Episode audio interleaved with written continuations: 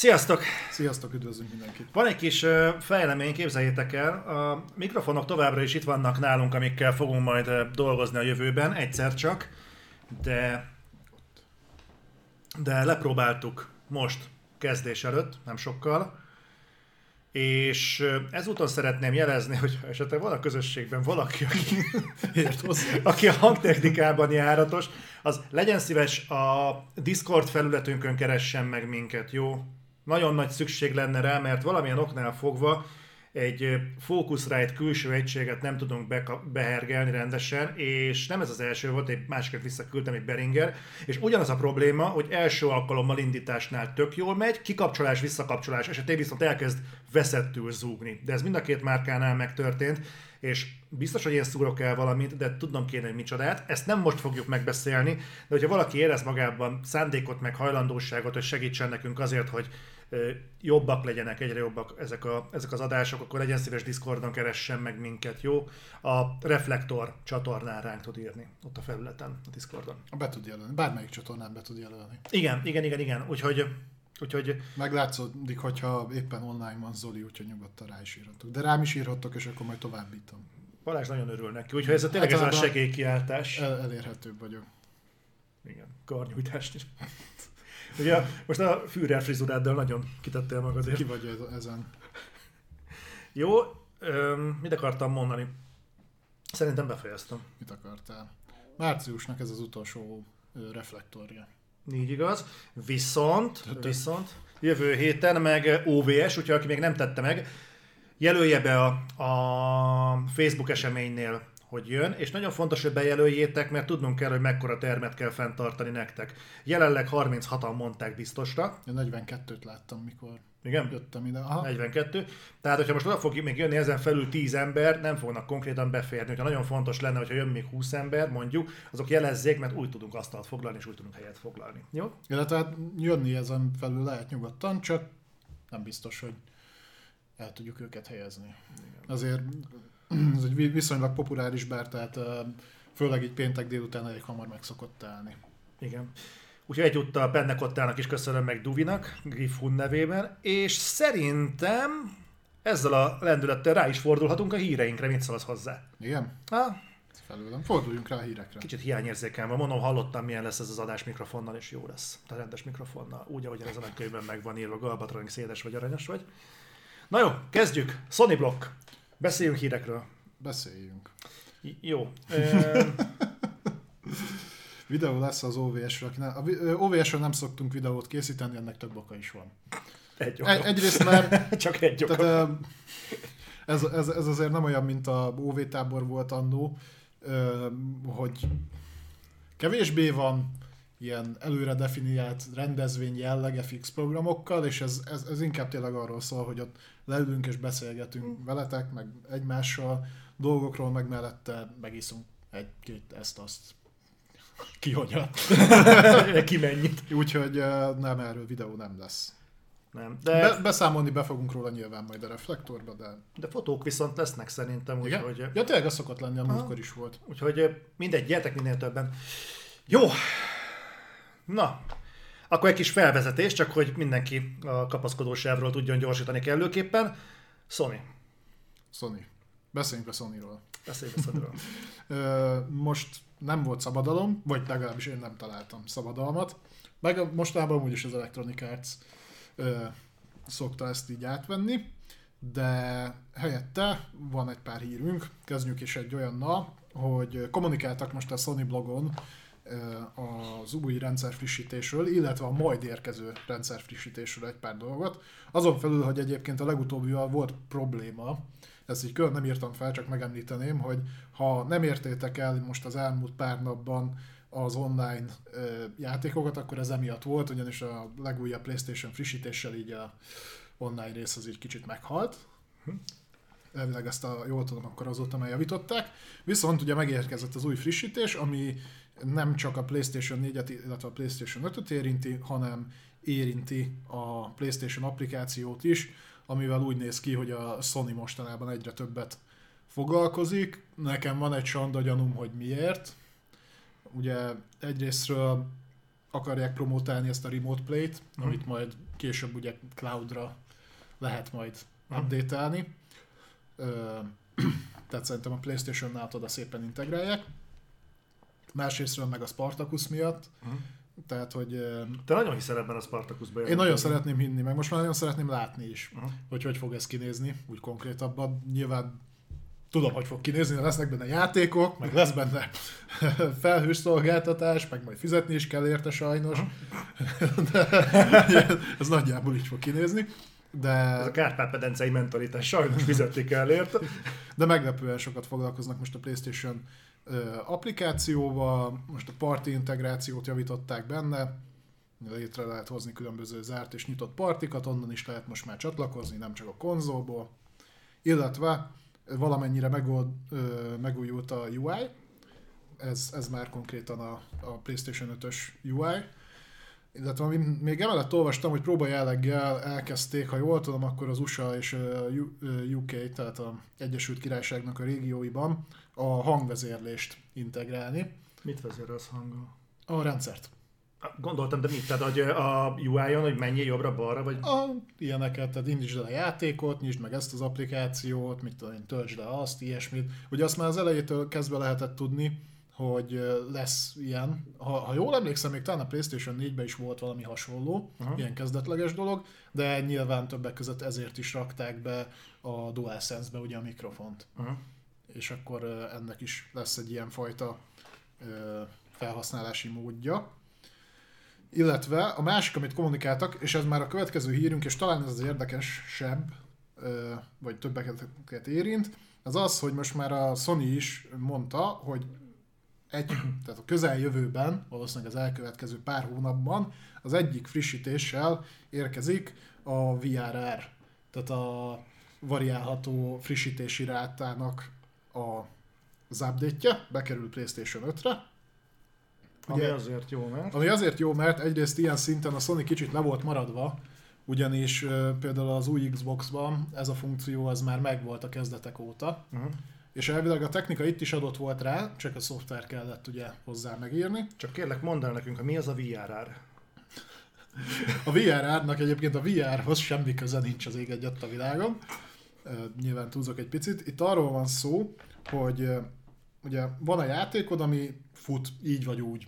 Pont a múltkor beszéltünk arról, hogy most már 16 féle grafikai módot integrálnak a játékokba. És Jön a Ghostwire Tokyo cikk, ne aggódjatok. Zolinak nagyon tetszett. Egyébként előjáróban. Azt mondta, nagyon japán. Nála ez jót jelent. És uh, ugye még attól függetlenül, hogy milyen grafikai módokat választasz, jó esetben 30, jó esetben 60, de azért legtöbbször változó FPS számban fut a játék, illetve van a tévéd, aminek van egy általában fix frissítési rátája, ami alsó hangon 60 Hz szokott lenni. Uh-huh. Régenben az 50 Hz volt, most már a 60 Hz, ami, ami így elterjedtebb, illetve a nagyobb tévéken, tehát a HDMI 2.1-es bemenettel, amik rendelkeznek, ott szokták tudni támogatni ugye a 120 Hz-et is. Nem mindig tudja például a 4K-t meg a 120 Hz-et egyszerre, attól mert van rajta ilyen port, de mindegy, tehát van ilyen funkció is. Ja, Az jelentette a problémát, hogy mivel például egy játékban ugrált az, az FPS szám, uh-huh. tehát mondjuk 45, 50, 60, így össze-vissza, viszont fix volt a frissítési rátája a tévének, ugye ez a 60 Hz az azt jelenti, hogy ugye egy másodperc alatt 60-szor ö, frissíteni a képet. Tehát 60 FPS. igen. De ha ez a játékoknál nem volt meg, ez a stabil 60, ezt nem tudta lekövetni a tévé, mert fixen 60-on maradt, és ezért ilyen úgymond screen tearing effekt jött, tehát hogy próbálta frissíteni a képet, de frissítgette a tévé a képet, de mondjuk a GPU még nem számolta ki a következő képkockát, azt nem tudta kiküldeni időben, hanem majd csak a rákövetkezőt például. És akkor azt láttad, hogy mondjuk a három frameből egy kimaradt. És Mhm. ettől így meg, megtört gyakorlatilag a kép. Tehát egy, mintha egy kihagyás lett volna benne. De egyébként ez feltűnt embereknek? Tehát ez, ez, ez ténylegesen probléma volt? Igen, igen, igen, igen. Ez, ez már régebb óta probléma. Na, Nyilv- akiknek ez, ez Nyilván ez attól is függ, hogy milyen gépen játszottál, milyen uh, tévével Mhm. játszottál, milyen játékkal játszottál, mennyire volt jellemző. Ott, ahol mondjuk stabilabban tudta mondjuk a 60 FPS tartani a gép, ott ez nem volt annyira látványos. Ennek ellenpéldája például az Elden Ring, ahol nagyon-nagyon ingadozik az FPS, Mhm. uh-huh. PlayStation 5-ön is, ott elég látványos a screen tearing. Aha. Akkor ez fogja megoldani a VRR. Igen, igen, tehát ez a, ez a változ, változtatható frissítési rendszer gyakorlatilag nagyon csúnyán magyarul Hm. ho- hozzá fogja igazítani. Aha. Tehát, hogy a, a tévének a frissítési rátáján tud módosítani. Ott a, annál a tévénél nyilván, ahol ez támogatva van. Úgyhogy Tehát akkor VRR képesnek kell lennie a tévének, ezek szerint. van. Vagy, a, vagy a, annak megfelelő szabványjal kell rendelkeznie. Így van. Egyébként az újabb tévéknek a nagy többsége egyébként már támogatja. A új játékoknak? Ö, játék független lesz. Ja. Tehát, hogy a Sony ezt rendszer szinten fogja integrálni, Ö, lehetne egyébként magában a játékban is ezt berakni, de ez most rendszer szinten lesz támogatva, tehát annál a játéknál, ö, én úgy olvastam, hogy azoknál a játékoknál is fog ez a dolog működni, ahol egyébként nincsen támogatva. Uh-huh. Tehát a rendszeren keresztül támogatva lesz. Úgyhogy ez mindenképpen pozitív ilyen Jó. szempontból. Úgyhogy ezt várjuk, várjuk. Szerintem Ezt- így is kicsit megkésett vele a Sony, de Ezt jobb később, mint soha. Nem mondták, azt mondták, hogy majd jön. Ja, hogy dolgoznak rajta? Úgy mondták, hogy valószínűleg szerintem még nyár előtt. Ah. Tehát, hogy az elkövetkező hónapokban lehet rá számítani, hogy ez jön. Uh-huh. Úgyhogy megígérték, úgyhogy Ez akkor- akkor, az megígért. megígért. Azt mondták, mi jön. próbálkoztunk. Volt viszont egy másik bejelentés, képzeljétek el. Hát az nem bejelentés volt, ez Be- Most inkább... hülyeséget mondok, nem bejelentés volt. Igen. Ez egy, egy plegyka, viszont ha jól olvastam, akkor egy eléggé komolyan vehető plegyka. Így van. Ez pedig az, hogy a Sony már dolgozik a következő, hát következő félgenerációs PlayStation 5-ön, ami hát nevezzük PlayStation 5 Pro-nak, azt tudjuk egyébként a Sony nem szokta egyébként túl variálni ezeket a névadásokat, tehát ha adnak egy VR eszközt, az PSVR, ha másik része lesz, akkor az PSVR 2. Ja. Milyen, mi lesz a PlayStation Ha, 3 ha egy utóda? handheldet, akkor PlayStation Portable, vagy Vita. A vita az, Az, az, az, Igen. nem. De a PlayStation Portable-nek pont volt értelme egyébként. Igen, de egyébként, mint láttuk egyébként a kézi konzolban, igazából nincs semmi vitán felül, úgyhogy... De a, a, a tehát Megérkeztünk. valószínű, valószínű hogyha, hogy a PlayStation Pro, hogyha a PlayStation 5 Pro, hogyha elkészül, valószínűleg PlayStation 5 Pro néven fog megjelenni. Ezt én majdnem biztosan leütöttnek. Megmerem tippelni. Ö, Itt, itt inkább arról van szó, tehát én nem azt kérdőjelezném meg, hogy készül ilyen a Sony-nál, mert ugye a következő, ge, következő generációs konzol fejlesztését abban a pillanatban megkezdik, ahogy piacra küldik, vagy még kicsit előtte a, a jelen generációs konzolt. Tehát folyamatosan, egyébként folyamatosan változó hardware általában fejlesztik ezt, és most azt rebesgetik, hogy 2023 vége, kötőjel 2024 eleje körül érkezhet a PS5 Pro. Na itt rögtön ez felvet pár kérdést. Egyrészt, Árat, igen. egyrészt miért jön ilyen hamar? Amire a válasz az, hogy nem jön hamar, ugyanis ha megnézed azt, hogy a PlayStation 4 Pro mennyivel érkezett a PS, a PS4 ugye 2013-ban jelent meg, és ha jól emlékszem, a PS4 Pro az 2016 novemberétől volt elérhető, tehát három éven belül érkezett a generáció életciklus, akkor gondolt életciklusának a felénél. Tehát ilyen szinten azt mondom, hogy, hogy oké, okay, benne van. Ö, Egyébként azt mondják, hogy teljesítmény szinten nagyjából a standard teljesítményt a figyelembe veszük, tehát hogy hogy futtat most egy játékot, akkor kétszeres szorzóval kell számolni, ami szerintem bőven elképzelhető, főleg abból kiindulva, hogy a, szerintem a PlayStation 5 egy picit alul lett méretezve, főleg GPU téren, ezzel lehet vitatkozni. Tehát ez elképzelhető, és hogy a Ray teljesítménye pedig két és félszeres lesz, amit viszont simán el tudok hinni, ugye kérdezhetnétek, hát hogy lehet az, hogy hát a, ha a standard teljesítmény, tehát a nyers erőben csak kétszer lesz gyorsabb, akkor a Ray Tracing az hogy lehet két és félszer gyorsabb, vagy akár háromszor. Nagyon egyszerű, ugye a PlayStation 5 uh, RDNA 2-es ö, AMD grafikus magokat használ, ami gyakorlatilag az AMD-nek az első próbálkozása, ahol próbálták a hardware-t úgy kialakítani, hogy a ray tracing tudjon mit kezdeni, és az első szériás ö, ilyen AMD kártyákon egyébként tökéletesen jól látszik, hogy ez nem igazán ment. Tudja a ray tracinget, de nagyon-nagyon erősen korlátozva. Tehát ott bőven lehet számolni olyan előrelépéssel, hogy mivel de, valószínűleg dedikált egységekkel fogja számoltatni, hogy ezen múltkor beszéltünk, hogy erről le is védettek, mm. azt hiszem, egy szabadalmat, tehát ott a ray tracing képessége az, az nőhet meredeken. Erre szükség van-e? Az más kérdés. Én azt mondom, hogyha meg tudják úgy technológiailag oldani, hogy ezeket egyébként másra is fel lehessen használni, tehát uh-huh. ne legyen hozzákötve csak és kizárólag ray tracingre, hanem másra is, akkor rendben van. Szerintem nagyobb a ray tracingnek a füstje, mint a lángja, tehát hogy nincs, nem látom azt a piaci lelkesedést, hogy mindenki ezt szeretné. Azt látom, hogy például az Nvidia súlykolja, mert neki van arra a célra kihegyezett hardware ami brutálisan drága, uh-huh. hozzáteszem. Még ha normál áron lehetne beszerezni, akkor is, nem hogy úgy, eh, ahogy egyébként most állunk. De oké, okay, csinálják, tehát hogy valamerre el kell indulni.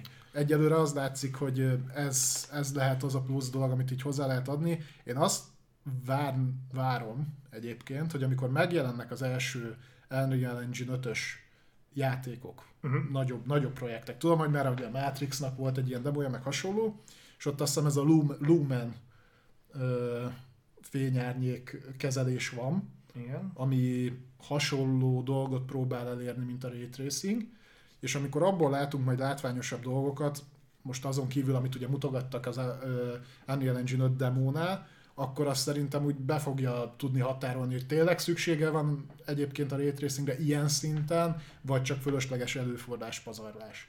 Tehát te úgy gondolod, hogy, a, hogyha, hogy, a, hogy a PlayStation 4 Pro-ig kell várni, ahhoz, hogy lássuk a Ray Tracinget működés közben? PS5 Pro. PS5 Pro, mondtam. PS4 Pro. Bocsánat, PS5 Pro-ig kell várni, hogy hogy lássuk a ray tracinget működés közben? Ön, inkább azt mondom, hogy abban már egy olyan hardware lehet, ami nagyon simán elképzelhető, ami ezt már normálisan fogja tudni támogatni. Tehát ahol Nyilván eddig azt láttuk egyébként, hogy ami a kitűzött cél volt, az mindig csak kompromisszumokkal értékelt. Tehát az előző félgenerációs váltásnál a 4K volt kommunikálva, és ha nagyon szigorúan vesszük, akkor igen, volt olyan játék, ami 4K-t tudott, de már ott is skálázhatóságról beszéltünk, FPS számot engedtünk el. Ekkora hardveres előrelépésnél úgyhogy szerintem processzorban nem is kell sokat, mert az úgy elég... Egyrészt nem arra hárul a számolásnak a, a nagy, nagy része, hanem a GPU-ra. A GPU meg mondom alul is volt méretezve egy picit a PS5-nél, ennek megvannak az okai, hogy miért. Ezért képes lesz rá. Hogy egyébként ezt ki fogják-e valahogy használni, azt nem tudom. Főleg a, akkor, hogyha, hogyha Unreal engine azt most így nagyon megtolják, és látjuk, hogy rengeteg nagy projekt készül arra, nem feltétlenül tartom szükségesnek, hogy, hogy a ray tracingre ennyire ráfeküdjenek, de abban biztos vagyok, hogy azért indultak el erre az irányba, mert jelenleg nem nagyon tudok más olyan előremutató technológiáról, amire, amit el lehetne adni, amit marketingelni lehetne. Hát én egyet tudok azért, amennyi annyira előremutató mondjuk, mint a Ray Tracing. Igen. A VR. Ez volt a másik egyébként, amit kiemeltek, hogy nagyon-nagyon rá fognak menni a VR támogatásra. Most el tudom képzelni, hogy ez a vas például, ez azt a headsetet, amit meg kell, hogy hajtson, azokkal a feltételekkel, hát azért mondjuk úgy kíváncsi leszek, hogy az milyen játékot fog tudni elhajtani, hogyha kiszolgálja a technológiát, és itt becsatlakoznék egy másik gondolattal. Azért egyrészt gyanús nekem, hogy a PS5 Pro-nak a híre, az akkor kezd felszínre kerülni, amikor most már tényleg úgy kanyarban a PSVR, és most már az, hogy lehet hallani olyan dolgokat, hogy mégsem annyira biztos, hogy nem lesz PSVR idén, tehát, hogy elképzelhető. Én tartom, hogy nyáron jön. Én még mindig inkább az, hogy jövőre eltolják, de igen, majd meglátjuk. Valamelyikünk önnek a igazára inni fogunk. De az én nagy gondom az, hogy amikor legutóbb kihozták a PlayStation 4 Pro-t, arra azért volt szükség kifejezetten, mert ugye jött a VR szükség volt rá, azt nem tudom. De egyébként a, a VR szerintem hamarabb megjelent. A, megjelent, igen, de hát a, ami normálisan tudták menni, az például a, a Pro, igen, a 4K-t is valamivel meg kellett hajtani, ott volt erre egy természetes igény. Jelenleg úgy tudjuk, hogy ebben az évben és jövőre a Sony cross-gen címeket fog kiadni. Tehát a PS5-nek nem lesz kiaknázva a teljesítménye, még mondhatjuk, hogy évekig. Na most erre azt mondani, hogy hú, a PlayStation 5 Pro majd még jobban fogja meghajtani mit? A cross-gen címeket? Csak mert jelenleg nem látjuk azt a fajta ö, sávszélesség problémát, hogy mi az a teljesítmény, amit nem tud kiszolgálni a PS5, mert nem érkeznek PS5 exkluzív játékok. Tehát most csak a PS5-re szorítva, az Xboxnál még rosszabb a helyzet egyébként.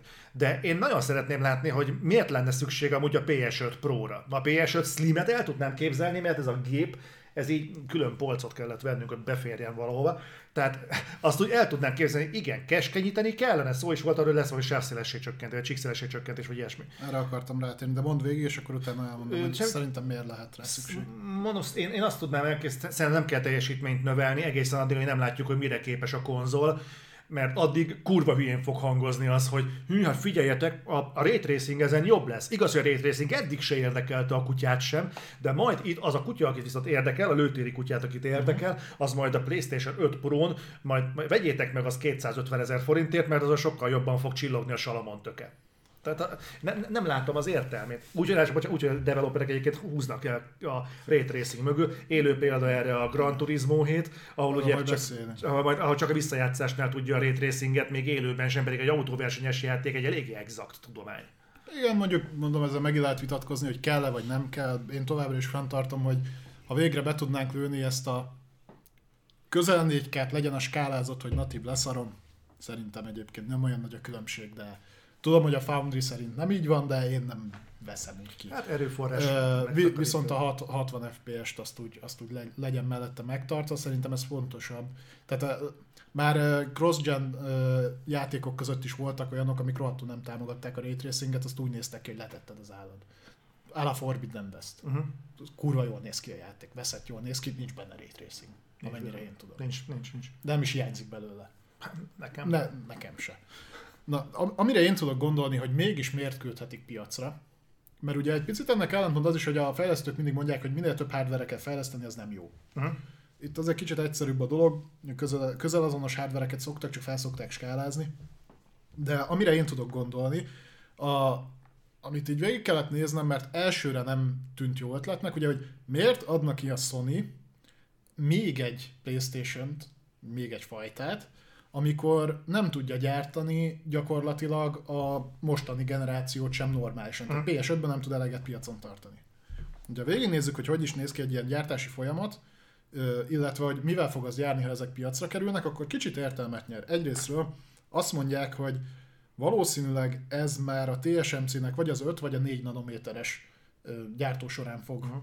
gyártódni, amit ugye le lehet előre foglalni, tehát lehet darabszámmal számolni, illetve ha emellett fogják gyártani, és biztos, hogy fogják gyártani, ezt jól láttuk az előző generációnál is, a sima PlayStation 5-öt, az át fog kerülni egy olyan gyártósor, ami hiszem 7 nanométeren készült talán, ha jól emlékszem, ami már nem, nem ez a központi gyártósor. Tehát a, a legújabb iPhone-okat, a legújabb Nvidia kártyákat, tök mindegy, a nagy, nagy tech cégek ezeket a gyártósorokat előre lefoglalják, mert, eh, és akkor azon gyártatják a legújabb dolgokat. Viszont ahogy öregszik a gyártósor, tehát kisebb, ö, jönnek a kisebb nanométerek, a régiek úgymond felszabadulnak mert már ö, nem olyan termékeket tartasz a piacon, ami mondjuk azon készülne. Ugye kivezeted őket. Egy konzolnak azért hosszabb az életútja, tehát azt tovább lehet azon gyártatni. Uh-huh. Egyébként nagyon-nagyon sokan gyártatnak még ilyen 24, meg 48, meg 50 valahány nanométeren is az olyan eszközöket, amire igazából nincs szükség, hogy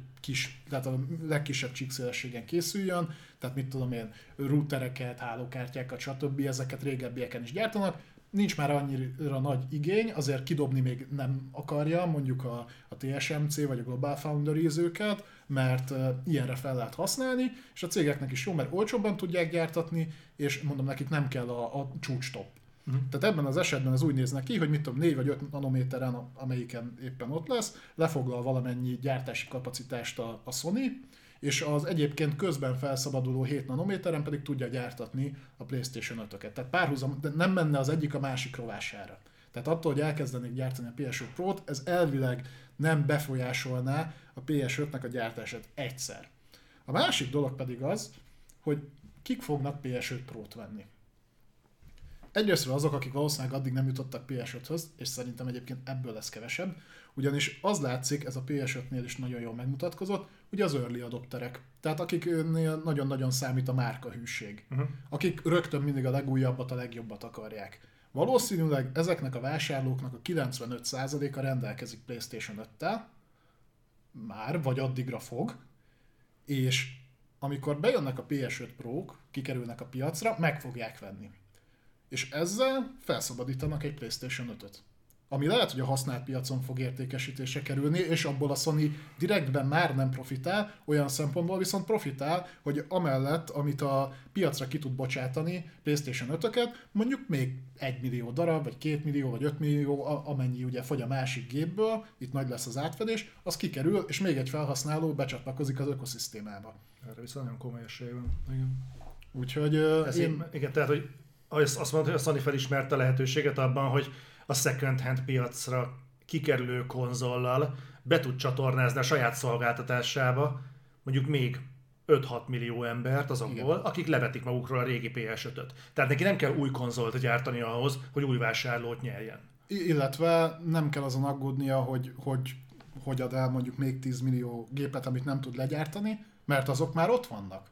Az, hogy most uh-huh. csak itt a-ból B-be átkerül a konzol, de A-nak megmarad, vagy hát ott lesz az új. Tehát így gyakorlatilag be tud új... E, egyébként, ha azt veszed például a mi, mi esetünkből, tehát nekem is a PlayStation 4 Pro az egy új tulajdonoshoz került és használja, és belépett ebbe az egész ökoszisztémába. Mm. Egyébként valószínűleg máshogy nem került volna be. Ah. Mert ő nem akart mondjuk konzolt venni, így külön ilyet, de így, hogy lett neki egy, így nyilván használja. Ha. Vesz rá játékot, játszik, stb. Ugye nálad is ez volt, hogy átkerült Kinzonhoz a, a PS4 Pro, és akkor ő is bekerült ebbe a körforgásba. Tehát így fel lehet szabadítani ö, gyakorlatilag már piacon lévő gépeket. Mert azt azért látjuk, hogy nyilván azzal, a, ahogy a régebbi gyártósor majd jobban megürül, akkor majd lehet nagyobb mennyiségben is gyártani a PlayStation 5 de azért ez nem holnap lesz. Én értem ennek a másodlagos impactjét. Tehát ez, amit mondasz, ez, az egész közül ezt tartom legvalószínűbbnek, hogy tényleg a PS5 Pro az áttolja a second piacon, tehát a használt piacon keresztül az új usereknek a meglevő PS5-öket. Ez egy tök jó ötlet. De ennek az elsődleges üzenettel van a bajom, hogy hogyan fogják eladni a PS5 Pro-t. Tehát kellenének azok a játékok, amik meggyőzik az embereket arról, egyrészt, amit tud a PS5, másrészt meg, hogy miért kell nekik a teljesítmény többlet. Mert tényleg kurva jó hangzik az, hogy ez kétszer többet fog tudni. Zoli. Jelenleg minél? Jelenleg egy Bianco check egyébként a, a Playstation 5. Na de igen, tehát azt akartam mondani, hogy akkor ezt lehet mondani a Playstation 5-re is.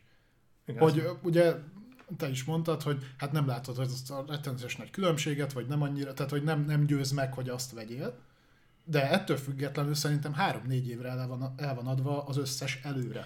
Tehát, hogy ak- akkora, ö, szerintem elért most már a Sony a PlayStation brandel egy olyan szintre, amikor már nem azért veszed meg, mert XYZ-t akarsz rajta játszani, lehet egyébként, hogy, hogy ezért veszed meg, szerintem ez a kisebbség, hanem mert kell. Mert kijött az új Playstation, neked az kell. Ami még ez változtathat, és aztán át mhm. visszaadom a szót, az megint, megint csak visszakanyarodva, a Spartacus.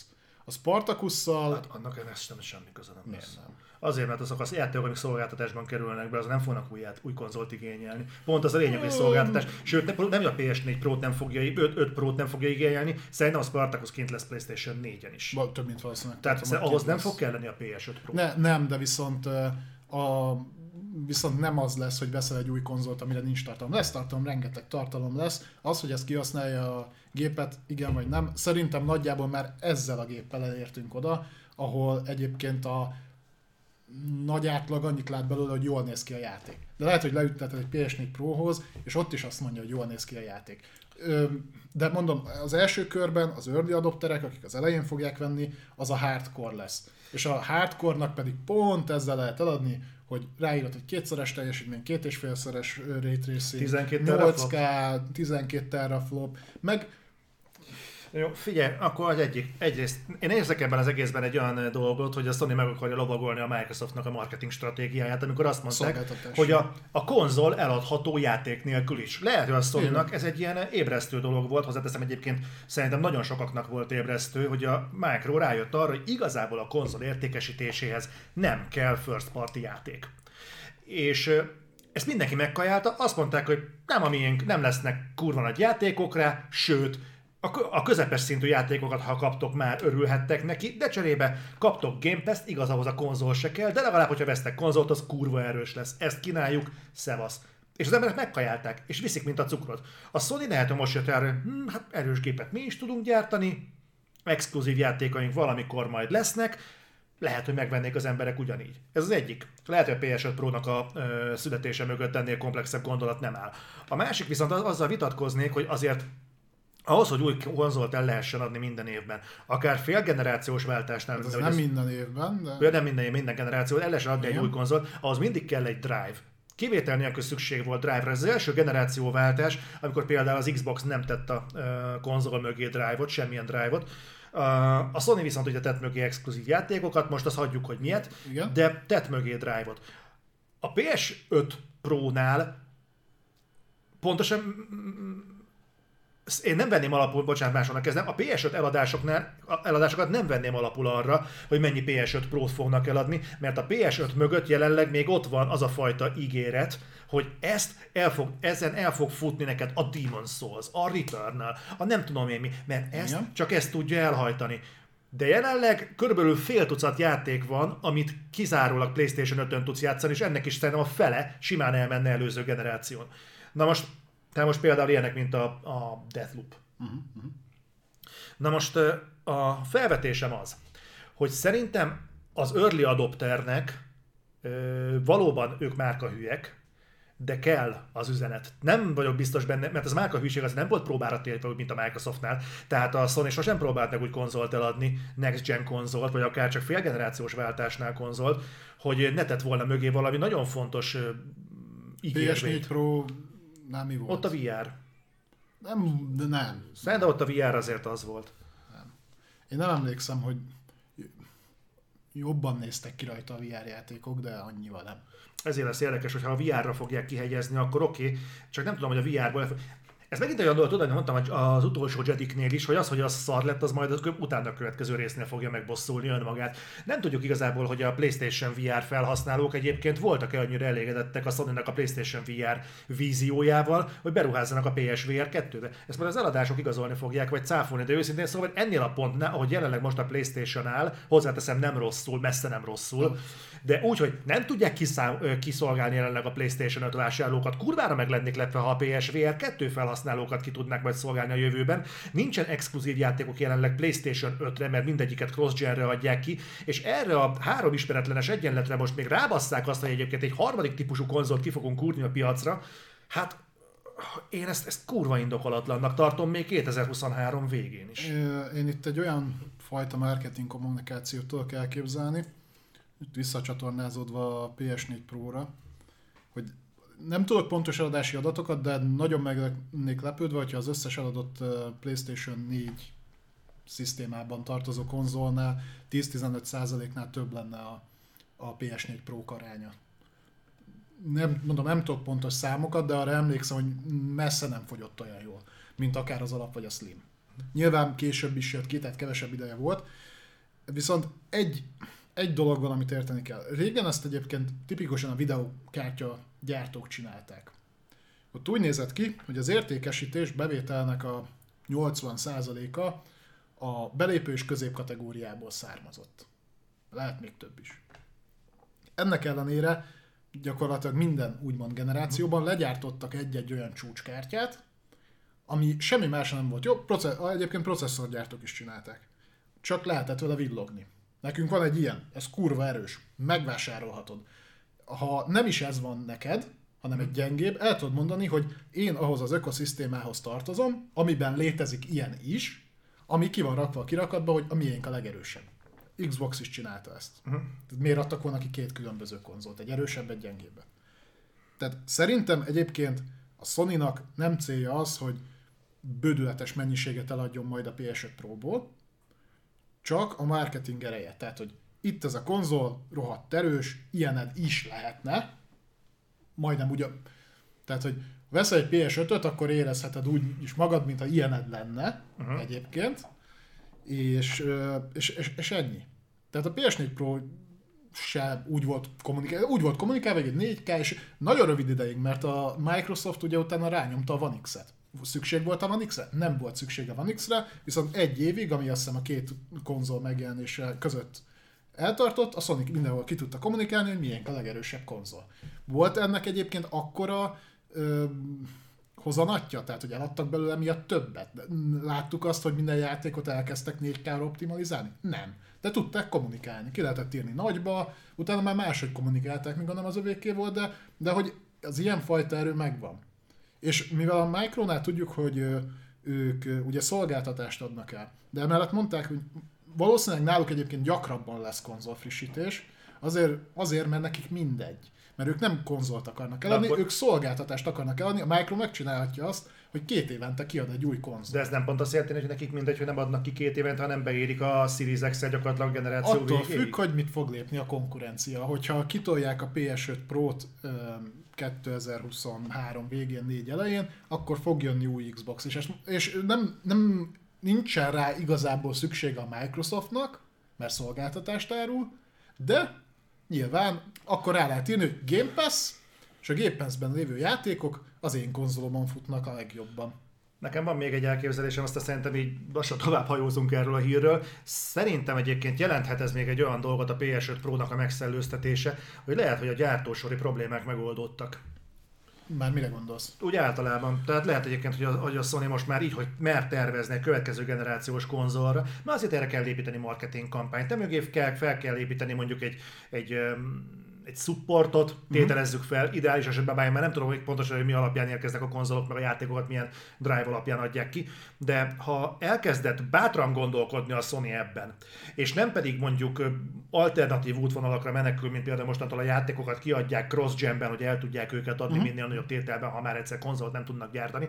Hogyha azt mondják, most már tudunk konzolt gyártani, és jövőre nem csak, hogy lesz PlayStation 5 ö, dig- digital, meg hagyományos a piacon, hanem még a PS5 Pro-t is bevállaljuk nektek, az azt jelentheti, hogy igazából ők már látják a gyártósori problémának a végét. Nem, eddig se probléma volt. De Vagy azért elég komoly probléma. a, a volt. probléma ilyen megfogalmazásban azt mondatná, hogy mondjuk itt tudom én, beakadt valami a szallagba. Nem, nem tudtak gyártani. el. Hát mert nem, tehát korlátozva volt a szilícium, értem. meg, meg, Meg a Covid se meg ugye meg az, én. amit mondtam, tehát a új technológiánál mindig rohadtul le van foglalva a gyártósor, majd ahogy öregszik el, egyre kevésbé jobban felszabadult. Tehát.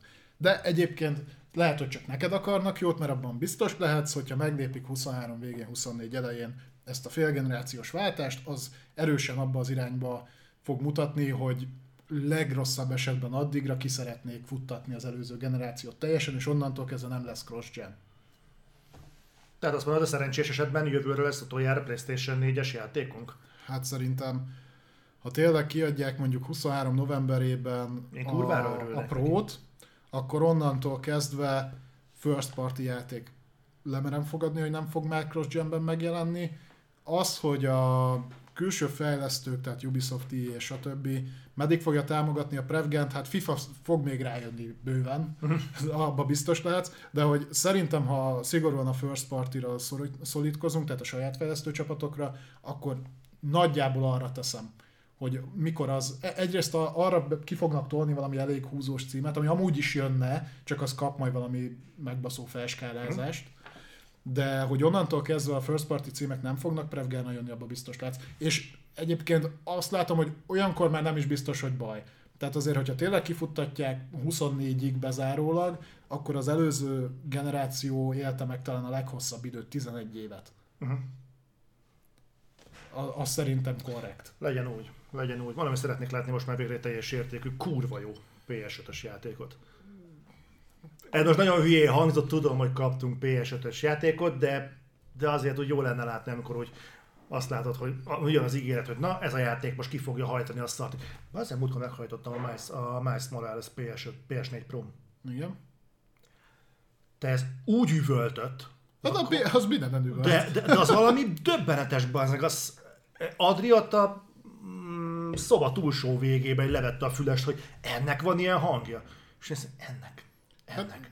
Ha melletted van két méterre, akkor a PlayStation 4 Pro az így döbbenetesen üvölt. Hát én emlékszem, mikor együtt kodoztunk, akkor mindig eh, le kellett némítanom a mikrofonomat, ha épp nem beszéltem, pedig két méterre voltam a 4 Pro-tól, de igen, azt tudott üvölteni. Na, ilyen szempontból hatalmas erőrelépés a PS5, mert ennek kurvára semmi hangja nincs. Ja, a God of War-nál, igen. No, vonuljunk szépen tovább. Beszéljünk egy akvizícióról. Rendben. Ez egy, ez egy rövidke hír lesz, nagyon picit ez egyébként majd kotlunk rajta, egyébként mindenkit megnyugtatok, lesz ma is kibeszélünk, tehát nem kell aggódni. Egyébként, hogyha élvezitek ezeket, bátran jelezzétek vissza, jól esik nekünk, hogyha szeretitek ezeket. Nem, most nem, hogy egyébként is. Na mindegy, lényeg az, Haven, mond nektek valamit a Haven. Én azon szoktam utazni. Haven? Na, Haven. Istenem. Oké. Okay. A Szentendrei Haven. Az, Csepe, nem, Csepeli Haven szoktam menni. Jó. Oké. Okay. Szóval, Jade Raymond a Haven. um, Jade Raymondot ugye már többször hallhattátok, hogy gyakorlatilag az első Assassin's Creed-nek a alapkületétele óta ott volt a Ubisoftnál, azóta nagyon sok mindenben kezeskedett, Splinter Cell-ben, Far Cry-ban, aztán onnan átnyergelt az EA-hez, valamit csinált ott a Battlefront 2-nél, majd eljött az EA-től, megcsinálta a Haven-t, amire azt mondta, hogy valami rettentő, nagyon komoly multiplayer játék lesz, amiből se képes semmit nem láttunk. Ez a stúdió neve. Ah, igen. igen. De a játék neve nem ez lesz. Nem, az nem ez lesz. A Haven a stúdió neve, uh-huh. a játék neve nem Haven, vagy legalábbis nem tudjuk, hogy nem Haven tudjuk, lenne. hogy mi lesz a címe, ugye, úgy tudom. Valami van. és um, a legújabb hír, hogy a Sony fogta magát és fölvásárolta a haven úgy, ahogy van. És tök stikában, nagyon kevés felületen láttam, hogy lehozták a hírt. Igen. A, nekem nem jött például, hogy nem vágódott az arcomba, hogy ú, gyerekek, a Sony fölvásárolta a Haven-t, hogy tök véletlenül láttam a Playstation blogon, hogy ja, Haven, üdv a Playstation családban. Megmutatom, hogy működik a böngésző. Igen? Ha? A görges lejjebb ott van valami, ami... Azt tudom. Úgyhogy, úgyhogy ez most megtörtént, Úgyhogy nem tudom, emlékeztek arra, hogy a Sony-nak volt egy olyan nyilatkozata, pár hete foglalkoztunk ezzel valamelyik reflektorban, hogy két-három éven belül ki akarnak 26 hozni, 26-ig ki akarnak hozni valami 10 vagy 12, 10, 10. 10, 10 ilyen live service játékot, és akkor nem láttuk még, hogy hogyan akarják ezt összehozni. Hát most már ez egyre inkább kezd körvonalazódni, és nagyon úgy néz ki, hogy a Haven játéka is egy lesz ebből a felhozatalból valószínűleg fogják tudni tartani. Tehát ha ilyen időmban dolgoznak, akkor fogják tudni tartani. Egyébként nagyon kíváncsi lennék Jade Raymondnak végre egy játékára, mert a hölgy azért nagyon egy kicsit ilyen kicsit úgy néz ki mostanában, mint, a, mint hogy szerencselovag lenne ilyen játékiparban. Igen, tehát hogy az előző pár helyén nem nagyon fejezett be játékot, amennyire én emlékszem. Igen, itt írtátok ti is, valóban úgy volt, hogy amikor megalapított ezt a stúdiót, és egyébként elég sok kimondhatjuk, hogy tehetséget. Attól, mert a Ubisoft a szériákban gondolkodik, azért rengeteg sok olyan fejlesztő, meg designer, meg grafikus van ott, aki tehetséges. Azért is csinálta meg ezt a céget, hogy szeretett volna egy olyat, ahol kevésbé toxikus, nem, nem, nem, nem kevésbé, nem toxikus a légkör, és oda nagyon sokan elmentek, így ismerettségi alapon, és az első pillanattól kezdve lehetett tudni, hogy Sony pénzen készítenek játékot. Ugye most annyi változott meg, hogy konkrétan be vonták őket a PlayStation Studios zászlaja alá, ami egyébként meglepő módon most már az úgy növögett. Tehát mióta kitalálták ezt a koncepciót, nyilván előtte is voltak first party stúdiók, de azt, azt hiszem, hogy nem volt így nevén nevezve. Most ugye ezt elkezdte a stúdióival a Sony, meg a filmes részben is, és azért így, így, így húzogatja be a stúdiókat, szépen kicsiket, nagyokat, ugye most a Bungie az pont múltkor nagyobb volt, de előtte ott volt a, az, a, aki a PC sportokat készítette, az a, az a stúdió, meg a Blue Box, vagy nem Blue Point, bocsánat, a Blue, Blue Boxról ne beszéljünk. Úgyhogy így, így szépen lassan így gyűjtögetik össze. Ugye mondták ők, hogy elég sok pénzt el fognak most ilyenre költeni. Itt nem volt szó arról, hogy mennyibe kerülhetett, de biztos, hogy nem egy ilyen Bungie méretű nem, nem, felvásárlás, nem. tehát itt szerintem ilyen meg, meg ez egy milli, pici, millió dolláros tétel. Ez egy ilyen pici csapat egyébként, tehát ők nincsenek sokan. Mondjuk ezek, ezzel együtt ambíciózus, tehát mondta a Jill Raymond valahogy nyilatkozta, hogy ők sőt nem is abban az üzenetben, amit kiküldött, hogy ők ilyen AAA léptékben gondolkodnak fejlesztésben, abszolút, abszolút. de egyébként, ha megnézed a stúdiót, ez nem egy AAA méretű stúdió, úgyhogy hát, valószínűleg... Most csak annyit jelent Zoli, hogy mennyi pénzt adnak nekik rá. Erre már még vissza fogunk térni. Viszont a levélben, amit a Jade Raymond megfogalmazott, az nagyon-nagyon érdekes volt abból a szempontból, hogy mit csinált? felfedtem, mindegy, hogy ő mondta, hogy nagyon boldog, hogy együtt dolgozhat olyan tehetséges csapatokkal, mint a Guerrilla, a Naughty Dog, a Sucker Punch, meg ezek, és ez felvetette annak a gondolatát, hogy mi van akkor, hogyha Havennek az új játéka egy ilyen kollaborációs jelleggel fog születni. metaverzum? Sony Nem, nem, nem, nem, nem, metaverzum? nem metaverzum, hanem mondjuk, hogy összedolgoznak mondjuk a Sucker Punch-al, Ja, vagy besegít a munkájukban mondjuk a Gerilla. Hát azoknak a stúdióknak egyébként van dolga bőven. Van. Nem, nem kell, hogy komplet divíziókat, meg mondjuk munkacsoportokat allokáljanak, de el tudom képzelni, hogy mondjuk know-how-t adnak át, vagy ilyesmit. A Havennek a játékát is könnyebb lenne értékesíteni, hogyha alatta villogna mondjuk a Gerillának, vagy mondjuk a Naughty Dognak a jele. El tudom képzelni. Hát e- esetleg, hogyha engine-t vesznek át onnan, vagy ne adj Isten olyan játékot dolgoznak, amit te is említettél, Mhm. hogy, hogy olyan szinten van benne kollaboráció, hogy felhasználnak karaktereket azokból, tehát több PlayStation. Szerintem egyébként egy olyan live service játékot simán fel lehetne építeni normálisat, ahol különböző PlayStation-es franchise-oknak a karakterei vannak összegyűjtve, ugye ilyenre volt régen példa, ami nem sikerült túl jól, ez a PlayStation Battle Royale volt. Mhm. Nem feltétlenül abban a műfajban, de valami, valamilyenben el tudnám képzelni. Akár egy hero shootert is, ahol Nathan Drake-kel is lehetsz, vagy a Killzone-os faszival, vagy a- akármit, tehát ilyenbe. És ott már adná, hogyha egy ilyen szakmai felügyeletet gyakorolna a többi stúdió. Az merült fel bennem egyébként, hogy lehet, hogy Jade Raymondnak a mozdulatában, vagy ebben a lépésben nem kevés tudatosság volt azért, mert Jade Raymond az producer. Mhm. A producer, a producer az pénzember, számít, ő azért nem úgy gondolkodik egy videójátékról, mint egy direktor, vagy mondjuk egy artist, vagy ilyesmi. Mhm. El tudom képzelni, hogy a haven létrehozta, azt mondta, hogy akkor van egy elképzelése, amit de direkten célzottan a Sony-nak fog eladni, és a, mondjuk például lesz, hogy összedobálnak mondjuk Battle Royale jelleggel sony figurákat, és ebből csinálnának egy multiplayer, és letették a Sony azt hogy itt van, ez a koncepció, mi ezt el tudjuk készíteni három éven belül a ti pénzetekből. Tetszik az ötlet? Tetszik. Fasza. Akkor mi ezt összerakjuk. Tehát el tudom képzelni, hogy a Haven az azért jött létre, mert eleve már a Sonyhoz akartak bekerülni egy ilyen dologgal. Nem tudom, hogy ez van-e mögötte, de Jade Raymondnak a produceri státusza az azért talán elárul valamit, és ezek nem szar játékok, amik fölött bábáskodott úgy egyébként. Hát az Assassin's Creed X mintátszal, ja, én is azt mondom, hogy va- van benne. Mondjuk mennyire lehet egy producerhez kötni ugye ezeket a dolgokat, nyilván, nyilván jelentős szerepe volt bennük. Meglátjuk. Én amiket, amit hallottam a stúdióról, meg hogy kik mentek oda, úgy van bizodalmam benne, hogy egy korrekt játékot össze fognak rakni, és mondjuk nem az lesz a vége, mint a Kojimás próbálkozásnál, hogy a Sony lerakott egy valaglóvét a Death Strandingre, aztán nem mondom, hogy rossz lett, de mindenképpen nagyon kétélű lett a megítélése a játéknak. Igen. De inkább úgy mondom, hogy nem lett egyértelműen kassza siker. Igen. Ott nem is húzták be a stúdiót. Pedig szerintem egyébként az előzetes tervek között benne volt. Biztos vagyok benne, hogy és szerintem sokan meglepődtek máig, hogy a Kojima Productions az nincsen Sony kéznél. Én nem, is így látom. nem tudom, szinte biztos vagyok benne. De akkor beszéljünk tovább arról, hogy mik a sony a prioritások. Így van, gyakorlatilag ezt arra reagálva nyilatkozta a Sony, ugye meg is mondom, hogy hol.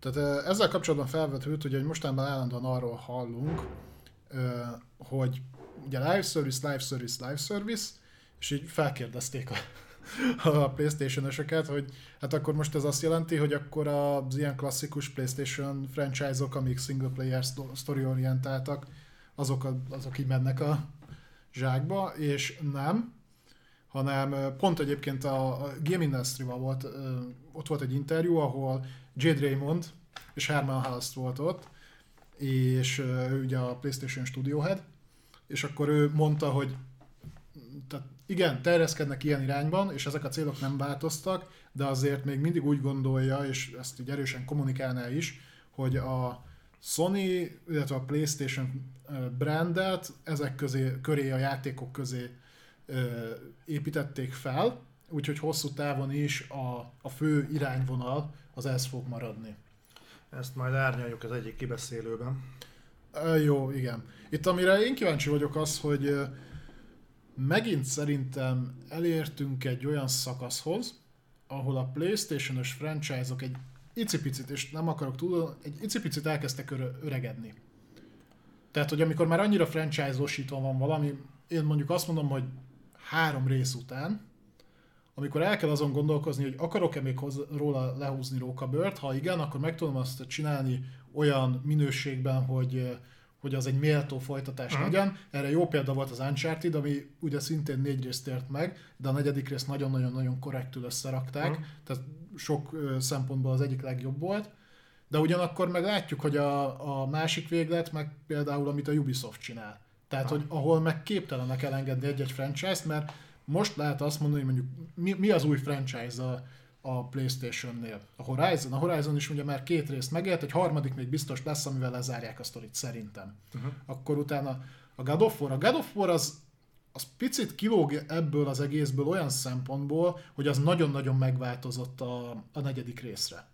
És ugye azt is ott is tudjuk már, hogy a, az alapsztorit, tehát amit felvezettek a, az előző részben, azt most le fogják zárni, és utána vagy elindulnak egy másik irányban, vagy, vagy nem tudom, vagy, a, vagy elengedik. Azt tudjuk, hogy a Santa Monica dolgozik egy másik projekten, a God of War mellett. Tehát az, az egy. Azért a csúcsú az, az folytatáskor, uh-huh. a Spider-Man az még... Na, a Spider-Man-t el tudom képzelni, hogy azt fogják még fejni egy jó darabig.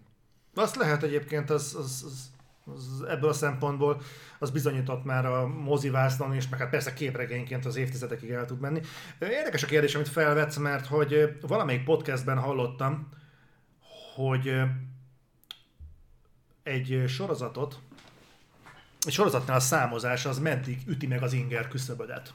Tehát egy sorozatnak mondjuk a második része még izgalmas, a harmadik még izgalmas, a hatodikra vagy a hetedikre már nem kapott fel annyira a fejedet, és nem nincsenek előttem pontosan a számok, de el tudom képzelni, hogy ha ez tényleg így van, akkor ezt sehol nem lehet jobban tetten érni, mint mondjuk a Final Fantasy-knél. Nem tudom, hogy ott ez egyébként működik-e. Ezt te tudod talán jobban, de, de azt tudom, hogy például a Splinter Cell átment ezen.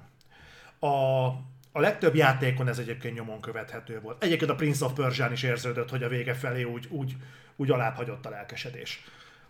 Most azért tök mindegy, hogy az egy minőségi nívóval is egybeesett, bár egyébként a Splinter Cell-ekkel minőségileg sosem volt probléma. Egyszerűen valahogy az érdeklődés fogyott el. Bennem az is felmerült, hogy például azért hosszú sorozatok, mondjuk vegy- vegyük a God of War-t. Uh-huh. Mondjuk a God of War-t. És ke- kerekíteni fog, nem fog tudni pontos, pontos időpontot mondani, de tegyük fel, hogy a, az előző God of War ebben a megújítottból mondjuk kijött 2018-ban. Uh-huh. Akkor jött ki? Ah, jól emlékszem. Azt hiszem akkor igen. Tegyük fel, hogy a mostani ki fog jönni ugye 2022-ben. Négy évről beszélünk. Ha, kivállal, ha bevállalnának egy harmadik részt, ami nem lesz, akkor az kijönne mondjuk még négy év múlva. Ez azt jelenti, hogy 8 év. 8 éves időintervallum kell ahhoz, hogy egy három részes videójátékot ö, végig tudjál játszani. Feltéve, hogy premierkor játszol minden egyes résszel. Elvárható-e egyébként egy játékostól, egy embertől, egy átlag embertől, hogy 8 évet várjál egy történetnek a befejezésére? Ez azért egy érdekes kérdés. Tudod, hogy milyen jó a történet. Ez azért érdekes kérdés, mert például a, a mozinál ez egy visszatérő kérdéskör, hogy megvársz egy... Avatar? Hát ott nem négy évet vártál egy folytatásra. Meg mondjuk annak a sztorinak, igen, nem négy évet, meg annak a sztorinak szerintem kíváncsi valaki a folytatására. Ez a lesújtó nézés. De Az Avatar azért ment nagyot, mert meg tudta ragadni azt, hogy a 3D azzal lett felfuttatva. Na, még egyszer nem fog ekkorát villantani. Jó, nem Jó, de nem akarom elterelni a témát, csak De jó, őszintén szólva szerintem egyébként nekem van egy olyan felvetése, minden egyes reflektorban triggerelek valakit, úgyhogy most ez így... így legtöbbször mér engem. Sze- Szerintem egyébként a hagyományos értelemben vett nagy franchise-oknak szépen lassan egyébként a, a lefutó ágát látjuk. Tehát az, hogy te képes legyél ülni a seggeden, és éveket várni arra, hogy folytatódjon kedvenc hősödnek a története pusztán azért, mert a fejlesztő stúdió nem tud zöldágra vergődni egy engine-nel, vagy ő mondjuk úgy akarja kidolgozni azt a, azt a nem tudom, norvég vázát, bazd meg, hogy az tökéletesen úgy nézzen ki, mint, mint, mint tudom én a Krisztus utáni harmadik században, hogy az úgy tényleg olyan legyen, hogy ezért neked mondjuk plusz fél évet kell várnod az adott játékra, ez sok. Uh-huh. Szerintem ez konkrétan sok. Úgyhogy én, én, én nem lepődnék meg, hogy hogyha függetlenül én egyébként szívesen várnék, de azt mondjuk, de, de az egy God of War-nál. Tehát ahhoz mondjuk nagyon olyannak kell lennie, mondjuk, mint egy God of War-nak. Öm, hogy mondjuk én várnék-e a, például a Black Tail-re, a Black Tail Innocence folytatására. Mm. Ha a Black Tail Requiemre kellene várnom mondjuk négy évet, akkor lehet úgy lennék vele, hát kipróbálom, de így, így, így igazából bennem nem mozdít meg az ég a világon semmit az, hogy most így megjelenik. Jön, nem jön, ha nem fog jönni, túlélem, tehát abban benne, benne semmilyen drive nincs. És hogyha van olyan PlayStation rajongó, akinek mondjuk a God of War hasonlóan egy teljesen jelentéktelen cím, mint nekem, mert ő mondjuk a Horizon-be van belebuzogolva, meg a The Last of Us-ba, akkor, akkor el tudom képzelni, hogy ő sem fog ennyit venni, és egyébként el tudom képzelni, hogy ez mondjuk egy olyan kockázati tényező, hogy lehet, hogy ezért is vonul mondjuk a Sony a live, live, service felé. Aha. Az a biztosabb, tehát az a biztosan lehet számolni. Egyébként szerintem van olyan franchise, amire nem csak ennyit, hanem még többet is várnak az emberek. Most a pont az jutott eszembe. Rossz példának a Duke Nukem Forever, Viszont jó, hát jó példa, nem tudom, hogy jó példa lesz mert olyan szempontból nem jó, hogy mai napig nem jelent meg a folytatása, az a Half-Life 2. Viszont abban biztos lehetsz, hogyha most bejelentenének. Hát a Half-Life 2 azért megjelent. Nem, a folytatásról beszélek. Ja, ja, ja. Tehát ugye megkapta az epizód 1-2-t, még epizód 3-at sem kapott, hogy ugye azt a sztorit lezárják. Nem érdemeljük Viszont meg. több mint valószínűleg tartom, hogy a Half-Life 3 úgy, hogy egyébként szerintem már felnőtt az ott egy generáció körülbelül. Mert 2004-ben volt azt hiszem a Half-Life 2. Ö, azt, azt valószínűleg most is megvennének millió egyen. Hát. Ez kell egy erős franchise, nyilván. Nekem ezzel kétségeim vannak. Mivel? Nem tudom, hogy egyébként el lehetne adni nagy tételben ma a Half-Life 3-at. Szerintem el. Bőven. Pont azért mondom, mert azóta felnőtt egy generáció. És tudod, hogy mi, mi, tudod, hol lehetett ezt lemérni? A Max Payne 3-nál. Jó, de az nagyon eltért azért az első két részt. De ez meg kellett vennie annyi embernek, hogy kiderüljön. A többiek miért nem vették meg? Mert nem hasonlított az első két részre? De azt csak akkor tudod meg, hogy tényleg olyan volt hogy tényleg nem jön át a feeling, hogyha megveszed a játékot, hát, és megnézed működés közben. Azért most már elég sok lehetőség. Hát de nem volt annyira elterjedt a streaming akkor, amikor még erről beszéltek. Ez a két generációval ezelőtt. Akkor elolvasod a GameStar-os tesztet belőle. No, de... okay, vagy ez jó volt. Megnézed az óvésat, és akkor biztos nem veszed meg. Segítünk el igazodni. Volt, volt Max Payne 3 tesztet. Ja, volt, ha? Na. Úgyhogy, ja. A, talán sony nem félek annyira. Visz, viszonylag kevés olyan franchise-ok, amik nagyon-nagyon sokáig fenntartanak így a így, így előtérben. A Ratchet ilyen például, abban azért rengeteg rész volt. Mm. Úgy generációk között is, meg, meg generációként is. De az egy... De mondjuk az senki, szerintem senki nem a sztori miatt játsza. Um, mondjuk, mondjuk Ratchet annyiból kellemes helyzetben, vagy egyrészt fiatal közönségre, fiatal közönségre lő, másrészt meg antológia. Tehát igazából bármikor be lehet csatlakozni, az nem egy olyan dolog, hogy ú, az meg az elmúlt húsz évben nem játszottál Ratchet Clanket, akkor lemaradtál mindenről. És így tényleg most, hogy ránéztem a chatra, arról jutott eszembe, hogy és ennek mennyire antitézis a Nintendo? Tehát, hogy ott még azt sem lehet mondani, hogy te a story miatt akarod kijátszani a Super Mario Bros. 9-et, mert hogy az így ugyanazt. És ott ki is röhögnek, hogy hol tartott a sztori. Elrabolták a királylányt, várj, ez most még be volt a minden. Ja, de nyilván most majd nekem jönnek a nintendo nem, mert olyan lore van mögötte, hogy behugyozol. Hát van egyébként a, a, a NeoGeffen valahol egy fórum, ahol őre mennek az eldások, hogy mi a kronológiai a sorrend. A kronológiai sorrend, igen, de az Eldánál még beszéltünk nagyjából sztoriról úgy, hogy ott is azért egysíkú, mert ugyanazok a karakterek vannak mindig. Tehát mind, mindig van Zelda, mindig van Link, mindig van Ganondorf, és azt így összerakják, de, de ja. Hú, bedobjam az Ultra Triggert. Itt, ja, meg igen, a poke, Pokémon-t írtátok, hogy na ott, basz meg, tehát, ott miről beszélünk? Csak ott, látod, a Nintendo ott konzekvens, tehát ő azt mondja, hogy nem, hogy a sztorihoz nem nyúlunk, nem is tudom igazából, hogy lehetne, biztos lehetne hozzá sztorit írni, meg se próbálják, de tudom, hogy van, de hogy a grafikához se, az is ugye olyan 30 éve. Az, mert autentikus. autentikus Egy, egyébként a Pokémonnak van története, csak is szét van szórva, ezért az a szlogen, hogy gyűjts lesz. Ja, És akkor, ha, ha mind megvan, akkor ez Akkor jó lesz, akkor kapsz sztorit. Vagy lehet, hogy ők a... Akkor innen vette az Elden Ring is a történetvezetést. Nem hmm. kell, majd a izék írnak hozzá. Nyilván, nyilván túlzok. Azért az Elden Ringben a From Software-es játékokon belül elég jól meg van írva. Nem is az, hogy jól meg van írva a sztori, hanem talán könnyebben elérhető. Tehát, hogy elmondják a karakterek, és ha odafigyelsz, azért még úgy össze tudod rakni magadtól. A régebbiekben ez nem volt ennyire egyértelmű. Na mindegy.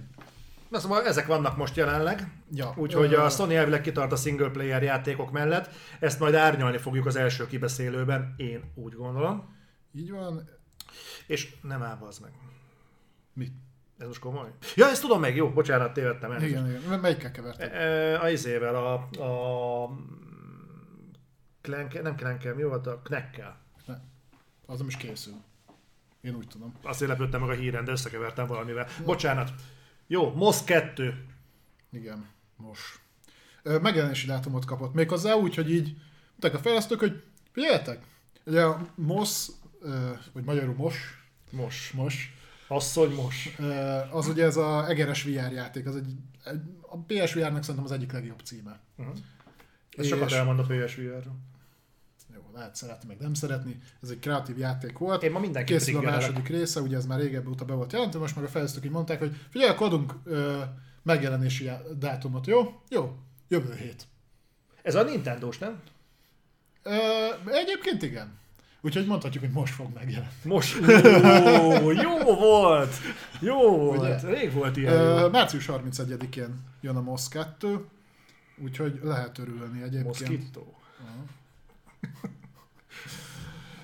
Az egeres-egeres, igen. Akkor olyan PC-re. Jó van. Ö, igen, egyébként az első rész, az, ha jól tudom, jó sokáig volt PSVR exkluzív, de utána kiadták PC-re is. De én ezt ki akarom próbálni, az elsőt is ki akartam, csak lusta vagyok ezért PSVR-t szerezni. Sok időbe tenne Márktól elkérni?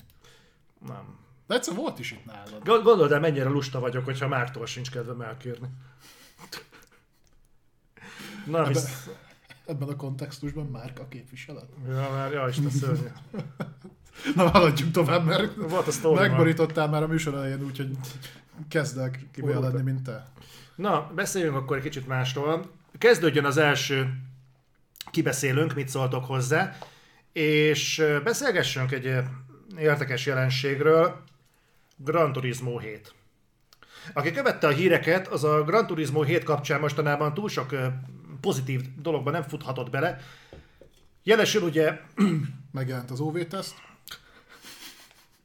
Jó, én nem lettem véka alá, én nem voltam elragadtatva a Gran Turismo 7-től. Hozzáteszem, én az egész Polyphony Digital-tól nem vagyok elhullva az elmúlt három generációban, úgyhogy, úgyhogy ez egy ilyen dolog, nem előítélet, csak így nem vagyok meglepve, hogy nem olyan kiugróak a Gran Turismók.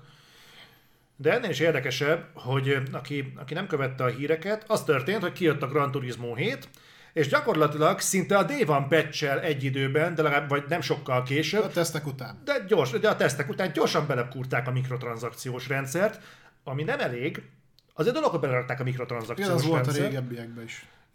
de gyorsan lerontották a progresszt. És megoldották azt, hogy amennyit össze eddig szereztél mondjuk pontokat egy-egy versennyel, most lényegesen kevesebbet fogsz kapni a futamokért. Azért probléma ez, mert minél ö, kevesebb pontot kapsz, annál nehézkesebben fogod tudni kioldani az autókat. Ha jól tudom, akkor a autók árain is módosítottak. Tehát nem elég, hogy a, a progressből kevesebb... Tehát tegyük tisztába a dolgokat. Alapvetően nem az volt a probléma, az, hogy milyen módon rakták bele a mikrotranszakciót, azt most egy picit engedjük el, tehát hogy miért nem volt már mondjuk a review copy-ban is benne ez a rendszer, de hát nem az szerintem az alapvető probléma, hogy a GT-ben van mikrotranszakció, mert erre már volt példa, hanem az, amikor elkezdett tolni a mikrotranszakció felé, tehát így megpróbált picit ráerőszakolni, és láttam, próbálják, próbálják sokan védeni ezt, de szerintem főleg, ha jól tudom, a leges legutolsó kommunikáció az volt, ezt talán ma olvastam, még mielőtt átjöttem hozzád, erre majd a végén térünk ki, hogy, hogy most már belismerték, hogy ez nem volt jó döntés, de egyelőre, ahol mi most tartunk, ott nem ezt mondták, hanem ide ki is emeltem ezt, a, amit Kazunori Yamauchi nyilatkozott, hogy miért lépték ezt meg, hogy kevesebb zseton tudsz gyűjteni, és többe kerülnek az autók, és azt mondta, hogy egy, úgy kezd, hogy ő szeretné, hogy úgy is tudják élvezni a játékot a, a játékosok, hogy nem nyúlnak a mikrotranszakcióhoz, de ugyanakkor megpróbálná a autók árát hozzáigazítani a valós árukhoz, jelentsen ez bármit is, tehát itt gondolom arra gondol, hogyha mit tudom én, egy Lamborghini az 10 millió dollár, akkor a játékban is legyen kurva drága, ezzel sincsen gond. Ő is szeretné ezt csinálni, mert ő nem szeretné, hogyha a játékosoknak folyamatosan grindolnia kéne a, azért, tehát, hogy ugyanazon a pályán mondjuk naponta 15-ször kelljen végig menni órákon keresztül, csak azért, hogy ki tudjanak váltani egy autót, hanem így megvehetik, és akkor élvezni tudják a játékot. Tudod, Szerintem ő sincs azzal tisztában, hogy mit mondott. Tudod, mi ezzel az egésszel a probléma? Semmi gond, ha ez a vízió. De miért van az, hogy megjelenés után kellett ezt megcsinálni? Ha tényleg ez volt a vízió, és tényleg így gondolták, akkor miért nem így jelent meg a játék? Akkor miért nem volt ez már a review kopikban benne? Ugyanakkor én most átállnék az ördög ügyvédjéhez. Csak azért, hogy úgy szerintem, uh-huh. hogy ö, nyissunk erre az egészre egy perspektívát, mégiscsak egy kibeszélőről ja, beszélünk. Csak ez, ez, gyorsan akkor, hogy itt pont írtátok a cseten, hogy ma javították, kiadtak ajándék, tudom én, egy millió kreditet, vagy mennyit, és elnézést kértek. Na igen, ez az, amiről beszéltem. Uh-huh. Tehát, hogy de előtte ezt lenyilatkozták, uh-huh. hogy egyébként mindig ez volt a cél. De mindegy. Nem tudom, ez a, ez a kármentéssel együtt jött nyilatkozat. Ez még előtte volt. Előtte, és akkor, hát akkor volt mit Ja, és uh, még tényleg csak annyit, aztán visszaadom neked a szót, hogy és egyébként meg két, nap, két napig, azt hiszem, jól emlékszem, két napig nem volt elérhető a single player autóversenyzős játék, mert nem működtek a szerverek. Tehát se kampánya semmivel nem tudta játszani, mert az Always Online, tehát a mindig online funkció nem működött. Oké, okay, akkor én most rámegyek, felszállok a trigger vonatra, és elkezdek mindenkit baszogatni. Srácok, egy dolgot tegyünk tisztába azért, hogy objektíven tudjuk kezelni ezt a kérdést. Tripla A játék. Ezt többször el fogjuk hangoztatni szerintem a reflektorban, és fogunk erről beszélni. Két dolgot jelent a AAA játék. Kurva sokba kerül, és nagyon sok pénzért marketingelik. Ennek a két feltételnek kell megfelelni egy AAA videójátéknak, semmi másnak az ég egy adta világon. Konkrétan semmi másnak. Csak ennek a kettőnek. Ennek a kettőnek. Sokba, sokba kerül, sokért fogják promózni. Ennyi. Innentől kezdve, ha azt mondják, hogy mit keres a mikrotranszakció egy AAA játékban, egy AAA játéknak nem kell megfelelnie a mikrotranszakciós környezetnek. Nem ez a funkciója. Az, hogy úgy gondoljuk, hogy a AAA az csak a free-to-play modellben létezik, ez egyébként egy ilyen valóságtorzító mező. mint a mikrotranszakció. Az. Triplát mondták. És azt mondom, nem tudom, mi van vele mostanában. Tehát az, hogy a mikrotranszakció az csak free-to-play játékokban létezik, azok voltak a letéteményesei, mert nyilván valahogy a rentábilissé kell tenni egy ingyenes játékot is. De pusztán azért, mert a, a Battle Royale annó nem létezett mondjuk AAA léptékkel, ettől még a Battle Royale létezhet AAA léptékkel. Ez nem egy mit mondjak neked, mondjuk a Fortnite által kisajátított műfaj, vagy mondjuk a PUBG által kisajátított műfaj. Ez egy dolog, amit használni lehet. A mikrotranszakció az itt van velünk most már bátran mondhatom, hogy generációk óta. Nagyon régóta. Tehát most már tényleg nem kéne meglepődnünk azon, hogy mikrotranszakció van egy AAA játékban, sőt érdemes ehhez hozzászokni, hogy van és lesz itt lesz velünk a mikrotranszakció nem tudom, meddig kell még ezen felhorkadni. Pont múltkor volt, hogy amikor beszéltük, és egy borzasztóan megvilágító élmény volt erről beszélni, hogy a Next Gen konzoltól alapvetően mit várjon és mit várhat az ember. Uh-huh. És nekem ez egy ilyen paradigmaváltó élmény volt, hogy alapvetően nem az előző konzoloknak a továbbgondolását kell várni, hanem a PC alternatívát és ennyi. Uh-huh. Ez nekem egy ilyen paradigmaváltó élmény volt.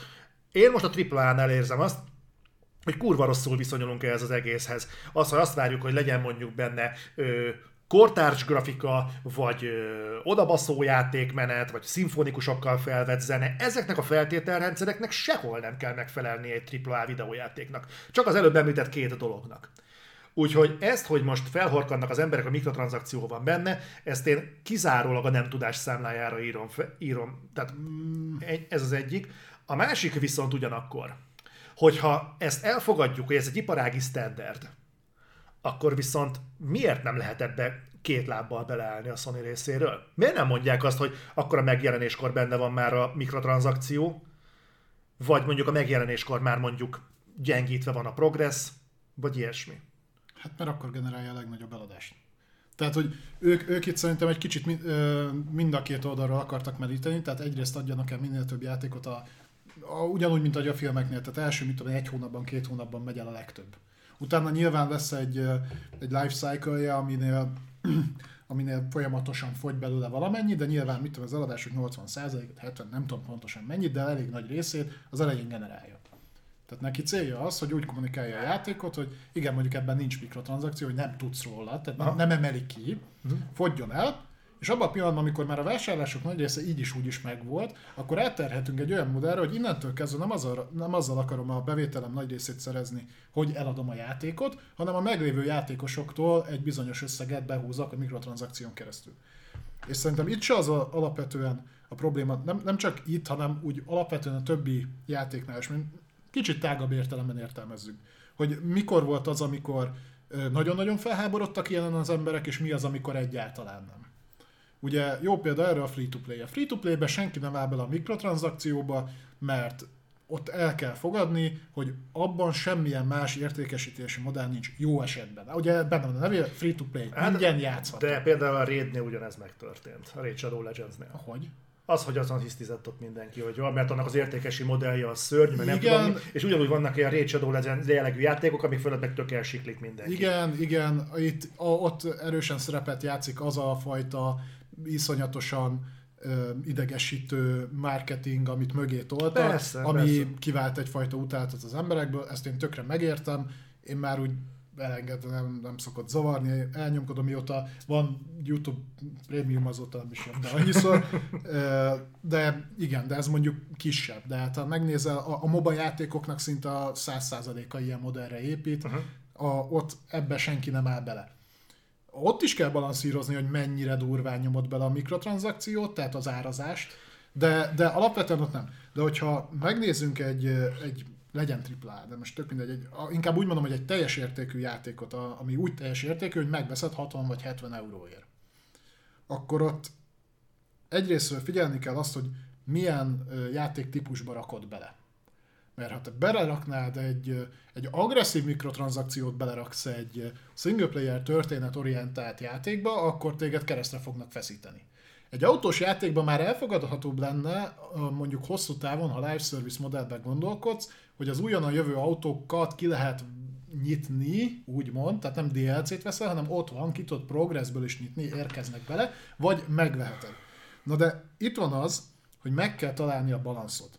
Tehát onnantól kezdve lesznek jogosan felháborodva az emberek, amikor azt látod, hogy valóban egyébként meg tudnád szerezni az adott tartalmat, amiért egyébként fizetél, tehát mikor megvetted mondjuk a GT7-et, akkor te úgymond leegyszerűsítve kifizetted azt a, a, játékot, és azt a 400 autót, amivel ők ezt reklámozták, hogy 400 autó van benne, azt neked el kéne tudnod érni. Nem azt mondom, hogy nyissa ki egyből az összeset, de hogy ne kelljen már, mit tudom én, hat évig versenyeznem, hogy kinyissak minden tartalmat egy játékba, amiért fizettem, és mondom, még ezzel sem lenne gond, de amikor aktívan terelnek a mikrotranszakcióba egy teljes áru játéknál, tehát amit már tényleg kiperkáltál, és tudom, fejlesztési költségek, hogyha ha egy befizettetnék ki, akkor 40 ezer forint lenne egy videójáték, vagy 50, nem 27. Ne legyenek illúziók, hogy akkor nem lenne benne mikrotranszakció. Na, na, na ez, a, ez meg a másik, tehát ez viszont szerintem nagyon káros, amikor ilyen, ilyen nagyon-nagyon-nagyon aktívan terelnek a mikrotranszakció irányában. Figyelj, őszintén szólva, most egy autós ját, szigorúan maradjunk a Gran Turismo 7-nek az eseténél. Tehát van ennek egy olyan olvasata is, hogy bocsánat, egyébként az, autó, az, az a Gran Turismo 7 vásárlóknak leszűkítve a Gran Turismo 7 rajongóknak, az a problémájuk, hogy autóversenyezniük kell. De ne, ne, ne, ne, ne. Szándékosan sarkítom ki egyébként a kérdést, de bocsánat, tehát amit te mondtál, hogy nem kapják meg az emberek a 400 autót, de megkapják az emberek a 400 autót, grindolni kell hozzá. Igen. Ö, azt hiszem valaki lemérte, azt hiszem a GT7 World, vagy GT7, nem tudom, van ilyen, ilyen rajongói oldal, hogy lemérték, hogy a, a progress most úgy alakult át, hogy az X mennyiségű futam, amit le kell hozzá nyomnod, most kétszer annyit kell hozzá csinálni. Valami ilyesmi szorzó van, de ennél nem sokkal több, a két és félszer, de, uh-huh. de nem sokkal többször. Őszintén szólva, el tudom képzelni azt, hogy például a mikrotranszakció ebben az esetben azokat az embereket érinti, aki szeretné a GT7-nek a gyönyörű kidolgozásában látni mondjuk egy, egy nem tudom, egy maserati a belsejét, uh-huh. és nem akar addig várni, amíg a sztoriban, fel, sztoriban feloldja azt, hanem azt, hogy én itt vagyok, én most akarom látni a kedvenc autotípusomat belülről, hogy van kidolgozva, hogy segre csúszik rajta a napfény, hallani akarom a motorját, nem akarok ezre várni, hanem itt vagyok, és ha az más kérdés, hogy nem lenne mikrotranszakció, akkor ugyanúgy ki kéne grindolnia, mint egyébként. Csak valószínűleg nem 6 hétig tartana. Most csak mondtam valami. Na, valószínűleg. Ne, én nem azt mondom, hogy nincs ilyenre igény. Aha. Mert igény az mindig megvan. Tehát ezt láttuk a egyszerű eset, Ubisoft, Assassin's Creed, nem akarsz szokni az a ellenfelekkel, megveszed a lila íjat, Hm. és akkor gyorsabban tudsz haladni. Van ilyen, tehát igény van rá. Hm. Csak azért a balansz, tehát hogy ne hozd már te hátrányba mondjuk, és na, na ez az, tehát hogy itt jön be egy picit a pay to win, és ezt megint a játéka válogatja hogy te most olyan tartalmat tudsz mondjuk pénzért hamarabb megnyitni, mondjuk van egy jármű osztály. Nem egészen tudom, hogy, hogy nagyon régi Gran Turismokkal játszottam, de most csak egy át, általános példát Pedig itt mondok, hogy mondjuk van egy jármű osztály, te online versenyzel. Van abban 15 fajta autó, amivel lehet versenyezni, ebből te mondjuk viszonylag könnyen a játékot játszva elérsz 5-öt. További 5-öt viszonylag kis befektetéssel megint csak el tudsz érni, mert ki tudod nyitni őket. Ezeknek a teljesítménye nagyjából azonos. Igen. Valamint van öt olyan autó, amire rohadt sokat kell grindolni, vagy megveheted 30 dollárért, és akkor lehet, hogy csak mondjuk 15 vagy 20 km per órával gyorsabb, vagy jobban gyorsul, de valamilyen fajta előnyhöz juttat. És ebben, ebben az esetben viszont már rohadtul megborul ez az egész. Ezért, ezért kell nagy, ezért van az, hogy például a free-to-play modellen, és itt írtátok többen is, tehát például League of Legends, igen, tudsz hősöket is vá, tehát venni, uh-huh. úgymond, de attól nem fogsz egyértelműen előnybe kerülni, mert ott, ott figyelnek a balanszra, kozmetikai cuccokat.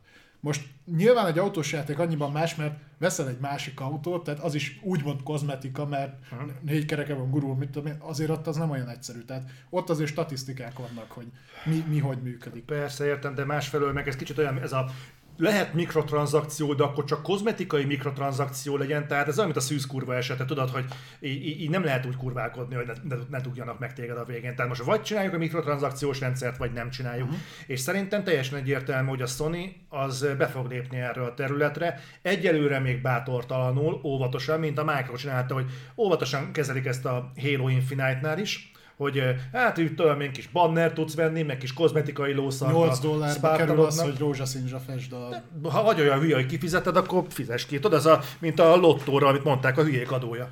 Na most meg lehet ezt is csinálni. Viszont, hogyha ha, ha azt mondod, hogy ebbe viszont tényleg akarod, hogy ez hatékonyan érvényesüljön, és ne az legyen, hogy hát, bocsánat, bekopogtam, elnézést szeretnék megsemmisülni, bocsánat, hogy élek, mikrotranszakció beleférhet? Ha nem, akkor bocsánat. Melyik játék volt az? Bevezették a mikrotranszak- mikrotranszakciót, vagy gyorsan ki is rántották? Valami, valami ilyesmi volt, hogy... Hát a, ugye a Battlefront 2-nél volt az, hogy nagyon nagy volt a felháborodás, és akkor módosították. Na, ott lootbox ott... volt, ott nem mikrotranszakció volt, lootbox ugyanaz, volt. Ugyanaz. Szóval pénzért vettél olyan tartalmat, amit egyébként más, ott egyébként más nem is értél el. Tehát ott meg ráadásul benne volt még ez is, hogy nem elég az, hogy te fizettél valamiért, amihez, ami előnyhöz juttatod, hanem még az is random volt. Hát, ott a gambling volt, ami be, be, És az Overwatch is ugyanígy csinált. A Forza, hát lehet a Forza 7 volt, tényleg.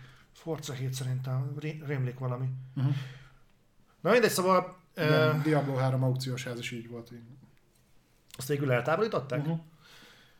Szóval mondom, hogy én úgy, gondol, én úgy gondolom, és lehet, hogy én ülök fordítva a lovon, van egy nagyon jó megoldás erre az egészre. Nem kell megvenni, nem kell vásárolni ezekben a boltokban. És őszintén én nem tudom hibáztatni a sony Azt lehet zavarhat, hogy hogy építették Figyelj, az, az látszik egyébként az egész játékiparban. A kiadóknak kijönnek az éves be, beszámolói, és azt mutatja, hogy a digitális értékesítés, és nem csak a digitális játékeladás, hanem a játékon belüli vásárlás kiveri a csillagos eget. Persze. Tehát melyik az a kiadó, te őszintén melyik az a kapitalista, aki nem mondaná erre azt, hogy akkor már én is jó van.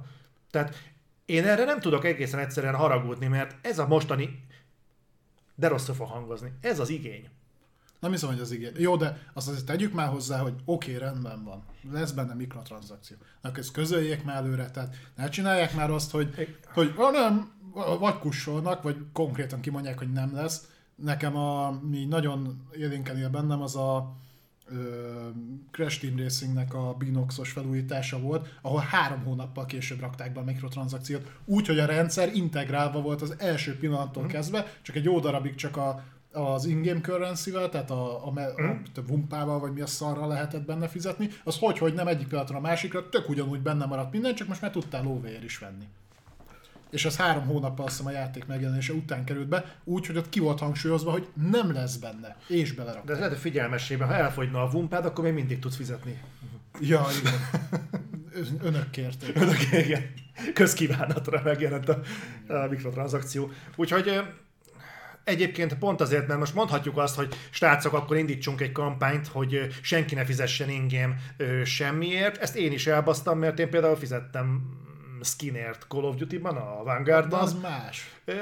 Persze, de, de én, is, én is költök ilyen hülyességekre. Tehát nem rendszeresen, de van, amire költök. Úgyhogy Jó, csak lásd, ez egy multiplayer játék, semmilyen előnyhöz nem jutsz a skinnel. Tetszett, megvetted. de baszol. De, de, de nem is, de várjál, de amikor te behúztad a Code Vanguardot, akkor az úgy sejtetted, hogy lesz benne mikrotranszakció, mert az előző 17 kodban is volt. Persze, hogy tudtam, csak nem sejtettem. Egyébként a, nem tudtam, hogy... Figyelj, ez olyan, hogy nem tudom, lehet, hogy egyébként az egy érettségi foknak a léptéke, de olyan dolgot, hiába tolnak elém valamit, amit nem akarok, nem veszem meg. Vagy kurva rosszul értékesítik, nem tudom, de, de én nem tudom. Ez, ez megint olyan dolog, hogy engem nem tudnának ilyenekkel felbaszni. Tehát én nagyon nehezen tudom elképzelni mikrotranszakció miatt felkúrjam maga. Tudod, hol volt ez nagyon aljas? Volt egy Harry Potter játék, valami tabletes. Nem, egy tabletes játék konkrétan, ahol azt hiszem volt egy rész, hogy a ront folytogatja egy növény, Mhm. és ott fizetned kellett azért, hogy elengedje. Tehát konkrétan ez egy mikrotranszakciós tétel okay. volt benne. Nem tudom, melyik Harry Potter játék volt, de a Jim Sterlingnek volt erről egy vi- videója, és na, na, az egy gennyes húzás, na az egy olyan húzás egyébként, ami amire nincs bocsánat. A mobilpiacon amúgy meg az, az kb. erre van felépítve. Hm? Tehát ott a, felmész uh, Play Store-ba, Hogwarts vagy- Mysteries. Ha? és egyébként szerintem azoknak a fejlesztői csinálják a, legacy a nem a, ja igen, igen, a Hogwarts Legacy. Hát csak nem. Na mindegy. Be, arra, abba azt mondták, nem lesz mikrotranszakció. Jó. Ja, persze, persze. Üm, úgyhogy, Be, be, én nem tudhatom. ja, ők csinálják a Legacy-t is? Aha. Jó, akkor majd megkeressük a... Mi volt az a folytó növény? A folytó urok? Vagy a... Fú, nem, nem, nem, az, az a Slipknot. Bocsánat. Ö, mi a... Mindegy, lent voltak a titkok kamráját, amikor keresték. Ja, ja, ja. Szóval mondom, hogy ilyenek, na, na ez, ez az, amire azt mondom, hogy ez a mikrotranszakciónak az aljas képbehozatala. Az, hogy azt mondod, hogy egy olyan Maserati mennyibe kerül, amit egyébként is kioldana a játék némi grind- grindolás után, Mandragóra. Nem, nem, nem a Mandragóra. Na jó, az csak mondjuk azt látod, hogy ö, mondjuk itt, itt a játék, azt mondod, hogy ennyiért meg tudod venni valódi pénzért, mondjuk megjelenik a játék, belerakták és még kommunikálták is, Mhm. hogy lesz benne, és azt mondod, hogy itt van mondjuk 5 óra, ennyivel tudom kinyitni a, az autót, Mhm. és itt van mondjuk 10 dollár, ö, ennyivel tudom megvenni az autót. Ja.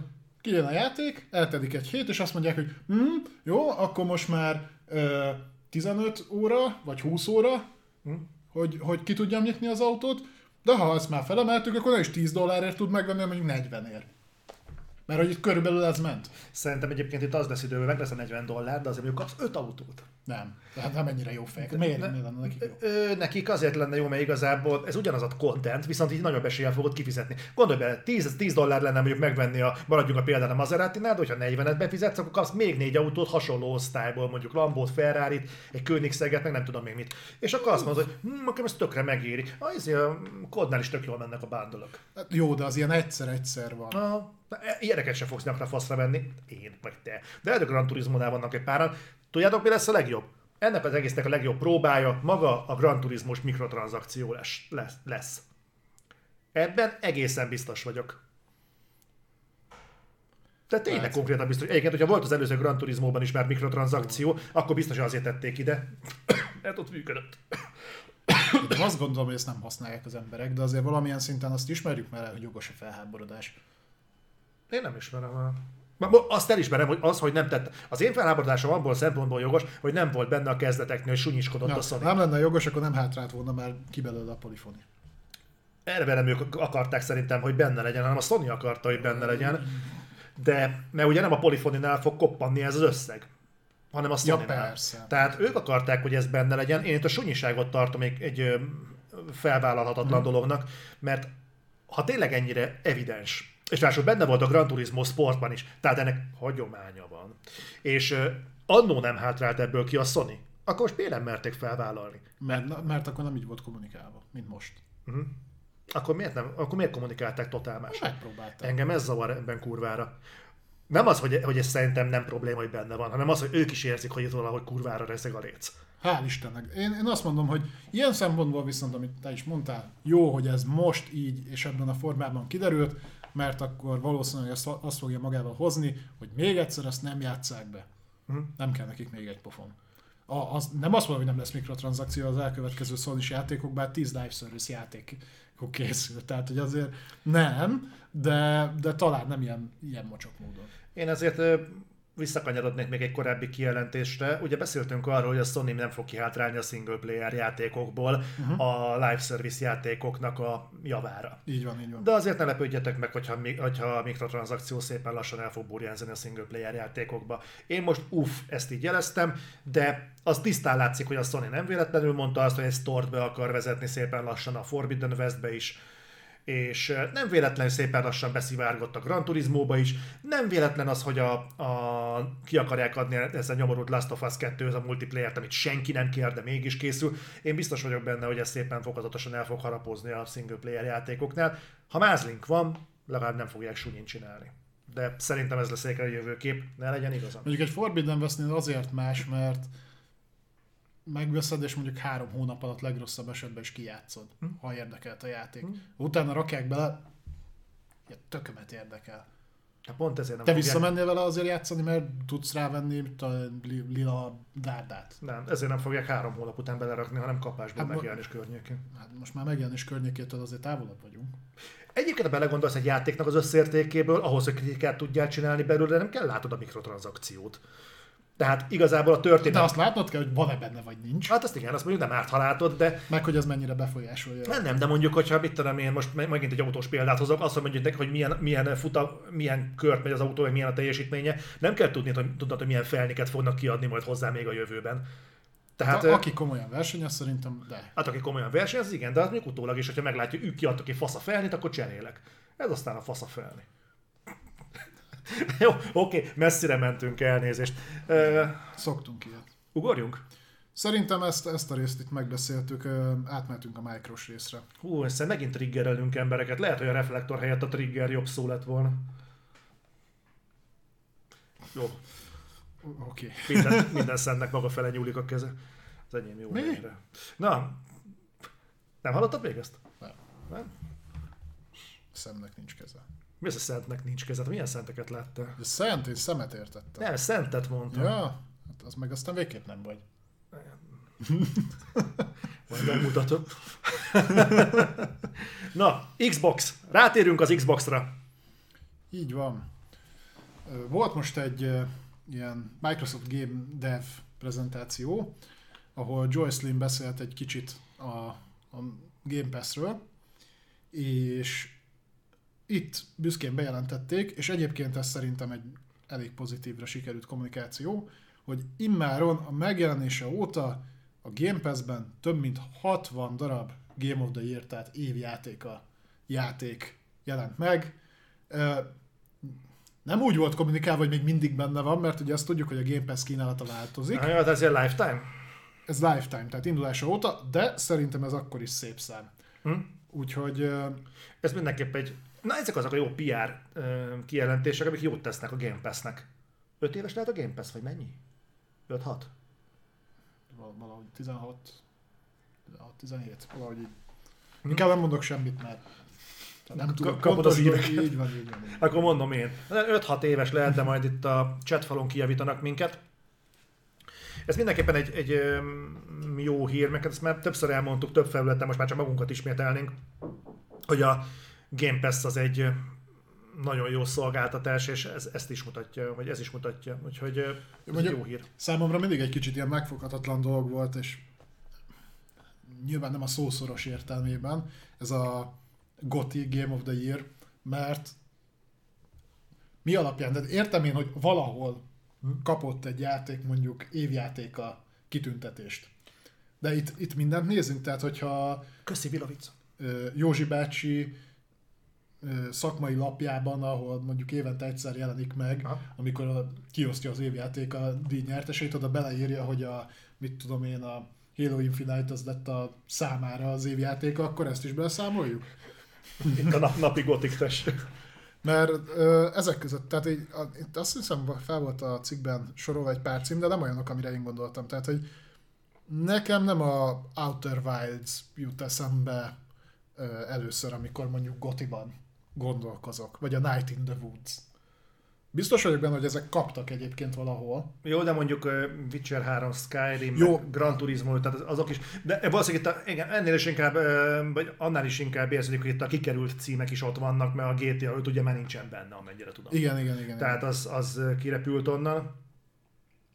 De de ettől függetlenül egyébként ez, ez, ez, ez egy jó, jó dolog. Nyilván ez azt, azt mutatja, hogy nem csak a, a nagy kiadós címekről van szó, a AAA-ról, hanem azért ebbe bekerülnek a frekventáltabb indie címek is, uh-huh. amik nagyobb utat futnak be, alkalmas, hogy mondjuk egy Game Awards-on elismerést uh, húznak be. Nem, ennél többről van szó, tehát Game of the Year-ről van szó, de bár érdekes, hogy ez a GOTI, ez, ez, ez mondjuk magába foglalja azt, hogy mondjuk az Edge-nek a tabelláján volt a Game of the Year. Hát ezt mondom, Vagy- tehát, hogy számomra ez a nem egyértelmű, hogy akkor melyik, tehát mik azok az orgánumok, amik ha got, ö, ilyet osztanak, akkor azt beleszámoljuk, és mi az, amitől meg már azt mondjuk, hogy nem. Hát, hát ha én mondjuk a év, évjátékának, hogy megszavazom az éppen aktuális gitárhírót, ha egyszer majd kijön, akkor arra rá, mi goti vagyunk. Tehát akkor az is egy, egy goti? Vagy hogy néz ez ki? Igen, mert ezt olyan szempontból kommunikálva már láttam, hogy kijön a játék, mondjuk dobozosan, akkor rá van írva, hogy mit tudom, PC Gamerben ez lett, a GameStar-ban ez lett, a mit tudom én, az Edge-nél ez lett, a Gamer Informer-nél ez lett, tehát ilyen, tudod, ezek a patchnik. A joystick jelenleg ilyenek. Ö, és nyilván mondjuk vannak ilyen általános ö, elismert dolgok, mint ugye a Game Awards, a, ahol, ahol tudnak ilyet osztani. Nem tudom, hogy, hogy, hogy hogyan van ez beskatujázva, tehát mi az, a, a- ahonnan még tényleg számít a Goti, a- meg ahonnan nem. Ettől függetlenül, meg mindezt félretéve, egyébként ez egy nagyon szép eredmény, nyilván mutatja azt, hogy a szolgáltatás egyébként jó, és jönnek bele jó játékok. Úgyhogy ez mindenképpen respect. Egyébként a microsoft a kevés dolog egyik, amit jól csinál, az tényleg a Game Pass. Ezt ugyanúgy egyébként érdemes megadni, ami a, a királynak, ami a királyé. A, a Game Pass az, az, az nagyon jó. No, Ö, beszéljünk egy kicsit a Halo-ról. Minden, minden héten beszélünk a Halo-ról. most több, több szempontból is beszélünk a Halo-ról. Mindenkinek javaslom, főleg azért, mert amennyire tudom Magyarországon a Paramount Plus nem elérhető. Ja, akkor ezzel, ezzel kezdjünk? Hát nem, hát ez nem. De az más. Mindegy. Nem, hát a sorozatra akartam beszélni. Mm, Oké, okay. Hát semmi, csak hogy kijött ugye a Halo sorozat, első része már elérhető tegnaptól. Tegnaptól, viszont mivel nincsen Paramount Plus, így hát ilyen Kárpát-medencei okosban megoldással mindenki hozzájuthat a... Ha jól megfelelő tudom, majd a Sky-on keresztül lehet nézni a mi régiónkba. Igen? Azt nem tudom, hogy ez már indult el, én szerintem még ez nem indult el itt nálunk, de hogy, de hogy majd azon keresztül. Na akkor a skin majd keressétek. De akkor kérlek ezt te... Jó, hát akkor menjünk szépen sorba.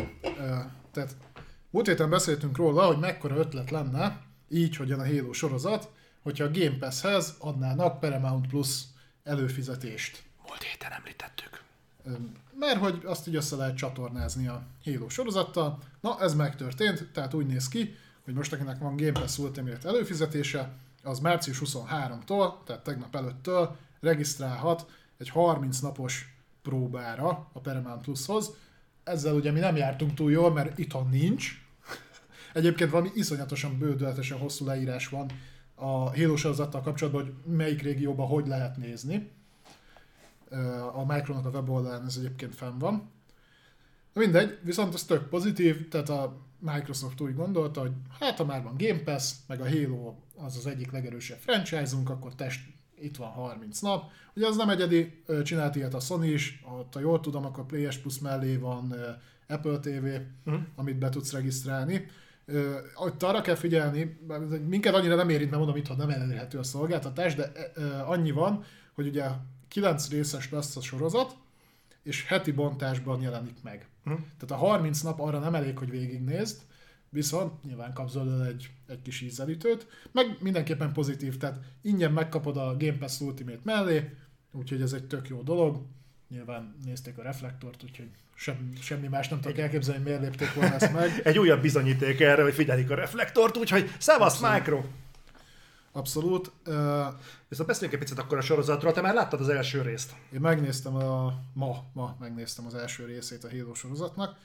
Ugye egyszer már beszéltünk erről, mert uh, voltak, uh, voltak olyan kritikusok, akik előzetesen láthatták a Halo sorozatnak a, az első két uh-huh. részét, és arról nyilatkoztak, ami hát ilyen vegyes, vegyes érzelmek voltak. Uh-huh. Nyilván nehéz megítélni egy sorozatot csak két rész alapján, de azért ugye az alapokat úgy le lehet tenni, és akkor lehet ezt mondani. Hát a tónus most így, így van, tehát a tónus az úgy, az úgy értékelhető. Most már ugye kint van az első rész, meg lehet tekinteni, illetve ugye közben ö, megerősítették azt is, ugye a sorozat készítői, hogy a játékkal sok, vagy inkább semmilyen összefüggés ne keressünk.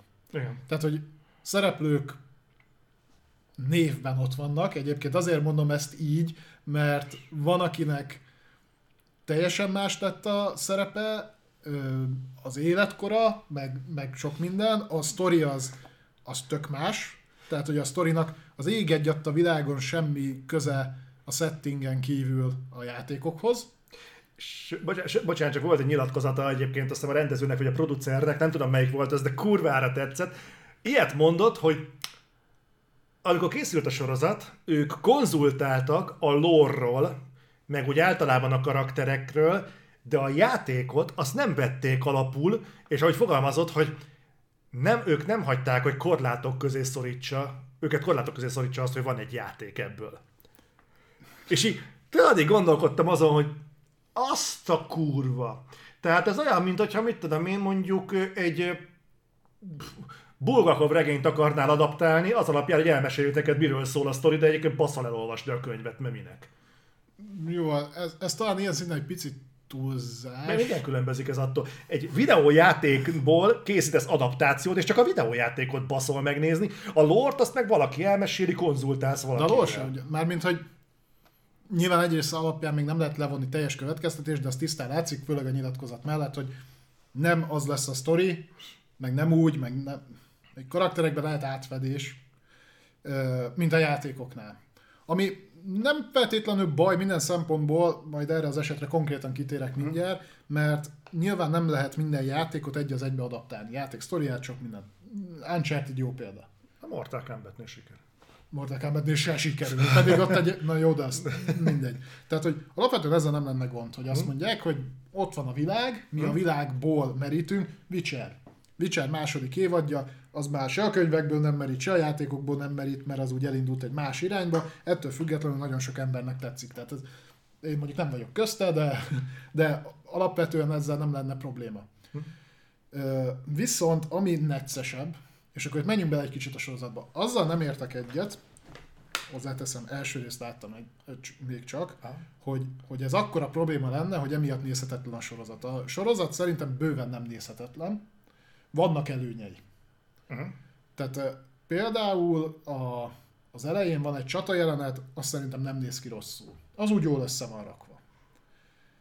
A, aztán a sztorit én nagyjából látom, mire fogják kivezetni. Ha tényleg arra vezetik ki, akkor nem a sztori lesz az elősége, mert akkor egy ilyen nagyon-nagyon-nagyon egyszerű dolog lesz. De abból fagadóan, hogy elindult más irányba, mint amit egyébként a játék képviselt, ebből, ebből is ezt is ki lehetne hozni valami jóra.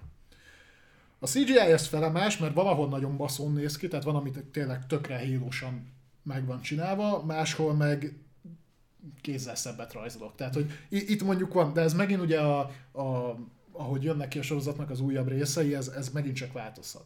Tehát, de azt, azt eddig azt tudom mondani, hogy az, amire én számítottam például, hogy rohadt nagy bukás lesz, meg nézhetetlen lesz, az nem igaz. Hm.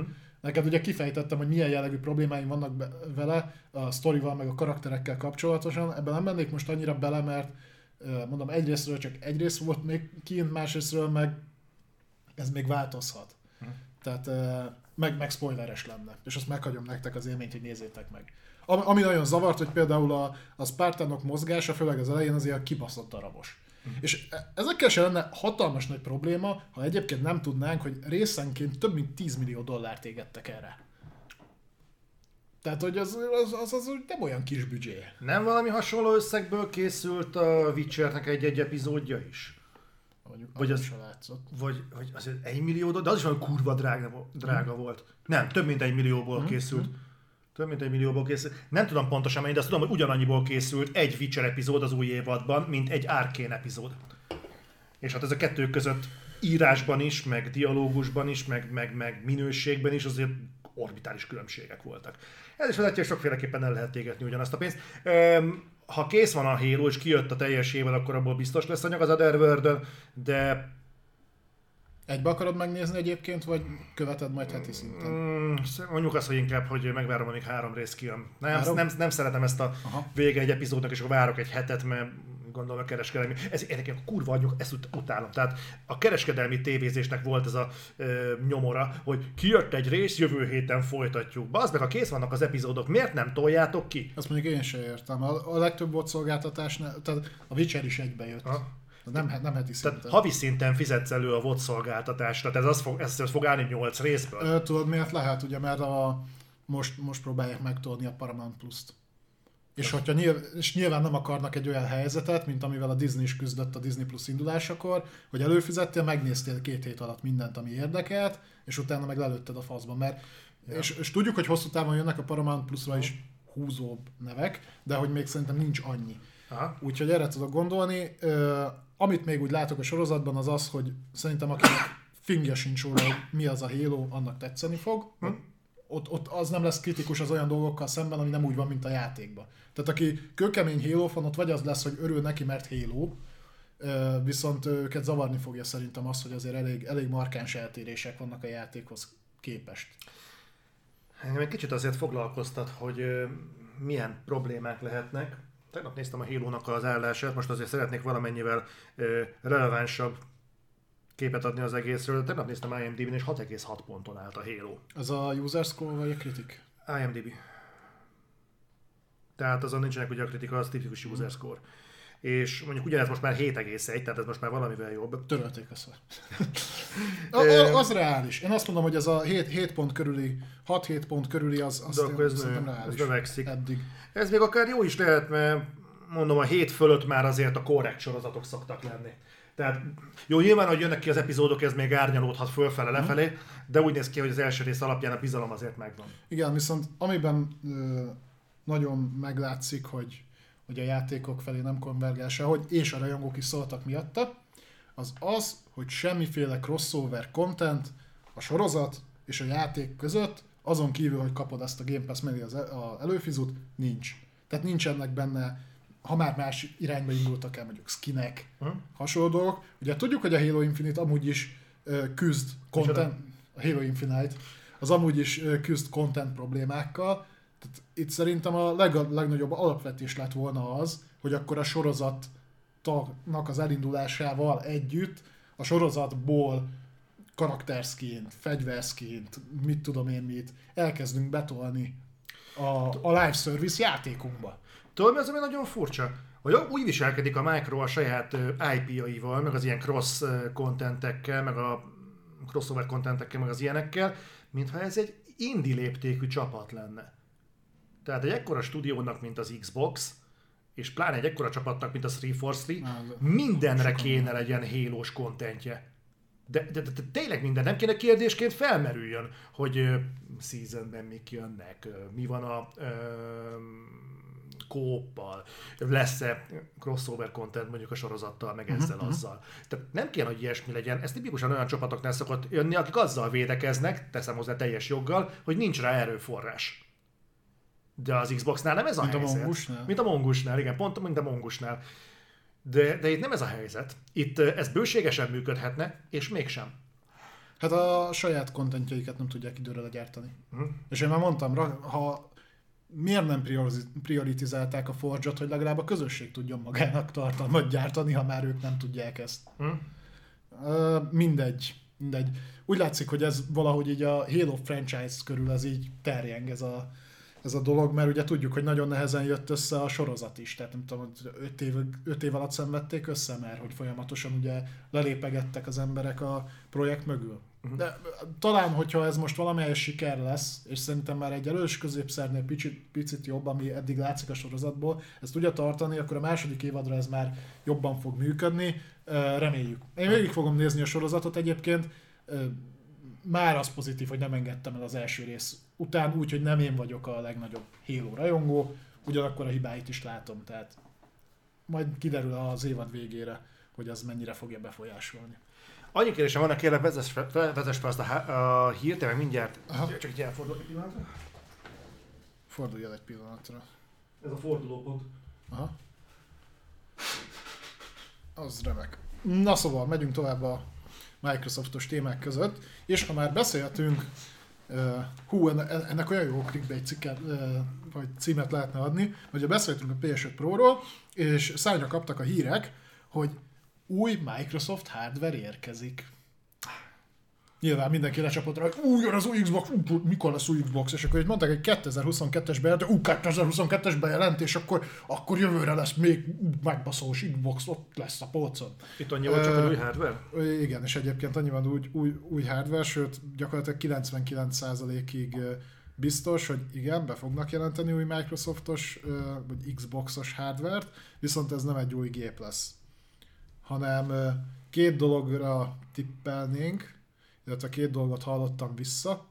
Az egyik az egy ilyen game stick gyakorlatilag, ez egy, már egy létező dolog. Mondjuk azon felröhögnék egyébként, ha ezt képesek lennének bejelenteni. Szerintem simán, és még ráció is van mögötte, ez még egy hardware lenne, amivel, amit beledugsz szépen a okos tévédbe, és tudod a cloudból streamelni rá a játékot. Ez egy nagyon egyszerű, egy ekkora kis stick lesz, rajta lesz egy Microsoft vagy egy Xbox logó, bedugod, Bluetooth-on rácsatlakoztatod a Xbox kontrolleredet és játszol. Mint amit a Stadia próbált ezzel a Chrome lófasszal, hogy bedugod a tévébe, Hát az aztán ne-. Az nem a Stadiahoz kapcsolódott, de igen, tudom, mire gondolsz. Igen. Az eszköz maga, az létezik, így van. Androidos cuccok ilyenek már ezer egy létezik, csak lehetne most kapni Xbox brandingeset. Ez lenne az egyik. A másik, amit meg én még valószínűleg tartanék, egy új kontroller. Mivel mondták, többször beszéltünk róla, hogy a Microsoft ak- aktívan dolgozik azon, hogy azokat a technológiákat, amiket a Sony belerakott a DualSense-be, az belerakják a Xbox kontrollerbe, tehát ha- haptic feedback, adaptív trigger, szerintem ez lesz. Az, hogy ezt most Elite néven adják ki, vagy egy felújított változata lesz az alapkontrollernek, azt nem tudom, de én erre a kettőre tudnék tippelni. Elite Sense. Vagy Dual Elite. Nem hiszem, hogy a nevezéktant átvennék. Gondolod? Valószínűleg nem. Úgyhogy én ezekben tudok gondolkozni. Az új rendben van. Új, tehát a, annak nem lenne értelme, hogy például ennek, ö, annak nem lenne értelme szerintem, hogy most piacra dobnának még egy Xboxot. Nem, nem, nem tudnak többet gyártani, tehát most még nincs meg az a távolság, amit mondtam, hogy, csök, tehát, hogy ö, csökkenne az igény a most elérhető top gyártósorokra annyival, hogy még egy De várjál, mi, dobja. miért gondolod, hogy kevesebb értelme lenne egy új Xbox-ot piacra dobni, mint mondjuk egy PlayStation 5 Pro-t? Mert a PlayStation 5 Pro azért még nem jön alsó hangon másfél-két évig. Hát igen, de, az, de ettől bejelenthetik most a, az új Xboxot, mert mondjuk 23 végére mondják a PlayStation 5 Pro-t, idén bejelenthetik hasonló jelleggel mondjuk a Series X Pro-t. Most csak, hogyha az előzőt engednek meg Hát akkor... bejelentetik, de minek?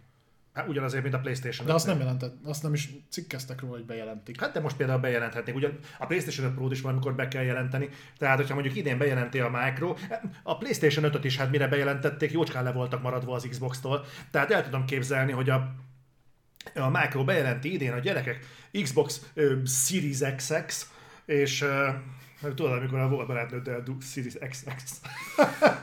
és ö, Igen. tehát ö, tehát meg tudom képzelni, mondjuk idén bejelentik azt, hogy jön a, a durvított változat erre, a Sony azt mondja, ő igen, bazd meg, akkor mi meg kiadjuk a PlayStation 5 Pro-t, és akkor De ez nem így működik. egymás farkát rángatja. Hát figyelj, basszus, hát el tudom képzelni, meg lehet adni, mert így működhetne. Így működött most is. Szerintem most nem ez a cél. Ö, igen, és közben írtátok itt chaten is, hogy ja, volt, egy- volt egyébként most egy új hardware bejelentés, a Sonic 2 filmhez fog érkezni egy Sonic külön kiadású Series S, ha jól tudom, akkor Series S. Láttad, hogy az hogy néz ki? De a kontrollert adtak ki a Ne, szőrösen. nem, hanem a uh, Series S is ott lesz, és az meg lesz brandingelve, tehát lesz rajta egy ilyen szonikos matrica, vagy nem tudom, festés, És igen, lesz hozzá egy kék meg piros szőrös kontroller. Mm. Ez mi istentelenül kibaszott kurva csúnya, hogy hihetetlen. De ezt az esport széna zabálni fogja. Ja, nincs is annál, amikor jó kis izzadó tegyered. A kék meg a piros miatt tudod, hogy tagolva vannak a csapatok. Oké. Okay. De tényleg. Én próbálom... A, Igen, mert az e-sportot azt ez split screen játszák egy gépen, nem? Nem, de ezeket rendezvényre ki lehet vinni, kurva jól néznének ki. Te úgyis szereted ezeket a plusz szarokat. Nem. Az összes ilyen japán cuccot, tudod, a fegyvereket vásárolsz, meg szerzel jobbra-balra, hogy az... Az más, jó? Ja, az, az más. nem szőrös. Piros meg kék hülye vagy, rózsaszín. ja, bocs. Na, de ha már rózsaszín, akkor beszéljünk a fable Ez mi köze a rózsaszínhez? Hát én mesés, nem tudom mi. Ja. Csingiring? Mi? Ez a Pán Péter? A... Nem, ez a Fable trailerből a... A Csingiring. A Csingiring, igen. De én egy kurva vagyok, ne viccelj. Aha. Szóval, kaptunk egy kis infót arról, hogy hogyan, nem, nem is azt, hogy hogyan állnak a félbe a fejlesztésére, hanem valószínűleg miért fog később jönni, mint sokan gondoljátok, és ez miért nem probléma. Juan Fernandezzel, aki egy game designer, beszélgettek, ő egyébként több helyen is megfordult, Ninja Theory-nál is volt, a Playground-nál is, ugye nálunk itt most a, pont a Playground, aki érintett, mert ők dolgoznak az új fable és hát ugye elmondta, hogy ne mostanában, valószínűleg az E3-ban egyébként lesz update a fable viszont ne egy hamar várjuk a megjelenést, mert az, amit mi külső szemmel csak annyit látunk, hogy hát csinált eddig open world autós játékot a Playground Games, és azt úgy nagyon jól csinálták, akkor most egy open world RPG-t ezt pikpak összerakják. Én nekem nincsenek ilyen illúzióim, mert a múltkor reflektorban beszéltük, hogy a játékfejlesztőktől nem lehet ö, tapasztalat, áthozatalat, meg ilyeneket elvárni, hogy ö, legyen rutinjuk ebben abban, úgyhogy én nem kergettem bárány felhőket azt illetően, hogy aki csinált már open játékot, tud csinálni másikat. Ezt most, most próbált kifigurázni, de ebben az esetben egyébként abszolút meg tudom érteni, főleg, hogy a Playgroundnak én megadnám a bizalmat olyan szempontból, hogy eddig elég konstans minőségben tudták ö, ö, szállítani a minőségi játékokat, talán az összes Forza Horizon 90 pont körül van Metacritiken? Szerintem valahogy úgy, ja. Tehát, 80-nál biztos nincs lejjebb. Vala, valahogy úgy, és azért itt oké, okay, hogy mondjuk open world engine-nel, vagy olyan engine-nel, amihez képes megjelenteni, dolgoztak már, de azért van, van különbség a között, hogy mondjuk raksz oda utat, meg kocsit, ami gyorsan megy, meg mondjuk, hogy egy teljes fejlődési rendszert ki kell dolgoznod, a questeket ki kell dolgoznod, azért a Forza Horizonban nincsen sok küldetés, nem? Annál bonyolultabb, hogy menj A-ból B-be. Tehát valószínűleg ott egyébként bőven fel kell ö, a csapatot tölteni is. Ah. Olyan plusz pozíciókkal, amik konkrétan egy RPG-hez kapcsolódnak, úgyhogy ö, ebből a szempontból érthető. Én, én megmondom őszintén, szerintem 2023 vége előtt ebből nem igazán semmi, de nem probléma. Viszont annak nagyon tudnék körülni, hogyha meg tudnának valamit mutatni már belőle idén. A más nem, akkor vertik, hát már Vertical Slice-on szerintem bőven tovább léptek, hogy úgy mondjuk a világot megmutatni. Tehát, hogy a skilleket, meg hasonlókat nem is, de azért mondjuk egy, egy részét a világnak, ami már úgy grafikai asszettek szintjén kész van, azt úgy lehetne. Mert ugye eddig csak egy, egy teaser trailert kaptunk belőle. Uh-huh. Úgyhogy erre én mindenképpen kíváncsi lennék. Egyébként a Fable szerintem nagyot fog menni a platformon. Ez, az, ez a tipikus egyébként, eh, itt visszakanyarodhatunk arra, hogy Szerinted a Fable olyan franchise még, amire érdemes ennyit várni egy folytatásra? Szerintem a Fable tipikusan az a franchise, amit, eh, ami alátámasztja, amit korábban mondtam. Tehát ez már leamortizálta kellően önmagát. Én nem tudom elképzelni, hogy a Fable 5 az eh, vissza tudnak kapaszkodni egy kultikus státuszba. Dacára annak, hogy aki mondjuk hallgat ilyen vonatkozású tematikus podcasteket, vagy esetleg ott volt abban a bizonyos időszakban, Szerintem azokon kívül más nem tudja, hogy a féből egyébként a be nem váltott ígéreteknek volt az ilyen olvasztó tégeje. Viszont, viszont hogyha ezen szépen felülemelkedünk, akkor a féből egy bőségesen nagyon jó játék volt a maga idejében. Az első, pláne a második, viszont így a harmadikról, meg a negyedikről nem véletlenül nem beszélünk. És, Milyen vagy uh, itt most volt szó, ar- Milyen negyedik? Három félből volt, nem? akkor mi az a félből öt? Most csak így belenéztem, akkor ez a félből négy, akkor elnézést.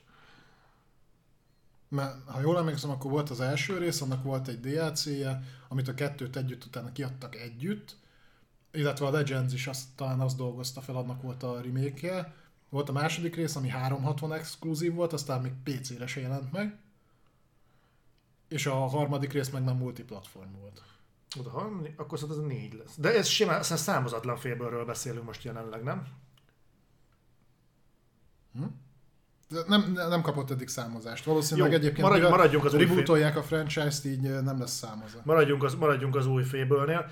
Tehát szerintem egyébként ez tipi- tipikusan az a franchise, ami, amiről nem nagyon ez nem fog szerintem hegyeket megmozgatni. Hogy jövő héten mutatja be a Sony a Project Spartacus-t? A Bloomberg hozta le. Jó, hát majd megnézzük. De hát majd jövő héten. Figyelj már, ha azt Hát jövő héten nem, mert jövő héten max az OVS-en fogjuk megbeszélni, mert a jövő héten nincs reflektor. De hogyha... Miért, hogy jövő héten mutatja be, ez nem feltétlenül van pénteken. De élőben Ja, közvetlenül. úgy értem, hogy a megbeszélésre gondoltam, hogyha, és bocsánat, most a reflektálunk a, a chatre, tehát hogyha ha tényleg jövő héten mutatja be a Sony a Project Spartacus-t, akkor szerintem azt közvetíteni fogjuk. Az nagyot fog Én, én is szabad, de teszem magam, igen. De lehet, hogy csak távolról jelentkezem be, és lenémítom Zolit. Na. Jó, szóval őszintén szóval várom a félből, kíváncsi vagyok a félbőlre, nekem kivétel nélkül mindegyik félből, mindegyik számozott félbőlről borzasztó jó emlékeim vannak, nagyon szeretem a franchise-t, Nekem de... a háromról annyira nem. Jó, de nem szereted a jó játékokat. Ez igaz. És, és lelkes vagyok, és ezzel együtt én nem nem hiszem, hogy ez hegyeket fog megmozgatni. Te imádod a Playground Games-nek a játékait. Igen, és ez is biztos, hogy jó lesz, de nem hiszem, hogy a félből hegyeket fog megmozgatni. Egész egyszerűen azért, amit mondtam egyébként, tök érdekes, hogy visszaköszönnek a saját szavaim. Hogy a, Sokat hallgatod magad. igen. Hogy tudod, ez a 4-4 év a játékok között, önmagában is Igen. sok. De amikor mondjuk olyan léptékű idő telik el, ami már az avatárhoz hasonlítható, mint például mondjuk a, a, a mi a Perfect Dark-nál, Na jó, igen. amikor nem tudsz alapozni azokra, akik esetleg mondjuk még szerették azt a franchise-t. Mert annyi idő telt el, hogy az IP, amire tudnál alapozni, az már ködbe veszett, az már nem mozgat meg a világon senkit. Akit, akire meg céloznál, az meg úgy majd eldönti, hogy mi ez, vagy ha látja egyébként, de akkor se fogja megvenni, mert benne lesz a Game Pass-ben. Pontosan milyen impactet vársz a, a mi a faszom ez? Perfect Dark-tól. És, semmilyet. és, és itt van a másik is a féből, hogy én nagyon szeretem a fébölt, és nagyon sok mindent várok a féböltől. Van egy körvonalazott elképzelésem, hogy minek kéne megfelelni egy új fébölnek, de könyörgöm, azért azt is látom magam előtt, hogy ez a stílusú játék, ez, ez mondjuk, ahogy fut, az mondjuk így az Elden Ringnek a, a környezetében mondjuk úgy működik, hogy a sötét tónus, meg hogy a kardos, verekedős, baszós, nem tudom mi. De soha ilyen- ilyen volt. Azt tudom, de mondjuk egy féből jellegű játék, egy könnyed mese. Azt szerinted ma egyébként asztalhoz vagy képernyő elé tudna ültetni annyi embert, mint mondjuk egy Elden Ring? És nem sok vetlenül ezzel kéne versenyeznie, de nyilván ennek be kéne vonzani embereket a Game Pass-be, és pontosan látszott, hogy a féből három már nem tudta eladni saját De a magát. félből három az már nagyon elrugaszkodott szerintem az alapfélbőlnek a koncepcióját. Más volt, egy sokkal sötétebb tónusú játék volt. Beszéltünk Nem is a tónusról beszélek, ott a játékmenetet is szerintem kicsit elbaszták. Hmm. Jó, Én szerettem. Oké. De, de ezzel Sokat együtt nagyobb, nagyobb, nincs is olyan játék, amit te szerettél, miért hazudsz? Ez igaz. De beszéljünk egy olyan játékról, aminek a fejlesztőit nem szeretik cserébe. Nem a fejlesztő. Hát, ja, mondhatjuk így is. miért kell neked mindig ellent mondanod? Hát, de, Mondok valamit? mert ezért ülünk nem azért ülünk itt kettő, hogy mindig ugyan mindenben egyet értsünk. De. Annak úgy nincs értelme. Most, most, én most veled nem értek egyet, jó? Igen? Határozottan elhalá- elhatárolódok magamtól. Hú, miben volt az elhatárolódó hód? Ez mi volt? Souls Fú, nem tudom, lehet, hogy abban volt, nem tudom. Na. Ö, igen, ez engem kicsit meglepítésként ért. régen sokat beszéltünk az Oriról, az Ori, Ori fejlesztő csapatáról, a Moon Studiosról.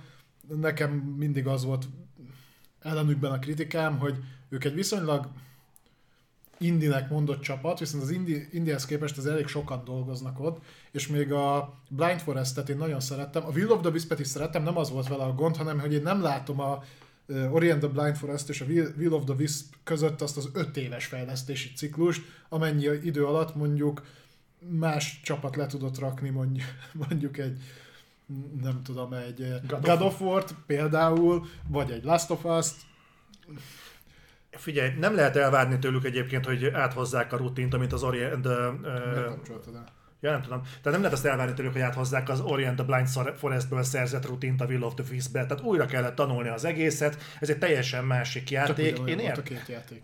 Tudom, de nem lehet elvárni tőlük, hogy... Na mindegy.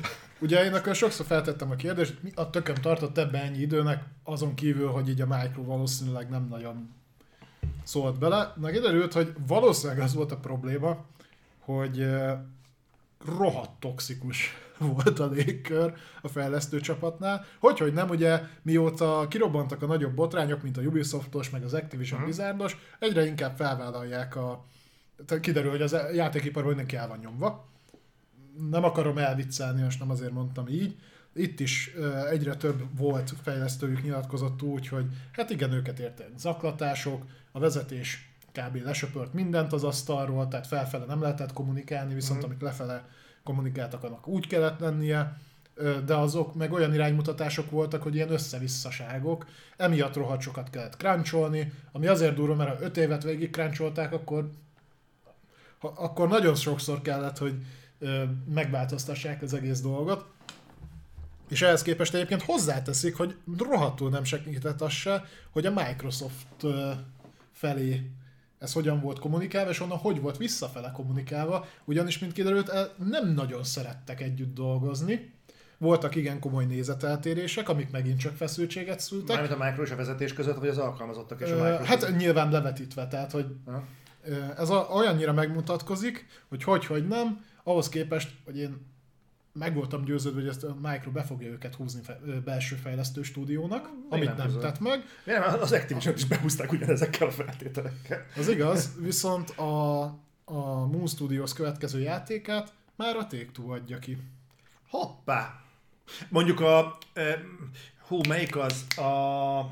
Ja, Istenem, bazd meg. A Quarry-t is a Take-Two fogja kiadni, és az is playstation e, cím. Nem. Az, az nem multiplatform tudomásom szerint. Mi? A Quarry. Ja, hogy úgy. Már azt hittem, mert ugye ott... Megint ellent akartál mondani. Igen, mert ugye nekik az első játékuk az PlayStation exkluzív volt, hmm. és utána viszont multiplatformra csinálták a, hmm. azt a trilógiát. Igen, igen, igen. De a Quarry az most Playstation-ös lesz, de a Duck 2K fogja kiadni. Lehet, hogy ez is Xbox-os lesz, de most a Take-Two adja ki. Nem tudom. Nem tudni, hogy lehet egyébként, hogy ezzel akarják valahogyan erősíteni az indi létüket. Nem tudom, tehát, hogy ők továbbra is second party, vagy third party, vagy nem tudom milyen státusznak örvendenek. Lehet, hogy ezt az új játékot, amit csináltak, ez, ez nem tetszett a Micronak. Nem tudom.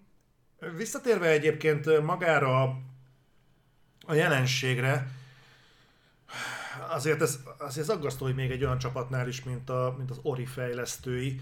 Kiadnak egy ilyen tök cuki játékot egyébként, ami a barátságról, meg a kapcsolatról szól, meg a kapcsolatért való áldozathozatalról szavak nélkül. Annak a kulisszája mögött azért ilyen problémák vannak. Azért ez nem beteg valahol? Igen. Igen, tehát az Ori az a tipikusan az a játék, amire így ránéztél, és így elolvattál, hogy Igen. ez mi a halál cuki, ez így hogy megérint, a történet is olyan volt, meg a, a, a grafika tök jó kiegészítette, a zene, tehát a, és akkor azt hallott, hogy ez ment a háttérbe, és fel is kérdezték őket ezzel kapcsolatban, hogy hát hogy van ez, hogy, hogy most akkor ezeket hallják, és akkor az volt a válasz, a vezetőségtől válaszoltak, hogy ők nem gondolják, hogy hogy az, azok a dolgok, amit a kérdések, a feléjük szerzett, szegezett kérdések sugalnak, azok tükröznék a stúdióban dolgozó több mint 80 ember ö, véleményét, uh-huh. és ez még hozzáadják azt, hogy valamint a régen itt dolgozó emberek véleményét sem. Mm. És hogy nagyon büszkék arra egyébként, hogy ők hogyan kezel, tehát hogyan viselkednek az alkalmazottakkal. Magyarul lesöpörték az asztalról az egészet. Igen, tehát hogy nor, nor do we believe they are representative of the experience of former members. Tehát, hogy nem gondoljuk, hogy, hogy a régi dolgozók véleményét tükrözik. Akik nyilatkoztak egyébként, hogy ezt tapasztalták. Várjál, uh, igen. Tehát, a, a, te, várjál, tehát, hogy a régi tagoknak a, a tapasztalatai, hogy ők tapasztalták ezt? A kiugrott tagok? Megint? Hát csak ezt a mondatot próbálom melyiket értelmezni. Azt tudja egészben. Uh, igen, hogy a csapatunk korábbi tagjainak a tapasztalatai.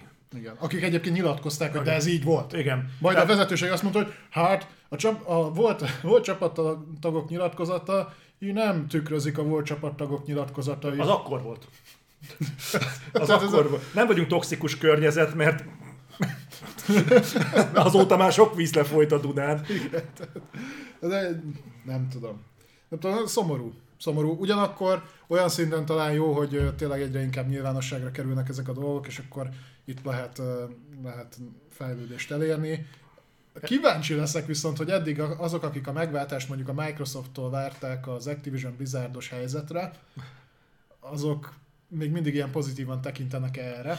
Ez erre ijesztő egyébként, tehát valószínűleg egyébként ott csöprögetés zajlik az Activision Blizzard házatáján, hogy azt a problémát megoldják. De múlt héten pont erről beszéltünk, és egyébként ezt fenntartom most is, hogy, hogy Szerintem ott az lesz, hogy a futó ügyeket le kell zárni, ez semmiben nem garantálja, hogy nem lesznek jövőbeliek, de rendezni kell a, a bort felé. Azt, mm. hogy rendben vagyunk, tiszták vagyunk az úr színe előtt, átvesszük tisztán a céget, hogy rohadt belül továbbra is, az nem vitás, de az átvétel pillanatában, az ügylet lezárásakor ennek rendben kell lennie.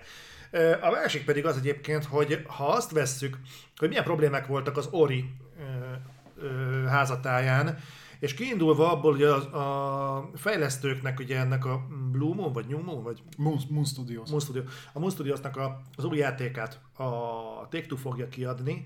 El tudom képzelni, hogy, hogy és most úgy tűnt, ha Micro-t mentegetném, de el tudom képzelni, hogy Micro egyébként levette egy ponton a kezét erről a csapatról. Levette? Hát nem tudom, hogy levette-e. Ez akkor lesz érdekes, hogy megtudjuk, hogy a Moon Studiosnak az új játéka, az, az ezután, amit majd csinálnak, az is más kiadónál jönne, vagy visszamegy a Microhoz. Aha. Lehet, hogy ez most egy kilengés, de hogyha a következő is egy másik stúdiótól fog kijönni, akkor valószínűleg elengedte őket. Hát mondjuk, hogyha ilyen gyakorisággal adják ki a játékaikat, akkor erre még várnunk kell sokat. Mert hogyha van olyan kiadó, aki még többet tud várni egy játékra, uh-huh. mint a Micro, aki azért elengedte a kezüket a, az Ori and the Will of the Wisp-nél, vagy elengedte a 343-nek az Infinite-nál, akkor az a Take-Two, aki tíz éve futtatja a GTA 5-öt, és nem, nem presszionálja túlságosan a Rockstart, hogy rakja össze a GTA 6-ot. De a Rockstarral megteheti, azért a Moon Studiosnak nincsen ennyi pedigréje. Még. Még. Majd, majd lesz. No de, beszéljünk még jó hírekről. Így van. Ö, pletyka szint, nem is annyira pletyka igazából, hogy viszonylag megbízható forrásból Twitterről. Egy szivárogtató beszélt arról, hogy hogyan is fog kinézni a, Modern Warfare, az új Modern Warfare, az új régi Modern Warfare folytatása, uh-huh. az MV2. Uh-huh. Mhm. Tehát itt egész konkrétan arról van szó, hogy kezdenek egybevágni azok az információk, amit már hallottunk, hogy ugye meg akarják ritkítani a, a kodoknak a kiadását. És ott ezzel kapcsolatban jött egy olyan info, hogy állítólag annó az előző ö, Modern Warfare-be, ugye rebootba, nagyon-nagyon sok pályának a felújítása, tehát felújított, remasterelt pályája nem került bele, amit tervben volt, és hogy elvileg ezek, és még sok másik, azért van miből válogatni, volt egy pár kod, uh-huh. azok viszont fognak érkezni az MV2-be, illetve ez arra fele mutat, hogy egy hosszabb távú életpályát, illetve supportot akarnak a Modern Warfare 2 mögé. Ez jó hír. Tehát egyrésztről ez most lehetne mondani, hogy miért megint ugyanazok a pályák, egyébként szerintem a kodban a multipályák azért jó, jó eséllyel el voltak találva, tehát nagyon sok klasszikus pálya van, ami tényleg jó. Kevesebb effortot kell belerakni, tehát uh-huh. keves, ö, hamarabb kész tud lenni, viszont ezzel fel lehet tölteni szépen a, az, az éveket, és én, én is érzem, meg már beszéltünk is erről, hogy valószínűleg ez az éventényi kod nem, nem szükséges. Ha. Tehát, hogy az ember is úgy jobban megbecsülne szerintem egy-egy részt, ha mondjuk tudja, hogy megveszi, és mondjuk két évig bent tudja tartani a játék, akkor azért szívesebben fizet, Aha. meg hosszabb távon is tud költekezni benne, az meg a kiadó részéről jó. Úgyhogy nagyon-nagyon arra felemutatnak a dolgok, hogy ez a következő Modern Warfare, ez alsóhangon minimum két évet lesz a piacon, az eddigi egy évekkel ellentétben. De előfordulhat, hogy még hosszabban is. Ugye azt tudjuk, hogy emellett egyébként a klasszikus Warzone elérhető marad, viszont érkezik vele együtt a Warzone 2, tehát az is piacon lesz, úgyhogy lesz azért piaconkot bőven. Ez alátámasztatja azt, amit múlt héten beszéltünk, azt hiszem, hogy a következő Call of Duty, ugye ami majd jövőre érkezik, azt nem tekintik majd teljes értékű Call of Duty-nak. Ez egyrészt azért... Mi, mi, mi a teljes értékű kód? Hát az, amik eddig voltak. Tehát, hogy single player kampánya, multiplayerrel, hát ez is meg lesz, ilyesmivel. Ehhez lesz, de ezek szerint ezt akarják majd ki expandálni egy jóval terjengősebb időszakra, ezt fogják majd támogatni is, de azért nyilván jövőre majd fog jönni egy másik Call of Duty, valószínűleg egy kisebb léptékű lesz. Egyrészt azért, hogy azért a évenkénti megjelenés papíron legalább megmaradjon, másrészt meg valószínűleg így akarják kipörgetni a Sony felé a kintlevőségüket. Uh-huh. Úgyhogy Mindegy, nagyon várom. Nagyon-nagyon várom a Modern Warfare 2 Azt én is. Jobban, mint a Vanguardot, én abban nagyon kiábrándultam, megmondom őszintén, nekem nem jött be. Mm. Tehát a... Én el voltam vele, de meg tudom érteni ezt. Hát el voltál vele 256-os Prestige szint, vagy meddig vittétek? Na, az én kurva anya. ezt ne zárt, ezt most nyitottam meg. Ja, jó. Na, viszont van jó hír is, vagy hát jónak tűnő hír, így az Activision Blizzard házatájáról, ha már a Micronál vagyunk mostantól így szoktuk feldolgozni ezeket a híreket. A hetek óta beszélünk arról, hogy egyre jobban kommunikál a Blizzard része az Activision Blizzardnak. Igen. Ö, ugye híreznek a, a WoW-ról, hogy az merre fele fog tartani, most már látni fogjuk, a mobilos Warcraft-ról ennek valaki örül, valaki nem. Az Overwatch 2 úgy néz ki, hogy most már alkulgat, egyre többet tudunk arról is, ugye meg kim volt az alfa, jön a beta, az is pörög, és most a Diablo 4-ről volt hír, mégpedig az, hogy Jövő héten lesz egy negyedéves, vagy igen, egy negyedéves update a Diablo 4 kapcsolatban, ahol most egy kicsit így a, az environmentre, tehát a mondjad be, mi az? Nem grafika, hanem Environmental art? Hát környezet. Környezet. Tehát a környezeti elemekre fognak kicsit jobban lemenni. Látunk fákat. még régebben jól felhívtátok rá a figyelmünket, amit nálunk így kimaradt, tehát hogy gameplay videó is van már kint egy csomó, meg, meg ilyen dolgok. Most, most így a környezetre fekszenek rá jobban.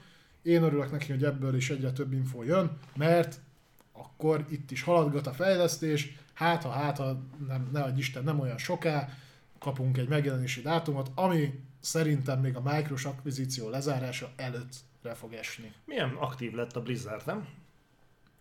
Hát most, hogy már tudják, hogy hosszú távon se lesznek munkanélküliek, igen, szerintem így ezt kicsit megdobta a lelkesedést. Uh-huh.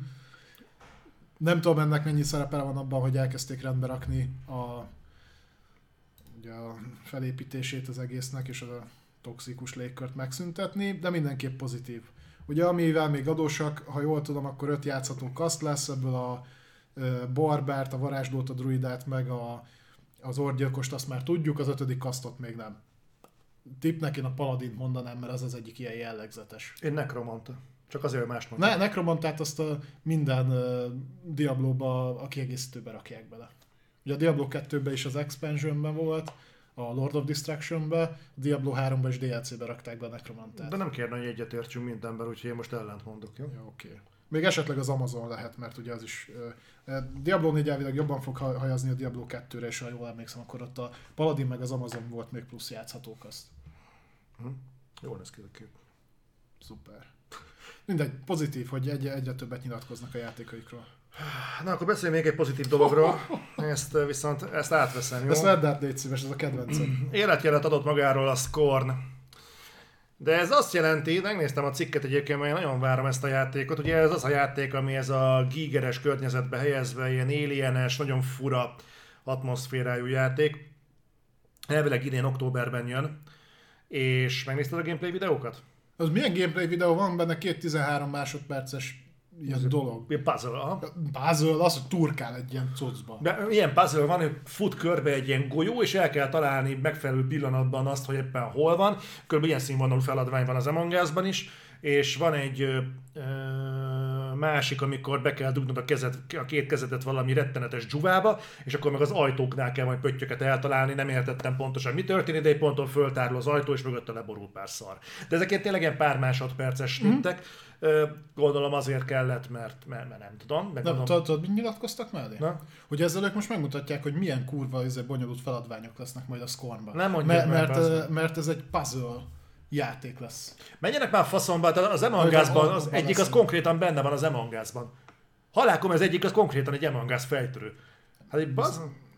Szerintem kevered, Among Us-ban nincsenek. Dehogy nem, dehogy nem, hanem amikor krútag vagy. És Ja, ja, menni, és ja, ja, akkor- az az- Aha, igen, jó, az oké. egyik ilyen fejtörő, az konkrétan benne van az Jó, lehet, ez Us-ban. semmivel nem komolyabb, mint, mint amikor Skyrimba kell nyitogatni a zárat, meg ilyen fasságok, csak mivel a, azt mondták, hogy a hangsúlyt erre fektetik, ezért valószínűleg azt már sejtettük amúgy is, hogy a gameplay meg kurva gyenge lesz benne, vagy alig. Ö, bocsánat, csak megnézem ezt a nyilatkozatot, ez hol van? Hol van? Hol van? Ö, Várjál, feljebb mész. Várjál, itt van csak, hogy a, a Scorn fejlesztői ö, tagadták azt, hogy ez csak egy sétaszimulátor lenne. Ö, Jézus, Jézusom, bazd meg, mi, micsoda, hol, hol, hol van? Itt olvastam el az elején. Ja, igen. Nem látom. Na mindegy. Mindegy, azt mondták, hogy erre fogják a hangsúlyt helyezni. Most már jó lenne, hogyha bármire helyeznék a hangsúlyt, mert ennek a játéknak már egy jó ideje meg kellett volna jelennie. Én nem tudom, tehát jól néz ki, továbbra is egyébként design szempontból baromi jól néz ki ez a játék, de az a baj, hogy minél többet látok belőle, valahogy folyamatosan az csapódik le bennem, hogy ez annál inkább egy ilyen, ilyen, ilyen lufi lesz. És én nagyon szeretnék végre egy nyilatkozatot hallani, hallani egyébként a fejlesztőktől, hogy milyen hosszú lesz a score. Megelőgelegezem, neked szerintem 3-4 óránál nem lesz hosszabb a játék. Ebben én is szinte biztos vagyok. De meglátjuk. És ezzel nem lenne alapvetően baj, csak ez már megint olyan, hogy évek óta tologatják. Aha. És ugye az utolsó nyilatkozat az volt, mikor létrehozták mögé ezt a, nem e mögé, csak ebbe csatlakozott be azt a, azt a csoportot, ezt a pénzügyi csoportot, hogy most még több pénz, meg még több idő van a játékra, hogy elkészítsék. Uh-huh. Ez tök jó. Csak mondjuk egy 3-4-5 éves fejlesztési idő után kiadni egy két órás nem séta szimulátort, és mondom, nem tudom, tehát én csak az alapján ítélek, amit eddig láttam a Scornból, de hogy elvileg mennyi? Már vagyunk a megjelenés előtt? 6 hónappal vagyunk a megjelenés előtt? Meg azért, azért is érdekes És lenne, mert a... 13 másodpercet tudnak mutatni, hogy matadsz egy ilyen izében?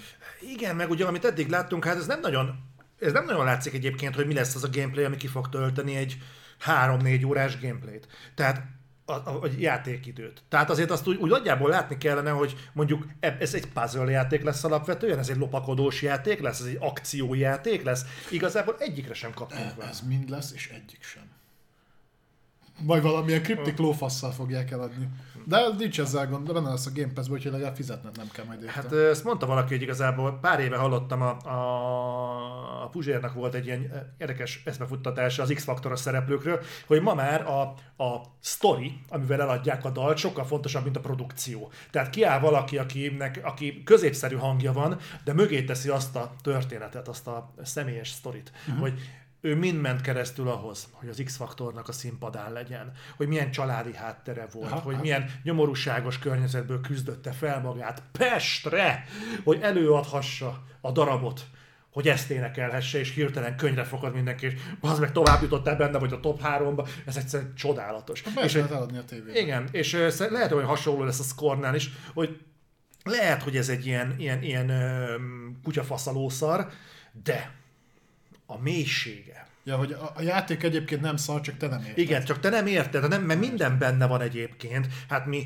mi a, kör, a környezet elmeséli önmagát. Csak nem figyeltél. Igen, ez a, hát ez nem is három óra hosszú, mert hogyha a háttérben elindítasz egy másik játékot, és azzal játszol a helyet, akkor lehet 40 óra. is. Igen. Ha oda Csak ennyit kéne. Igen. Ennyit kellett volna megérteni. nem kéne kapkodni. Hol voltál, amikor olvasni kellett volna a falon a szöveget? Azt a kurva. Vagy meg kurva lassan települ, és akkor azt is bele számítják. Ja igen, ez a, tudod, a játék megvételétől számítva már ketyeg az óra. Mire hazaviszed a játékot, az már egy óra. Meg mire visszaviszed becserélni, azt is beleszámítják. Igazán állat. Vagy mondjuk egy hétig nem lesz elérhető. De tudod, valami hiba üzenetet dob el. Tényleg. Tényleg. És akkor ez csak egy teszt volt. Te szoktál ilyeneket kérni Twitter. Én néha szoktam. Múltkor volt egy elképzelésem, hogy kirakok megint valami triggerelő baromságot. De csak, a, csak kiírtad, hogy majd kirakod, és nem raktad. Ne, ezt kiraktam egyébként valamit, csak nem azt akartam kirakni, valami ilyet akartam, hogy öm, aki mondjuk nincsen ezzel annyira képbe, kiírtam, hogy két nap múlva kirakok valami atomtriggerelő fasságot, ezen egy páran elkezdtek ö, zizegni. Az volt a hogy kirakok ilyen hülyeséget, hogy éljen Trump, vagy valami, hogy, hogy hányan vannak, akik ö, komolyan veszik úgy, hogy két nappal korábban ugyanarra a felületre kiírtam, hogy valamivel baszni fogom az agyukat. Aztán úgy elment a kedvem az egésztől, valahogy. És csak a reflektort raktad ki? És kitette a reflektor. Mint kiderült, az is elég volt. Elég, igen, bőven. Na- engem is triggerel, pedig én itt vagyok benne. Szergé. Ugye? Látom, a hajadon látszik egyébként, hogy... Már most nem rád értettem, hogy hajadon, nem mindegy. Értettem. Na de, beszéljünk Shinji Mikamiról. Aki amúgy is aktuális, mert a csapata a Tango Workshop, vagy Wor- workshop, Tango Work, Gameworks. Game, Tango Gameworks, csinálta most a Ghostwire Tokiót, és uh, itt Isten ezek szerint uh, Mr. Mikaminak volt egy nyilatkozata, hogy ő felhagyna a horror készítéssel. Azt, azt mondta, nem, nem ilyen egyértelműen mondta, hogy felhagyna a horror készítéssel, csak nagyjából erre vezették ki, ugyanis azt mondta, hogy nem szeretné, hogyha az ő csapatát, az ő fejlesztő csapatát, azt csak a horrorral azonosítanák, hanem ő azt szeretné, hogy úgy emlékezzen mindenki a Tango Gameworks-re, hogy ők általánosságban, bármilyen műfajban tudnak jót alkotni, Uh-huh. és azt mondta, hogy az új játékuk, ami fejlesztése alatt, alatt van most, az a horrornak a tükörképe, vagy az, az antitézise, tehát ilyen anti-horror. A A for, fordítottja. Nem tudom. Tehát a, va- valami biztos, valami kurva boldog játék lesz. De egy konkrétan így mondta, hogy a anti-horrort fejlesztem. Mondjuk annyiból nehéz eh, kétségbe vonni Mr. Mikaminak a szavait, hogy aki megnézi a Ghostwire Tokiót, ha valami, az nem horror. Tehát az kurva élet, hogy az nem horror. Úgyhogy eh, nem most kezdenek el majd távolodni ettől, a, ettől az egésztől, hanem ez már a, a Ja, Ghostwire persze. Tokióval megkezdődött. Hát ott még valamennyire legalább ez a spiritualitás megmaradt. De annak semmi köze a Mert horror. ugye Evil Within 3-nak indult, és utána variálták át. Igen? Aha. Ezt nem tudtam. Hát figyelj, igazából lehet spirituális úgy is, mint a Spiritfarerben, tehát nem kell az szükségszerűen horrornak lenni, de de az teljesen, teljesen egyértelmű a, a Ghostwire alapján is, hogy ez a csapat nem akar horror csinálni. Sőt, messzebb megyek, az már az Evil Within 2-ben is látszott, hogy nem nagyon akarnak horror csinálni. Az meg is látszott az Evil Within 2-nek a fogadtatásán, mert Mhm. még az, egy, az első részt azt úgy nagyjából mindenki erre a Correct Plus Mhm. szintre tette, azért, ha jól emlékszem, ha más nem kritikailag, a kettő nagy buka, bukás volt. Hát a kettő az nem volt túl jó, igen, kurva szar technikai minőségben is jelent meg. Mondjuk a Ghostwire Tokyo is megéri a maga pénzét, bazd meg, azért ha próbáltam keresni a Ray Tracinget olyan felületen, ahol máshol maszatolás jelleggel azért ott van, tehát amikor a tükörben nem látod, akkor azért ott gondok vannak. Az options ott volt. Igen? Már oda volt írva. Jó, oké. Körülök. És a hat grafikai mód közül melyikkel játszottad egyébként? A izével a, a, a, leg, a legfelsővel, mert a vészink is rajta. Ja, Ray Tracing, V-Sync, 4K 30 FPS? Ja, 4K ingadozó, azt hiszem, hogy valami ilyesmi. Aha. Tehát, na mindegy. Na, majd jön a, jön a, a Ghostwire Tokyo is, nem kell aggódni. A cikk. Ja, tényleg valakit kérdezte. Lesz Ghostwire Tokyo cikk. Lesz, lesz, lesz. Azon dolgozom, hogy ma, de legkésőbb holnap fölkerüljön Patreonra, és onnantól egy nap múlva megy ki. El vagyok csúszva egyébként a Gorefest-tel is, de az is majd megy, megy kifelé. Még ezt nem is te írod. Ja. Tudom, csak nekem kéne összeraknom az intrót, az ilyeneket. Látod? Ilyen ez a pop Ja, úgyhogy Zolit baszogassátok a Gorfest miatt is ne kínzont. Na, és de már szóba került a baszogatás. Akkor itt a második kibeszélőnk aktualitása. Így van. Ez pedig a ö, review bombing jelenség lesz még hozzá a Tunic kapcsán. Ja, több játékba bele fogunk nézni, csak most uh, a Tunic... A, azért raktam be a Tunicot, illetve a, a Tunicos cikk alapján, hogy aki nem tudja mi az a Tunic, ez egy ilyen nagyon aranyos, felülnézetes Zelda klón, kis rókával kell menni. Mhm. Egyébként meg, lehet neki mondani, hogy megtévesztő az, ahogy kinéz, mert ez egy elég nehéz játék egyébként. Ilyen kis aranyosnak néz ki, de tipikusan ez az a ártatlan játék, aminél nem lehet megérteni azt, hogy miért kezdték el fossászarra elkézni Metacritiken. De mivel? Ö, hát például pont ezzel, amit mondtam, hogy illetve majd rátérünk konkrétan, meg kiemeltem több játéknál, hogy milyen uh, szélsőségek voltak. Uh-huh. Ugye ez az egész review bombing jelensége szerintem ilyen formában nem olyan nagyon régóta van jelen. Szerintem ennek az első kiugró esete az a Last of Us 2 volt. Igen, szerintem is. Ami ilyen nagyon-nagyon megosztó.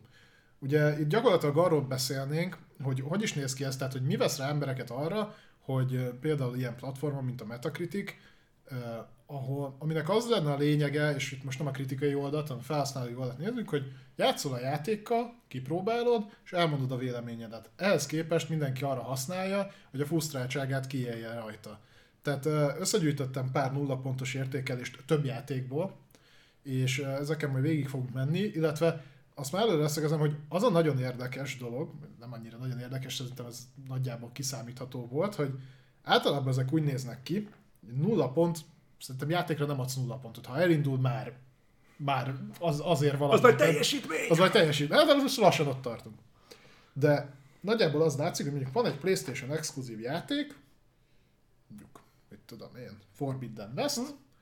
alá van egy nulla pontos értékelés, hogy hát ez szar, mert szar, és megnézed a profilt, a profilon két játék értékelése van mondjuk, az egyik az egy Sony exkluzív játék, mondjuk ez, nulla ponttal, és alatta mondjuk van egy Nintendo vagy egy Microsoft exkluzív 10 ponttal. Szintén ennyi hozzászólása, hogy mert ez jó.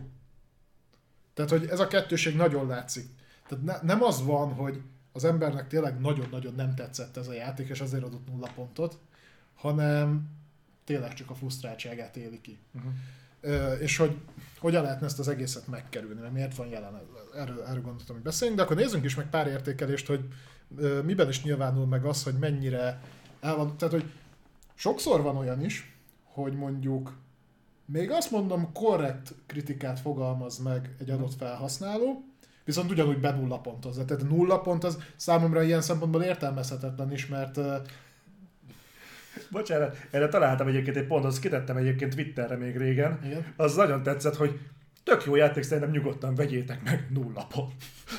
Igen. Óriási volt. Ugye mostában sokszor előjött az is, hogyha vala, valamelyik játékot valamilyen nyelven nem adják ki, akkor a, az adott náció rászabadul. Az olaszoknál volt, melyik játék volt az? Ó, nem tudom, na mindegy. Szerintem pont az Elden Ring volt. Na mindegy, nézzünk bele pár uh, pár értékelésbe. De például Forbidden, a Forbidden West-et írtam fel, Elden Ringet. Dying Light 2, igen. Uh, Dying Light 2, köszönjük. Tunikot, Halo Infinite-ot. uh, tehát a Forbidden West. Egyik a legkiábrándítóbb játékoknak az elmúlt évekből. A gameplay unalmas, a, alig van benne uh, sztori, ami bent tartana, és minden uh, karakter kidolgozatlan és szarul van megírva, nulla pont. És alá egyébként ugyan ennél az embernél be volt rakva az Elda 10 ponttal. Na most én nagyon sok érdemét látom az Eldának, de, de a kurvára kidolgozott karakterek és sztoria, ami bent tartana, na az nincs benne. Tehát ott mondtuk, hogy a gameplay működik jól. Hát, és... Igen, a, bocsánat, a user score egyébként ez a két pont szokott általában domináns letni. Vagy 10 pont valami, vagy nulla. Igen. Igen. Érdekes a kritikáknál, mert pont ez a két pont az, ami szinte kurva, ami a legritkábban fordul elő. A maximum vagy a legalja. Milyen érdekes a kontraszt alapból, nem? Igen, de és, és akkor megnézed, volt még egy, amit így kiírtam, hogy jól néz ki a játék, de szornak érződik. Ö, nagyon felszínes. Ö, ezt egy, ezt egy 2022-es játék nem engedheti meg magának hogyha nem vagy teljesen fanboy, akkor csak ráadázáskor venném meg. Nulla pont. Így. És egyébként ugyanennél az embernél ellentétes oldalon ott volt a Halo Infinite 10 ponttal. Tudod, mi az érdekes? Hogy, ja, csak nem egy fanboy. Az a, az a fura, hogy egyébként ez a srác veszi a fáradtságot, hogy kifejtse. Nem egyszerűen csak rábassza a nulla pontot, ő veszi a fáradtságot, hogy leírja, mik a problémái, és ezzel együtt pontoz egy ilyet. Tehát nekünk nem kell egyiket egyet értenünk mindenben, de szerintem vannak olyan sarokpontok, amikben azért muszáj közös nevezőn lennünk. Tehát azért gondolom egyetértünk abban, hogy mondjuk a, a Horizon Forbidden West például nem a második világháborúban játszódik. Gondolom.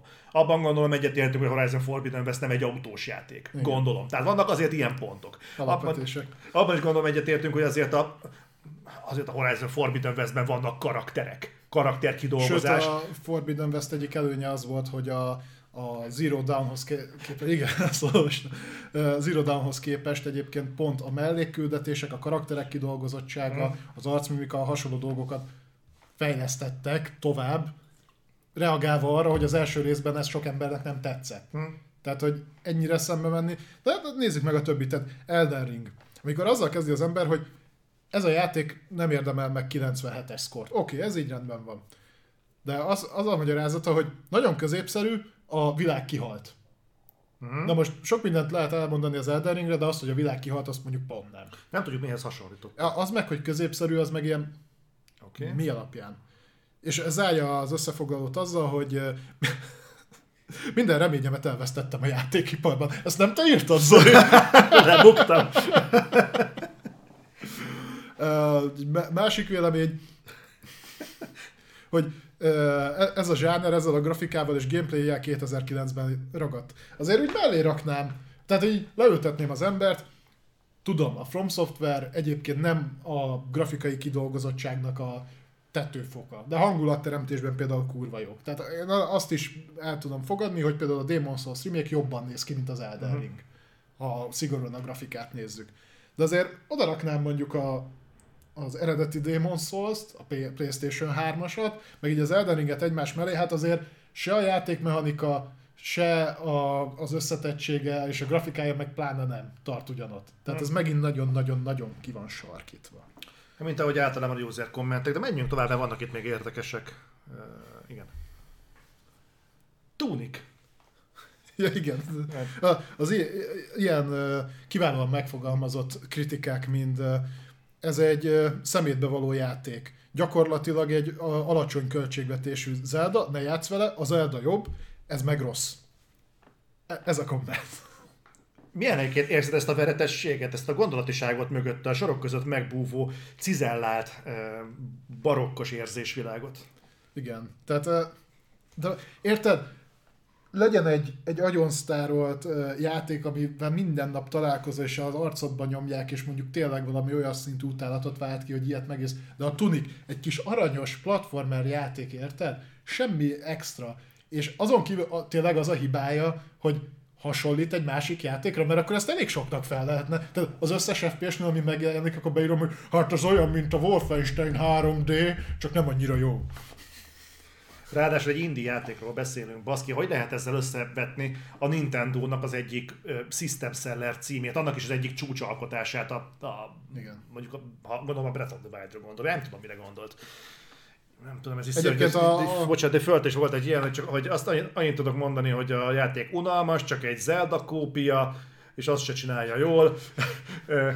De nem tudok panaszkodni, mert benne van a Game Pass. Igen. Nulla pont. Nulla pont. Hozzáteszem nulla pont. De nem panaszkodom, mert benne van a Game Pass. Nem panaszkodom. nem panaszkodom. Lepontozom nulla pontra picsába. Hát jó lesz. Null. Na. Még, még nézzünk meg egy-két Halo Infinite-os értékelést, aztán térjünk át kicsit a mögöttes tartalomra. Halo Infinite értékelés. Amikor panaszkodik. Igen. A, tehát igazából a gameplay az, az elavult, a story szar, a karaktereket meg nem szeretem. Adok rá nullát a tízből. Az egyik legrosszabb shooter, amivel játszottam, a mechanikák elavultak. Nem elég kielégítő. Nulla per tíz. Egyébként mennyire droidul hangzik ez az egész, nem? Tehát nem volt elég kielégítő a játékmenet. Tehát értem egyébként, mit akar ezzel mondani, de mi az, hogy nem elég kielégítő a játékmenet? Főleg úgy, hogy egyébként a Halo Infinite-nak az egy, a kevés értékelhető tudása az egy pont a gameplay. Mert Ga- gameplay. A, a gameplay, bocsánat. Igen, igen, igen, a gameplay. Tehát az AI az rendben van, igazából a világ az jót tett neki, hogy kinyílt. Megint ezek, tudod, ezek, ezek a csőlátású emberek, akik azt mondják, hogy leültem, bazd meg, hogyha nem kapok bazd meg egy új Call of duty akkor jött ilyen komment valahova, hogy a Gran Turismo 7 a szar, mert, mert a Forza Horizon-nak a Lab Open World. Én ugyanígy voltam vele. De vegyünk még egy, vegyünk még egy uh, idézetet kérlek a Halo Infinite alatt. Na, azt már mondtam. Nem, volt még egy. Hol? Itt. Ja, de, ja, mind a kettő meg. Nem, nem, nem, nem. Tehát, hogy én itt beszélünk sokszor arról, hogy azért nem, vagy az egyik oka annak, hogy nem fejlődnek a videójátékok, vagy nem úgy fejlődnek, hogy mit szeretnénk, hogy a kommunikáció a játékosok és a fejlesztők között az így valahogy nem működik. Na most ezek után én annyira ebben nem is csodálkozom, és azt azért látni kell, hogy általában két ember az, aki hangot ad, az egyik, aki nagyon nagy, nem. Ak- akkor inkább úgy mondom, hogy az a hangosabb mindig, aki valamit nagyon utált, vagy valamivel nagyon nem elégedett. Uh-huh. Viszont az ő, ő hozzáállásuk általában... Bocsánat, csak ez a, cég, a komment valamiért nem jelent meg. Igen. Nálunk itt a chat falon elnézést. Uh... Toizje. E- ezt fel tudod olvasni meg kérlek, mert ezt itt. Ja, uh mert beestem élőben, szívesen megnézem az adás hátralévő részét, de akkor hétfő meló közben új reflektort hallgatni. Köszi az eddigi tartalmakat, és remélem még hosszú ideig hallgatni. Köszönjük szépen! Köszönöm szépen, nem akartam gondolatodat megszakítani, csak általában föl szokta dobni itt a chat felületen azt, amit így kommenteltek, most meg ez nem történt. Tehát fejlesztőként egyébként ebből hogy szűrsz le bármit? Tehát, hogy a, aki alapvetően iszonyatosan negatívan áll hozzá valami miatt a játékothoz, nem konstruktív kritikát fog megfogalmazni, hanem ilyen semmit mondó szart, és egyébként ezzel tele van például a Metacriticnek a user score, uh, review része, ugye oda írhat bárki. Tehát nincsen semmi megkötés, hogy te neked egyébként megvan a játék, játszottál a játékkal, hm. vagy nem, és hogyha megnézed, nagyon-nagyon-nagyon kevés az olyan értékelés, ami onnan használható, mert tényleg a nulla és a tízes értékelés van. És a köztes viszonylag kevés. Vannak egy érdekes dolgot. Erről Sasával beszélgettem annó, és állítólag egyébként, és ez sokaknak egyébként kurva szarul fog esni, de a user score mindenki lesz szarja. Senkit nem érdekel Azért van bent a user score, hogy pörögjön a Metacritic. De egyébként vastagon le van szarva, a kritikák azok, amik számítanak, az a content effektív a Metacritiken, de az, hogy a felhasználó, bocsánat, mit böfög oda, mert ezek egyébként nehezen értelmezhetőek bármilyen más Abszolút. tengelyen, azt kurvára leszarják. A, a kritika az, amit azt tudják mondani, hogy hát a médiával valamennyire normális kapcsolatot kell azért ápolni, talán ők azért tudják, hogy miről beszélnek. Mi nyilván nem beszéltünk általában médiáról, mert ott is most csak a Ghostwire Tokió kapcsán a 97 ponttól a 40-ig vannak pontok, tehát milyen konszenzus van egy, egy, egy, egy gondolatvilágban, hogyha ekkora a szórás. Uh-huh. De viszont az biztos, hogy, hogy ilyen mértékű eltartás, mint az, hogy 10 és 0, és elszórtan van közbenső érték, ilyenek nem szoktak lenni. Érdekességként megfigyelhető, hogy mondjuk mennyi konszenzus mondjuk a kritika meg a közönség véleményében, de egyébként kibaszottul lesz szarja mindenki. És egyébként pontosan ezért. Pontosan ezért a szemléletmódért, mert, az, mert a legtöbb ember egyébként képtelen elhelyezni magát. Pont a konzolvásárlás kapcsán beszélgettünk erről, hogy egy átlag usertől ma a játékipar egészen egyszerűen nem azt mondom, hogy túl sokat vár el, az eddigiekhez képest túl sokat vár el. Uh-huh. Nagyon-nagyon sok mindennel kell képben lenned a konzolvásárláshoz, a játékhoz, a stb. És ha nem vagy ezzel képben, akkor nem azt kockáztatod egyébként, hogy, hogy nem fog elindulni a játék, de nagy eséllyel nem fogod megkapni a kívánt játékélményt. Uh-huh. És, ez, és ez sajnos egyébként vastagon benne van a pakliban. Úgyhogy simán el lehet képzelni, hogy az, aki mondjuk ezeket beírja, az mondjuk pont annak az el, a, a elszenvedője, hogy ott volt, ő úgy állt hozzá mondjuk a konzolos játékhoz, mintha mondjuk még most csak PS2 érát vennénk, és alkalmasít tényleg annyira, bocsánat, de annyira hülye, hogy megvette mondjuk a digital konzolt, és megvette hozzá a CD-t, mert ahhoz szokott, hogy van egy konzol, van egy lemez, és nekem ez a játék. Elment be, az meg nem tudja berakni. A szarik ő arra, hogy valaki azt mondta, hogy ez most digitális konzol, vagy nem tudom én milyen, miért, miért, miért ugyanúgy digitálisan vannak rajta a lemezen is az adatok. Hát akkor majd a digitális konzol olvassa a dolgokat. Tehát nem, nem, nem olvassa. Egyébként szerinted mi, mi miatt uh, alakulhat ki ez a fajta frusztráció, hogy tényleg csak szélsőségekben gondolkoznak. Nyilván azért azt látni kell, hogy szerintem jó esetben ez a gaming közösségnek még mindig egy viszonylag kis, de annál hangosabb rétege. Mm. Tehát, hogy az átlag felhasználó nem megy fröcsögni metakritikre, de hogy ez így mitől alakulhat ki? Tehát, hogy ezt Én azt látom, hogy ezeknek az embereknek egyébként úgy önálló véleménye valószínűleg vagy nincs, vagy könnyebbnek látta valakiét átvenni, viszont azt meg teljesen kisarkítani, és elvinni egyik vagy másik irányba. Elmondanám az őszinte véleményemet, de szerintem az nem lenne itt túl népszerű. Uh-huh. Azt, ha akarjátok, óvjesen kifejtem majd. Úgyhogy inkább elmondom azt, amit szabad. Szerintem az egész, egyszerűen az egész, egészen egyszerűen az emberek nem tudják kezelni ezeket az ingereket. Tehát még mindig úgy vannak, hogy vagy Xbox, vagy Playstation, ezen a tengelyen mozognak úgy nagyjából, és ebből a kiinduló pontból, tehát erről a startvonalról mm. nem várható el tőlük, hogy le tudjanak futni egy olyan mondjuk, hogy intellektuális versenyt, hogy elérjenek addig a célvonalig, hogy gyerekek nagyobb általánosságban kell nézni a képet. Ez a játékipar már kurvára nem az, mint régen volt. Ennek egy részét én például meg tudom bocsátani, tehát én, én például elnéző tudok lenni a mikrotranszakciókkal, én elnéző tudok lenni a, a, a, a az, hogy behoznak bizonyos mondjuk választási lehetőséget a grafikai opciók, nem mondjuk kettőt, maximum hármat, hatot semmiképpen sem, de, de mondjuk kettőt, hármat meg tudom érteni, és van, amiket mondjuk nem bírok tolerálni. Tehát amikor mondjuk azt mondják, hogy 7 évig fejlesztek egy játékot, tehát bazd meg. Tehát nem. De viszont sok ember nem lát ezekbe bele, tehát halvány fogalma sincsen az embereknek, hogy mi az Úristen történik jelenleg. Kurvára szarrá vannak frusztrálva, és a másik, hogy kifejthetik a véleményüket. Ez a nagyobbik probléma egyébként, itt vannak ezek az emberek, akiknek az égvilágon semmiről nincsen semmi fogalmuk, és hozzáteszem, nem a hibájuk, nekik nem is kell, hogy képben legyenek, mert itt van a például a gazdasági újságok. Én is hozzá tudnék szólni, mégsem szólok hozzá. Egészen egyszerűen azért, mert azért megyek oda, hogy tájékozódjak, nem azért, mert véleményt nyilvánítsak, mert utóbbihez nincsen meg a kellő uh, intellektuális, nem tudom, hátterem. De szeretnék tájékozódni, de nagyon sok ember úgy van vele, hogy az a kevés, amit tud, az már az már véleménynyilvánításra alkalmas. Valaki mondta, hogy a teljesen hülyénél csak egy veszélyesebb van a fél művelt. Ma az már azt hiszi, mintha értene hozzá.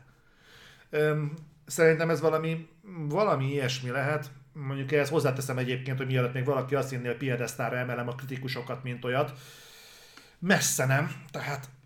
Na pont erről akartam beszélni, hogy én nagyban vitatkoznék, hogy nincsen szükség user score-ra. Szerintem szükség van a user score-ra, mégpedig azért, mert nagyon-nagyon sok esetben azt látom, hogy a bizonyos, nyilván ezt embere válogatja, hogy kinek melyik, de azért van, van pár olyan kritikus vagy kritikai portál, úgymond, aminek a véleménye az nem igazán tükrözi szinte soha mondjuk a, a játéknak a minőségét adott esetben, ezt rá lehet húzni filmekre és meg, meg sok egyéb másra, ahol jól jött a user score, már csak azért is, mert hogyha a legjobb indulattal nézzünk egy kritikát, a kritikus megkapja, vagy véleményvezér, vagy hívjuk, aminek hmm. hívjuk, megkapja a játék kopiát mondjuk jó esetben két héttel a játék megjelenése előtt, jó esetben azzal a tartalommal, amivel el fog rajtolni a játék, általában nem. Hmm. Ő az alapján ír meg egy véleményt, ami még a játék megjelenése előtt kikerül. Egyrészt ö, gyorsan kell végigmenni a játékon, Persze. tehát le tudja írni az élményeit, de valószínűleg azért markánsan más lesz, nem is azt mondom, hogy markánsan, de valamilyen szempontból mindenképpen más lesz, mint hogyha te szabadidődben egyébként utána a saját belátásod szerint leülsz és játszol vele. Ezt te is tapasztaltad a Forbidden West-nél mondjuk, ahol ugye meg kellett írni a cikket, és utána tudtál benne kicsit jobban elmélyülni. Például. És ennek tök jó ellentétje lenne a user score, amikor mondjuk valaki nem impulzus vásárol, és nem akar még a, a kritikusok véleménye után sem még vásárolni, még egy picit várna vele, hogy leírják a felhasználók a, az élményeiket. Ezt a metát ö, kurvára torzítják, pont ezek a dolgok, és tökre elrontja. Ami viszont nekem nem tűnik olyan rossz megoldásnak, és nyilván az a platform is kell, viszont ott nincsenek is ennyire szélsőséges vélemények, az az, amit a Steam csinál. Hogy Steamre, ha jól tudom, úgy tudsz kommentelni, hogy megvásároltad a játékot, uh-huh. És odaírja, hogy igen, te megvetted a játékot, ennyi óra után ez a véleményed. Ugye kiírja, uh-huh. hogy mennyi időt töltöttél benne. Uh-huh. És ott, ha ott van szélsőséges vélemény, tehát ott látod azt, hogy mondjuk kettes vagy három, ott nem így van, azt hiszem, többnyire pozitív, pozitív, negatív, itt vagy ilyesmi értékelések vannak, ha ott látod azt, hogy tudom, van 8000 értékelés, ami többnyire negatív, akkor is megvan ez a sér, az ipse, de a, Akkor is megvan, de akkor tudod, hogy valószínűleg az a 8000 ember játszott vele, és annak a többsége úgy gondolta, hogy igen, ez egy szarjáték, az már jobb megközelítés ilyen szempontból. Az a baj, hogy Meta nem csinálja. Nem tudom, hogy hogy tudnák ezt megoldani, valami, valamilyen másik rendszerrel összekötni, hogy, hogy te bizonyítani tud, hogy egyébként megvetted a játékot, játszottál vele. Tehát mondjuk a, a, az Xboxos játékoknál, vagy a, ugye a Microsoft játékoknál mondjuk a Xboxos profiloddal összekötni, hogy vissza tud igazolni, mert, mert ennek így én sem látom értelmét, ahogy a meta csinálja hmm. a user score-t, ugyanakkor látom azt, a, azt az igényt, hogy magára, a, arra, hogy a felhasználók értékeljék a játékot, arra lenne igény. Csak nyilván ezt korlátok közé kell szorítani, mert ha nincsen korlátok, és nem olyan nem meg, megkerülhetetlen korlátokról, megvan a játék, és játszottál vele. Tehát utána, ha te, de még úgy, utána is úgy gondolod, hogy ez a játék bassza meg, oké. Okay. De kontextusba tudod helyezni. Mm. Itt, itt csak azért tudod kontextusba helyezni, mert tényleg ezen a skálán, 0-10. Tehát látod, hogy el, tehát ki tudod vonat, vonatolni azt, hogy ki az, aki valószínűleg tényleg játszott vele, ki az, aki nem, csak sokkal nehezebb. Ha megnézed egyébként, akkor valahol ez tükrözi a társadalmunknak egy gondolkodásmódját is, nem? Tehát a legtöbb dolog, amiben döntened kell, tétben, ami tényleg úgy fontos, az mindig polarizálva van. Tehát az, hogy megveszed, nem veszed, jobb, bal oldal, igen, nem, előre, hátra, stb. Tehát nagyon, tehát nagyon sok ilyen döntéshelyzet igazából nem tartalmaz három választási lehetőséget, hanem kettőt. Tehát igazából innentől kezdve nem egy meglepő dolog, hogy azt mondod, hogy a metakritiken értékelned kell valamit, akkor az vagy a legmagasabb pontot kapja, vagy a legrosszabbat. Sőt, egyébként erre a fasságra én is rácsúsztam, mert hogy én korábban úgy gondoltam, még az Otherworld indulásának az elején, hogy egy videójáték értékét két dolog, e, egyetlen egy dolog határozza meg, hogy érdemes megvenni, vagy nem érdemes megvenni. És ennél hogy mondjam, ennél kontrasztosabb, nem is, nem is kontra, pont, hogy nem, hogy is pontosan kontrasztos eléggé ahhoz, hogy ennél nem kell többet mondani egy játékról, mert ez az értékéről mindent elmond. Aztán ez később finomodott bennem is, de a kezdeti időkben nálam is megvolt ez a fajta, hogy mondjam... Dualitás? Igen, igen. Úgyhogy én értem, hogy honnan jönnek, érteni vélem, honnan jönnek ezek a, ezek a kommentek, csak az, amikor ez bennem megfogalmazódott, akkor még nem kürtölhetted a világgá az összes létező fasságot, ami felgyülemlett benned. Jó, de azt te is megtartottad, hogy nem, nem pontozol. Nem. Véleményt mondasz. Hm. Igen. Jó kis ezt vedd meg játékok. Aha. Igen. Igen, ez a szar, de legalább olcsó. Hú, nagyon szerettem. Az a szar, ilyen kis apró játék volt, amire tudtuk, hogy ez a árérték arányban ideális játék. Jó, ez olyan kedves. Ez olyan, mint a Game Pass. Igen. Árérték arányban tökre meg. Igen. És ezt nem, nem fogom...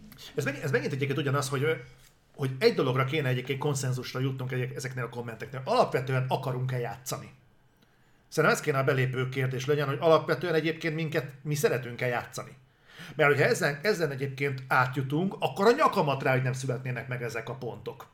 Ha alapvetően az ember szeret játszani, és nem az van, hogy nálam a játék azt jelenti, hogy Halo Infinite, Infinite, és ez, ez a játék, az az ember alapvetően nem szeret játszani. Mint ahogy ezt fordítva is elmondom, hogyha mondjuk valaki úgy ül le, hogy a Halo Infinite az már pedig szar. Nem. Tehát ha szeretünk játszani, akkor nem fognak ilyen pontok születni. Ez egy kaza megkeseredett balfasznak a véleménye, és erre a nyakamat teszem. Egyébként igen. Tényleg. Ennél, ennél van egy őszintébb véleményem, teljesen más vonalon, de azt majd kifejtem adás után, vagy OVS-en. Ezért is gyertek az OVS-re, mert faszal ez. Na, az Oli Akkor... kifejti a véleményét, gondoljátok el? Ja, hú, én, én ott nagyon. Igen, abban most bele sem menjünk, hogy köszönjük a faszokra. hogy, hogy egyébként igen, sokszor tehát eh, ír, ír három review-t, és a három játék egyikével se játszott. Mm. Mindegy. Hát az internet az... De hogy sok... pozitívan, tehát úgy, úgy, tudnak pozitívan is nyilatkozni, tehát a fordítótja is igaz, tehát olyan játékra mondják rá, hogy 10 pontos, hogy az életében elő sem vette, nem játszott vele, lehet, hogy konzolja sincs olyan. Igen. Na mindegy. Viszont beszéljünk arról, ami viszont úgy néz ki, hogy lesz. Jönnek rövid hírek. Igen. Ubisoft. No, képzeljétek el, hogy jó hír. Ubisoft és jó hír. Sok egyéb mellett úgy néz ki, hogy lesz Immortals Phoenix Rising folytatásunk. Sok egyéb mellett, de nekem ez volt a hírnek a lényege. Egyébként nekem Tehát arról van szó, hogy nagyon úgy néz ki, hogy a Ubisoft még az E3 előtt, az, hogy miért, azt szerintem kicsit nevetséges, bár Ubisoft léptékkel nem, tehát azt mondták, hogy az lényeg, hogy akarnak tartani egy nagyobb játék bemutatót, hogy ez most egy ilyen Ubisoft Play, vagy nem tudom mi az, ami szokott nekik, hogy hogy fogják hívni, tök mindegy, ahol a nem is azt mondom, hogy az összes, de a legtöbb most futó projektjükről fognak nyilatkozni, megmutatják, stb. Az ok az volt, hogy nem akarják, hogy az E3-as bemutatók, az egyébkéntiek elszívják a- az embereket erről. Ők- Tehát, hogy, hogy a Ubisoft mondjuk el, egyik nap be, egy Skull and Bones-t, és ó, a Skull and Bones, aztán mit tudom én, utána megjelenik, a, vagy bejelentik a Halo Infinite 2-t, és akkor hú, kitérnek a Skull and Bones, megjelen izé. Úgyhogy szépen ők is kimenekültek a, az E3 részről. Emellett, hogy lesz a E3-as bemutatójuk, szerintem lesz, de elvileg, ami a lényeg, hogy még az E3 előtt, tehát június 15, azt hiszem, előtt tervez a Ubisoft egy nagyobb bemutatót, és akkor tekintsük kicsit bele, hogy mik azok, amikről ott szó lesz. Bocsánat, szerintem egyébként a Ubisoft előre menekült, mert ugye az összes bejelentésük kiszokott szivárogni az E3 előtt, úgyhogy meg, megelőlegezték, Ja, hogy hogy, akkor, majd mi, mi szivároggatunk? hogy majd, majd lesznek bejelentések, úgyse tudják bent tartani. Jó. Úgyhogy valószínűleg ez lesz. Na, menjünk. menjünk. Csak ilyen címek szintjén, meg hogy mit várunk. Skull and Bones. Skull and Bones-ról múlt héten beszéltünk, egész jól alakul a játék, nehéz ezt mondani azok után, hogy hány éve szenvednek vele, de most már legalább látok belőle úgy kiutat, hogy, hogy ez lehet, hogy tényleg meg fog jelenni. Most már emberek játszanak vele. Ah, Elviekben. emberekért, most már nem csimpánzok, meg a lajka kutya, hanem emberekkel is próbál. És milyen érdekes, hogy visszaviszik multiplayer irányba, amibe eredetileg indult a játék. Nem, hazudok, mert eredetileg ugye az az AC4-nek lett volna egy kiegészítője, ha jól Mhm. emlékszem. És utána elindították multiplayer irányba, utána ezt megváltoztatták, és most elvileg megint az van. Tehát eh, én továbbra is fenntartom, hogy ez a World of Warship szintű cucc lesz, ami, Biztos. amit ugye láttuk is működés közben, most, most biztos nem olyan, de szerintem az jól állna neki, és ebből nem is tudom, miért akartak többet kihozni ennyi idő után. Na de Te ami- várod? Én várom, én kíváncsi vagyok, én imádom ezeket a hajózós dolgokat, kíváncsi, majd akkor mondom, hogy áll le a pöcök, amikor meglátom először gameplayben ezt a cuccat, Mhm. uh-huh. de egyébként alapvetően érdekel, én a live service-től sem zárkózom el, közben itt egyébként vannak dátumok, és az az érdekes, hogy itt Hát már beszéltünk, igen. de itt már szerepel április, ide, idén április is, tehát e- ez, ez biztos, hogy hülyeség. Ez azt Mert jelenti, ezt a, a 2022-es pénzügyi év. tehát ez pénzügyi év, ez azt jelenti, hogy jövő márciussal bezárólag fog Igen, megjelenni. igen, igen. Hogyha ezt az E3-on akarják bejelenteni, ami június, ha jól tudom, Június. ha júniusban jelentik, akkor júniustól márciusig bezárólag várható. Úgyhogy ennyit, ennyit azért érdemes ö, rátartani. Én várom a Skull and Bones-t, korábban nagyon vártam a Skull and Bones-t, most már csak várom a Skull and Bones-t, de én, fú, közvetítsük a Jubit mindenképp. Én nagyon izgatott vagyok. De jó neked. De téged nem érdekel semmi, az a baj. Hát a mostani E3-on mi lesz, hogyha a Ubisoftot ugye még nem tudjuk, hogy teljesen kivonul az E3-ról, de hogyha ellő mindent a saját rendezvényén, akkor közvetíthetjük végül is, de azon kívül a microkonferencia lesz, és kb. ennyi. A Nintendo-t ugye nem közvetítjük. Úgy értettem az E3-at, hogy a A- Jubi elő. Electronic Arts nem lesz, én a VR gaminges szörnyűségem, meg Devolver Digitalon, meg Gearboxon, meg ilyen szarokon, én ezt végig nem ülöm még egyszer. Jó, hát azt, azt megértem, de akkor a Micro-t, meg a Jubit, azt azért abban konszenzuson vagyunk, hogy Microt bevállaljuk. meg a Ubit, azt igen. Ja, ja, ja, ja. Oké, tehát a Skull Bones az Meg akkor jön. De ez már bejelentett cím. Van még egy bejelentett cím, amivel kapcsolatban van ö, hír, és meglepő módon ez is úgy néz ki, hogy márciussal bezárólag, tehát jövő márciussal bezárólag meg fog jelenni. Ez pedig a Massive Entertainmentnek az új játéka, az Avatar. Frontiers of Pandora. Igen, amit elvileg már ö, külsősök is tesztelnek Igen. elviekben. Tehát a játék nem állhat rosszul. Megmondom őszintén, engem kurvára nem érdekel ez a játék. Engem nagyon érdekel. Pont annyira érdekel, mint az új Avatar film. Ja, de téged semmi nem érdekel. De, majd lesz itt olyan játék. Igen? Persze. Nagyon meglepne. Ö, akkor vonulunk tovább. Red Storm Entertainment, ez nem tudom, hogy kinek hangzik jól, de ez is elvileg március 23-ig ki fog jönni. Milyen sűrűn tolja ki a Ubisoft ezeket a dolgokat, hogy ez tényleg igaz? Most annyit mondtak, hogy ezeknek a játékoknak a nagy többsége 2022-es pénzügyi év, ami jövő év márciusáig tart. Ezeket elszorhatja bármikor, meg ezek nem pontos megjelenési dátumok, ugye ezeket a megjelenési dátumokat a Ubisoft pénzügyi jelentése alapján tudjuk. Tehát a, inkább úgy mondom, hogy a, azt az időszakot. Ez bármikor változhat. De legyünk pozitívak, mert ha egy év alatt tényleg ennyi játékot kiadnak, engem meglepne. Főleg úgy, hogy azért most már egy pár hónap eltelt ebből az évből. Na de, ami nagyon érdekes, hogy a Red Storm Entertainmentnek ez a játék, ami szintén jövő márciusi bezárólag megjelenik, Igen. ez a The Divisionnek a Heartlandje, ami azért érdekes, mert ez free-to-play lesz, Így van. Méghozzá FPS, úgy tűnik. Úgyhogy ez úgy néz ki, hogy egy hatalmas paradigmaváltás, úgyhogy én azt mondom, hogy szerintem ez egy Far Cry lesz.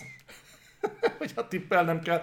Free to play, akkor szerintem nem. De szerintem ugyanaz lesz, torony megmászós, meg nem tudom milyen, nem tudom én mikkel, föl fogsz menni, és Free to akkor, minek? Azt Szerintem valami tök egyszerű lövölde lesz ilyen aréna. akkor ez az X Defiance-nek a mintájára valami. Nem, az már nem free to play. Nem tudom, De- nem, nem, nem FPS, bocsánat, nem FPS. Mi? Az X Az, az, FPS? Az az, én úgy emlékszem. Vagy az a Ghost Recon rettenet az FPS? Nem Szerintem tudom. mindegyik az. Tök mindegy egyébként, a lényeg az, hogy jön a Division Heartland, és valószínűleg az is jövő márciusig megjelenik. Ez is egy hír. Aztán beszéljünk arról, amikről így... Na de, Hát azt miért ugrattad el? Na, csak mert néztem, hogy ez volt az utolsó, ami az van rendes dátumunk, de akkor ezek szerint nem. Uh, Immortals Phoenix Rising folytatás. Amiről addig úgy volt, hogy nem lesz. Mert azt hittük egyébként, hogy az eladásokat totálisan kannibalizálta a Cyberpunk 2077 megjelenés, de milyen érdekes, hogy ha, ha így is volt, a Yubi bízik az Immortalsba, miközben, miközben például a Watch Dogs Legion úgy néz ki. Arról inkább úgy hallatszik, Hát azt elengedték, de ahhoz hasonló franchise-uk van egy csomó. Igen, de a lényeg az, hogy úgy néz ki, hogy ennek adnak még egy esélyt, hozzáteszem, végre. Igen. Végre, és hála Istennek, nagyon örülök neki. Az, hogy ennyi év után végre hír jön az Immortals felől, ez talán, talán, talán azt jelenti, hogy mutatnak is belőle valamit esetleg. Én remélem. Nagyon remélem, ott még nincs megjelenési dátumunk. Én nagyon szerettem a Phoenix Risingot, lehet, hogy egy zárdokapi volt az egész, ettől függetlenül nekem nagyon bejött, szerintem tök jól működött. Tök fun volt a játék, picit túl lett húzva, ha mindent meg akartál benne csinálni, de egyébként régóta az egyik olyan Ubisoft játék volt, amit él- élveztem. Uh-huh. De talán ki is platináztam. Úgyhogy az, az király volt. És a DLC-k is jók voltak. Aztán... Aztán Assassin's Creed Rift. Fontos, hogy ez nem lesz egy teljes értékű Assassin's Creed játék. Tehát amennyire tudjuk, ez egy ilyen, egy ilyen filler epizód lesz. Hát nagyon remélem, hogy nem olyan lesz, mint a Chronicles. Tehát Azért nem volt rossz a Rogue. Rogue, de az, de az a, a Black Flagnek volt egy ilyen hasonló stílusú megvalósítása. Prevgenre. Akkor Igen. Prevgenre. Igen, de attól függetlenül nem volt rossz. Igen, úgyhogy nem, én, én, én nem tudom ez mi lesz, tehát nem nagyon követtem meg, mondom őszintén. Nem is tudni róla sokat. de az AC Infinity-t mondják 24-25-re. Jó messze van. De hát ez meg, ez meg úgy néz ki, hogy ö, 2023 második negyed év. 2023... Hát szerintem, ja. Ez, ez év vége, jövő Ez év, év vége. közepe. Valahogy Valahogy. úgy, annyit tudunk róla, hogy ez alapvetően egy AC Valhalla DLC-nek indult, és ebben nőtte ki magát. Mindenki kezdjen ezzel az információt, valamit akar. Igen, hát ez volt az Infinite, Infinity, amit mondtunk. Úgyhogy ezt szerintem annyira nem érdemes. Na most, Ghost Recon Fortnite. Frontline. Tudom, látom. Tessék, Igen. akkor mondjad. Na, erről viszonylag keveset tudni állítólag a többi free-to-play FPS közül, amit fejleszt a Ubi, ennek a megjelenése van a legtávolabb, ez, meg hogy teli lesz baszó NFT-vel. Ennyit tudunk róla gyakorlatilag. Meg hogy Ghost Recon. Ami azért durva, mert hogy például ott van a következő, amiről beszélünk, majd az X-Defiant, ami most már csak X-Defiant, és a Tom Clancy nevet kivették belőle. Bocsánat, de a Ghost Reconból is kivették a Tom Clancy-t, csak mondom. Oké. Eleve benne se volt. Abban szerintem nem is volt benne, úgy kommunikálták már. Ö, Az x Defiant-et, amiben szintén vannak egyébként Ghost Recon karakterek, meg a... Ja, de, de az x defiant megindokolták, hogy miért vették ki a Tom Clancy nevet. Na. Nem azért, mert mindenkinek a faszatele volt már vele, hogy évek óta úgy dobálja ki a Ubisoft a játékait, hogy ráaggatja a Tom Clancy nevet, és semmi köze nincs hozzá, hanem azért, mert ők azt mondták, hogy nem csak a Tom Clancy franchise-okból akarnak behúzni karaktereket, hanem a többi Ubisoftos franchise-ból is. Tehát nem tudom, hogy Rayman hogy férne bele az x Defiant-be, de elvileg ezért. Vagy, vagy az Assassin's Creed-ből bárki. Na mindegy. Ez megint csak olyan, amit én rohadtul nem várok. De... Ami viszont érdekes, hogy az képest, hogy az X-Defiant-et ö, tavaly bejelentették, azt hiszem tavaly volt a bejelentés, ahhoz képest megjelenési dátuma még mindig nincsen. Úgyhogy ha meg is fogják mutatni, úgy néz ki, hogy Jövő év elején, szerintem. talán jövő év eleje, de nem nagyon nem nagyon, van, nem, nem nagyon tudunk semmit. Viszont, viszont Prince of, Prince of Persia-ból mindjárt kettőről is van szó, az egyikről már tudtok. Mindannyian tudunk. A méltán híres hírhet Sands of Time remake, amiből most már azért úgy kurva jó lenne látni valamit. Már láttál? Abban nem volt csak köszönet. Úgy értem, hogy valamit. Láttunk. Most már valamit kéne látni, mert azt ne nevezzük bárminek, amit láttunk. Ennyi idő alatt szerintem össze lehetett volna rakni egy új Prince of Persia. Hát, de nem mindenkinek. Tehát azt, amit mi láttunk ugye a Ubisoft Ganges, vagy ki a faszon fejlesztél, valami indiai. Mumbai. Mumbai. Ubi, Ubisoft Mumbai fejleszti. Uh, többször kifejtettem a véleményemet erről. Tökéletesen megmutatták, hogy mit tudnak, mikor láttuk először mozgásba a Prince of Persia. Ők most onnan fejlődnek. Uh, hát ne haragudja, hogy az a játék kinézett, Onnan csak fejlődni lehet. Hát azt szerintem gyökeresen újra kellett dolgozni. Ott, ott engine vált, ott minden kellett, ott borzasztó volt. De állítom neked, hogy szebb volt az eredeti játék, mint amit ott mutattak. Vannak, akik szebbet szarnak, mint a... Igen, az borzalmas volt. Tehát én, én egyébként nem tudom, hogy valami nagyon-nagyon-nagyon durva dolgot kellett, hogy csináljanak a, a remake hogy a, abból legyen valami, mert hogyha ha csak simán azt dolgozták tovább, amit megmutattak nekünk, azt hiszem két éve? 2020-ban mutatták meg talán a Prince of Persia remake-et? Valahogy Azt hiszem úgy. Akkor az úgy... Eh. Mindegy, reméljük a legjobbakat.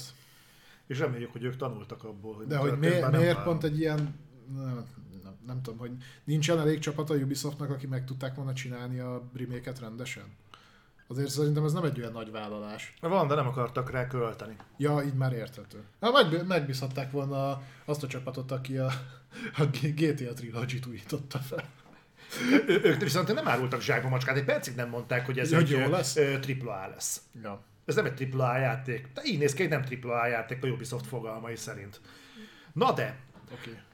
Lesz egy másik Prince of Persia is, ami meg úgy fog kinézni, mint az Ori elvileg. Tehát ilyen két és fél és mászkálós. Ami nem rossz ötlet egyébként. Én, És azt nem az indiaiak fejlesztik. Nem, hanem Ubisoft Montpellier.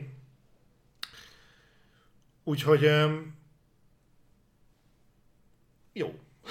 Én ennek örülök, őszintén szólva ennek örülnék, és talán egy ilyen két és fél D-s játékkal, ha nem a Moon Studios csinálja, akkor talán egy pár éven belül végeznek is. Előfordul. Reméljük. Reméljük. Majd csinálnak belőle, ö, tudod mi lesz? Szerintem az roguelike lesz. De miért lenne roguelike? Mert két és fél és Meg, megcsinálják olyannak, mint a Dead Cells. Jó. Az egyébként szerintem még működhet is. Aztán elvileg állítólag Projekt Orlando néven a Ubisoft falain belül készül a Crew 3, De, ami úgy kell, mint egy falat de kenyér. már Crew 2 bukás volt, nem? Érdekelt az valaki? Senki, tehát a rákövetkező pár héten belül bent volt már valami szolgáltatás, vagy le volt akciózva picsával, vagy valami, Valami ilyesmi, valami volt. Bazd meg, tudod, mire, mire futottam bele? Ö, tervezek egy retro world Ez most egy ilyen exkluzív bejelentés a Kane Lynchből. Ja, azt mondtad nekem a múltkor, igen. Nincsen fönt Steam-en. Ha rákerestek, akkor ott van, hogy a kiadó visszavonta a Steam értékesítést. Csak hogy. A Square Enix-nek a weblapján fönt van.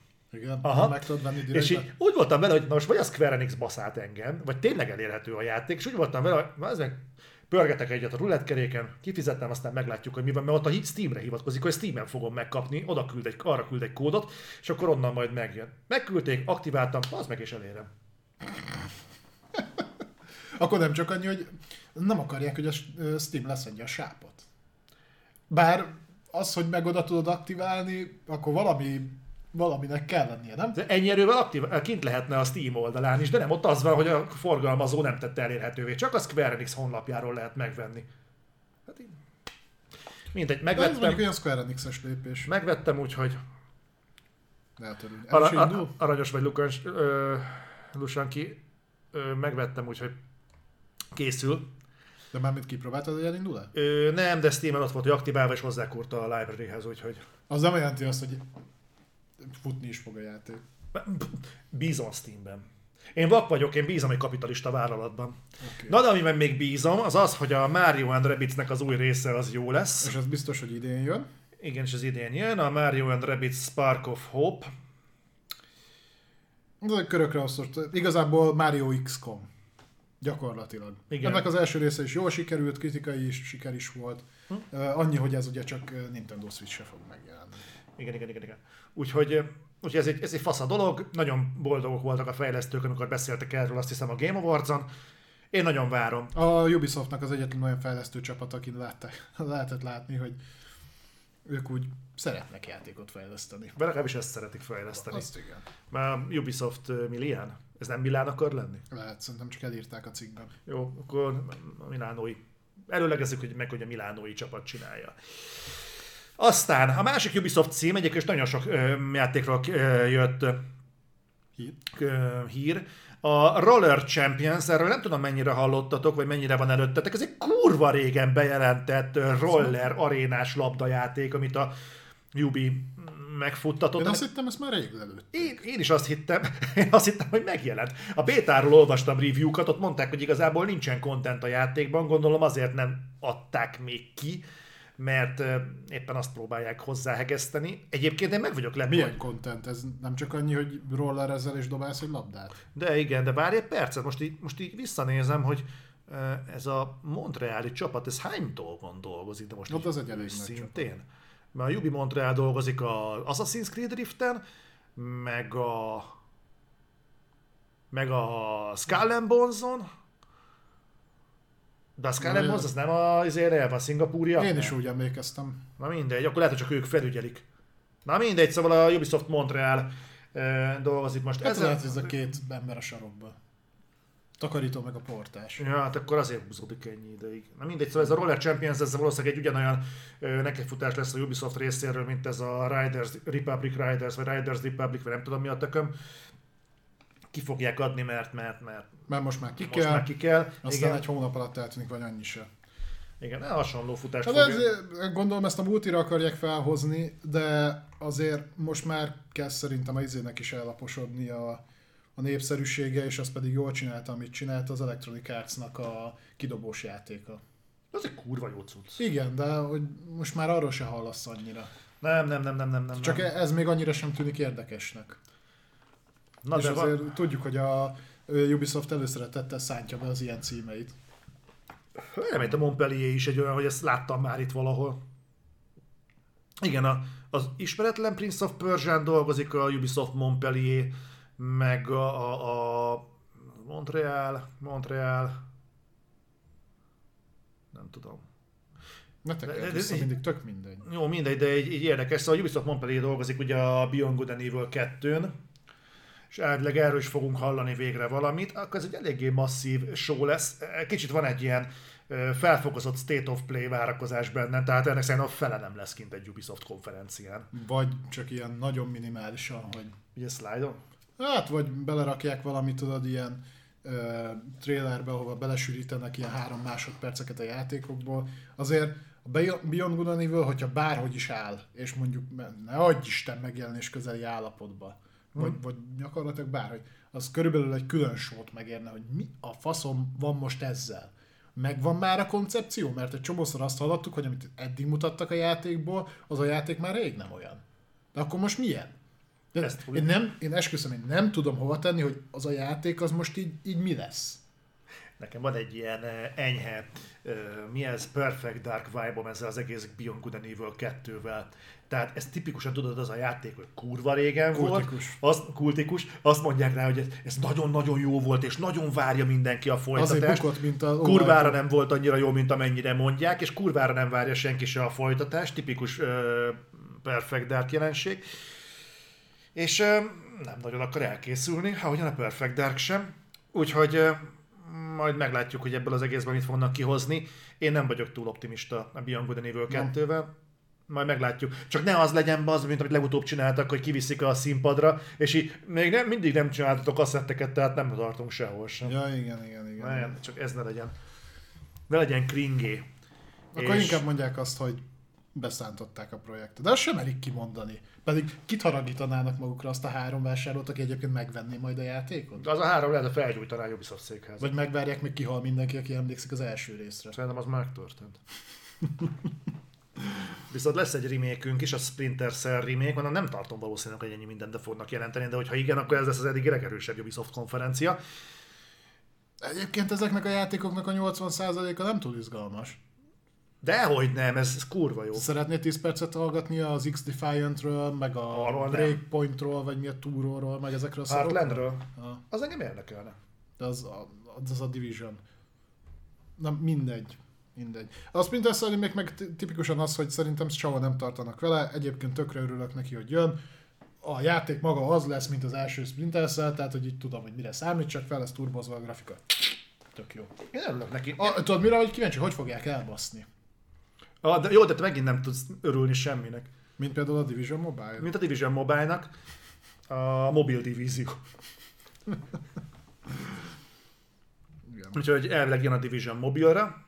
Így van. Ebből szerintem sokat fogunk látni, mert tipikusan az, amire senki nem kíváncsi, úgyhogy majd a Ubisoft mutogatja egy csomót. Igen, de, ez, de mivel itt elvileg konkrétumokról nincsen szó, így valószínűleg csak annyi lesz, hogy a Ubisoftnak most már radarjára kerültek a mobiltelefonok, mert ugye mindenkinek van mobilja. Ezer éve gyártanak, még a Sense of Time idejében is volt ilyen Java alapú Prince of Persia játékok, meg ilyen szar, amit így kidobáltak mobiltelefonra. Tök jó. Emlékszem még ilyenekre, szimbiános rendszeren játszottam még ilyet. Borzalmas volt egyébként. Uh-huh. Jó, és végén hát más mobiljátékok. Tehát így, és ez mind Tom Hendersonnak a tollából, aki egy eléggé jól megbízható, jól megbízható, tehát megbízható iparági atya úristen, szivárogtató. És szerintem erről beszéltünk is, Igen. az X-Defiantről beszéltünk. Még egy plusz információ, csak nagyon röviden, mert konkrétum nem sok van benne, hogy a Stockholmi stúdiójáról a Ubisoftnak nem beszéltünk. Elviekben egy harcfókuszú, harcfókuszú akciójátékon dolgoznak, jelentsen ez bármit. Nincs róla szó, hogy ez FPS, TPS, milyen settingben fog játszódni. Harcfókuszú játék készül a Ubisoftnál. Nem már. De. Azt a kurva. Mi lehet? Hozzáteszem, ebben nem olyan erősek egyébként. Nem, Attól, nem. attól függetlenül próbálkoznak vele. Már lehet, hogy ezt jelenti a harc, hogy nagyon küzdenek, hogy végre legyen egy jó. De jó, itt meg elkurtam ezért linket. Ja, mert ez ugyanaz. Mindegy, ezt tudom. Egyébként Corpse Padding szerintem kapizsgál valamit, hogy mire lehet a Beyond Good and Evil 2 Ja, igazából nekem már megvan. Azért nem És senki más nem kapta meg. Nem akarom megosztani annyira jó játék. Helyes, helyes. Egészséges önzés. Na de, no de mondjad. ö, rebrandelik a Dirt szériát. Megújították a játéknak azt hiszem a- Twitteren a nevet, meg a, a weboldalnak a linkjét. És hogyha jól tudom, akkor EA Sport Rally néven fog futni tovább a széria. Ugye a Dirtnek a fejlesztőit az behúzta az Electronic Arts nem is olyan régen, és egész konkrétan az Electronic Artsnak az EA Sports részlegéhez kerültek. Hogy szüksége van erre, én nem tudom, szerintem kurva hülyén hangzik az EA Sports Rally név, de nem ez lenne az első, hogy Ez effektív, bocsánat, ez effektív a címe lesz, vagy EA Sports név alatt fog kijönni rallyként? hát EA Sports Rally. Mert a FIFA sem EA Sports FIFA. Tehát Nem, de nem mondom, is úgy van bejegyezve. De ez viszont így van Szerintem ezek hülyék lennének, hogyha... Sziába nyitod meg, mert elrontottam a linket. Na, ez, tudtam, hogy át kellett volna néznem. Na mindegy, Nem ártott volna. vagy legközelebb. Ugye ez nem idegen magától a szériától sem, ugye nem tudom mennyire emlékeztek rá, de ez még Colin McLean, Colin McRae. McLean igen, Rally néven indult, és talán a, még az első Dirt az így is jött ki. Mhm. Hogy Colin McRae, Rally, Dirt, Lehetséges, nem tudom. Dirt. És utána elhagyták azt a nevet, és már csak Dirt néven futott tovább. Most a dörtet is el. Most a Dirtet is elhagyják, és Rally néven fut tovább. Most visszatették a rally. Így van. De egyébként tavaly megszerezték a VRC ö, licenszet, úgyhogy lehet, hogy emiatt is. És ö, most már a VRC szériával párhuzamosan hasonlóan, mint mondjuk az NBA-nél, meg a FIFA-nál, meg a NFL-nél, meg az összes többi ilyen szarnál, minden évben fogunk egyet kapni. Az F1-jel is ezt csinálják, ugye. De mondjuk a, az, tehát ott a játékon nem rontott, sőt az el, elmúlt egy-két Forma 1-es játékja a Codemastersnek az, az elég jó volt. Uh-huh. Úgyhogy igazából az, hogy most a név megváltozik, nem, nem tudom, hogy mennyire akarják fejni. Idén lesz ebből rész, ezt lehet tudni? Csak azért mondom, hogy ha mondjuk vannak a szériának Hát rajongói. a, a Dirtet az nem... A Dirtot az a Series x egy időben jelent meg. Tudod, aznak, Annak demoz... két éve. annak demozták a 120 Hz-es képességét. Aha. Akkor érkezhet lassan. Akkor viszont aktuális, hogyha van, van közöttetek Dirt rajongó, akkor a jövőben ezt Rally néven keresse, mert ö, mert ez lesz. Ez lesz az EA Sports. Szerintem, ez, szerintem simán csak Rally lesz. Maximum pici betűkkel felrakják, hogy EA Sports Rally, de szerintem ez a Rally néven fog jönni. terep. Terep kettő. Terep, terep három. Jó kis terep kettő. Tényleg. Na de, az a bajom ezzel a hírrel, ami most jön, hogy erről már szerintem kétszer legalább beszéltünk a reflektorban. Igen? Aha. Tehát most úgy néz ki, Ki hogy arra? egyre inkább megerősítve van, hogy May the Force, Május 4-e. igen, május Star 4-én, Wars nap. igen, le fogják, re, le fogják leplezni a Fallen Order második részét, legyen bármi a címe. Szerintem ez lesz. Fallen Order 2? Fallen Order második része így egybeírva. Nekem van olyan tippem Fallen Order 2, és valami, mit tudom én, Sith Returns, vagy, vagy valami baromság. Valami bullshit? Valami hülyeség, de el tudom képzelni, és elvileg akkor fog érkezni gameplay, elvileg akkor fog érkezni talán megjelenés, én nem lepődném meg, ha idén kiadnák.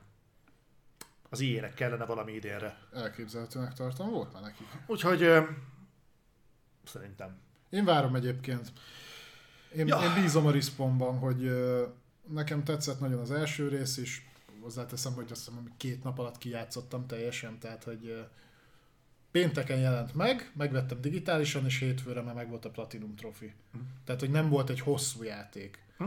Meg azért kidolgozottság de jó pár dologban hagyott magam után kívánni valót, de ha az IS felhozatat nézzük, a, meg a Star Wars játék felhozatat nézzük, akkor szerintem egy kiemelkedő dolog volt. Hm? Correct Plus. Correct plusz, igen. Correct Plus. Úgyhogy ha sikerül az animációkon javítani, picit uh, csavarosabb történetet írni hozzá, akkor, akkor szerintem ez egy nagyon-nagyon jó játék lehet ismét.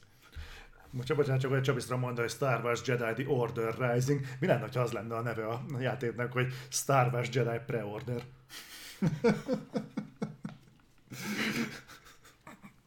Na jó. Oké. Okay. Um, menjünk tovább? Mehetünk, de mindjárt vége, végére érünk a híreknek. Az Nyugi, nyugi az adásnak is. Én De nyugodt, lesz, vagyok, de hát még hol vagyunk? lesznek itt kifejtős hírek, még én nem aggódom. Hol? Ö, hát elmutatom majd. Jó, rendben. Srácok, hazudott az Electronic Arts. Mi? Ez hol, hol szűrted le? Ö, abból, ami most jön. Ö, nem csak az az érdekes, hogy hol játszódhat a Battlefield, hanem a, most már hír van arról, hogy állítólag egyébként fejlesztés alatt van az új Battlefield. És ez azért érdekes, Fejlesztés alatt? Ú, ez azért érdekes, mert azt mondták, hogy a, hogy a Battlefield 2042, vagy 2140, 2042, ugye? 2042 az egy hosszú távú terv. És helyre fogják kalapálni, szupportálni fogják, jön hozzá a tartalom, ez tök mindegy, hogy rajtolt el, lábra fogják állítani, mert van perspektívájuk erre. Na most ehhez képest eljutottunk oda márciusra, hogy akkor ezt így elengedik szépen lassan. Nem csak, hogy ezt, hanem azt mondták, hogy erre fognak építkezni olyan szempontból, hogy a következő Battlefield, aminek már az előkészítési fázisán bőven túl voltak, már amikor megjelent a játék, az ezt fogja továbbvinni olyan szempontból, hogy ugyanebben a világban, meg settingben fog játszani, csak egy hero shooter lesz. Tehát olyas, Ha. mint az Overwatch, vagy mint a COD. Igen. Na most ezt is kidobták a büdös picsába, és előről kezdték az egésznek a fejlesztését. Mhm. Ami nekem kicsit képzavar, az azt mondták, hogy el fognak térni merőben a Bat- Battlefield 2042-től, ugyanis azzal ellentétben ez a közeljövőben fog játszódni. Igen. Na most 2022-t írunk, tehát én nem, nem vagyok jó matekos, de a 2042 szerintem nincs olyan kurva messze. Nem, haza akkor a- közel. Akkor a közeljövő az mit jelent? Ilyen szempontból. 2032. Tehát ö, ez, ezzel így nem lettem okosabb. Szerintem igen dobálóznak fasságokkal. Ez szerintem azt akarja jelenteni burkoltan, hogy a 2042 történetet ők nagyjából lezártnak tekintik. És ezt ők kivezetik. Lesz még egy-két alibi patch, de elkezdik átcsoportosítani az erőket. Nem tudom, hogy ö, tényleg ez van-e. van. Tehát igen, valószínűleg ez a kommunikáció az azt jelenti burkoltan, hogy srácok, aki eddig nem vette meg a Battlefield 2042-t, most már ne akarja. Mert ezzel már nem számolnak jelentősen, átállnak szépen az új Battlefield fejlesztésre. Most volt egy statisztika, hogy a elmúlt három battlefield tehát a, ami azt hiszem ugye az öt, az egy, előtte mi volt? Négy. A négy az már nagyon-nagyon régen volt. Ja. Ezek? Azt tudom, hogy az öt meg az egy, a ötbe meg az egybe biztos vagyok.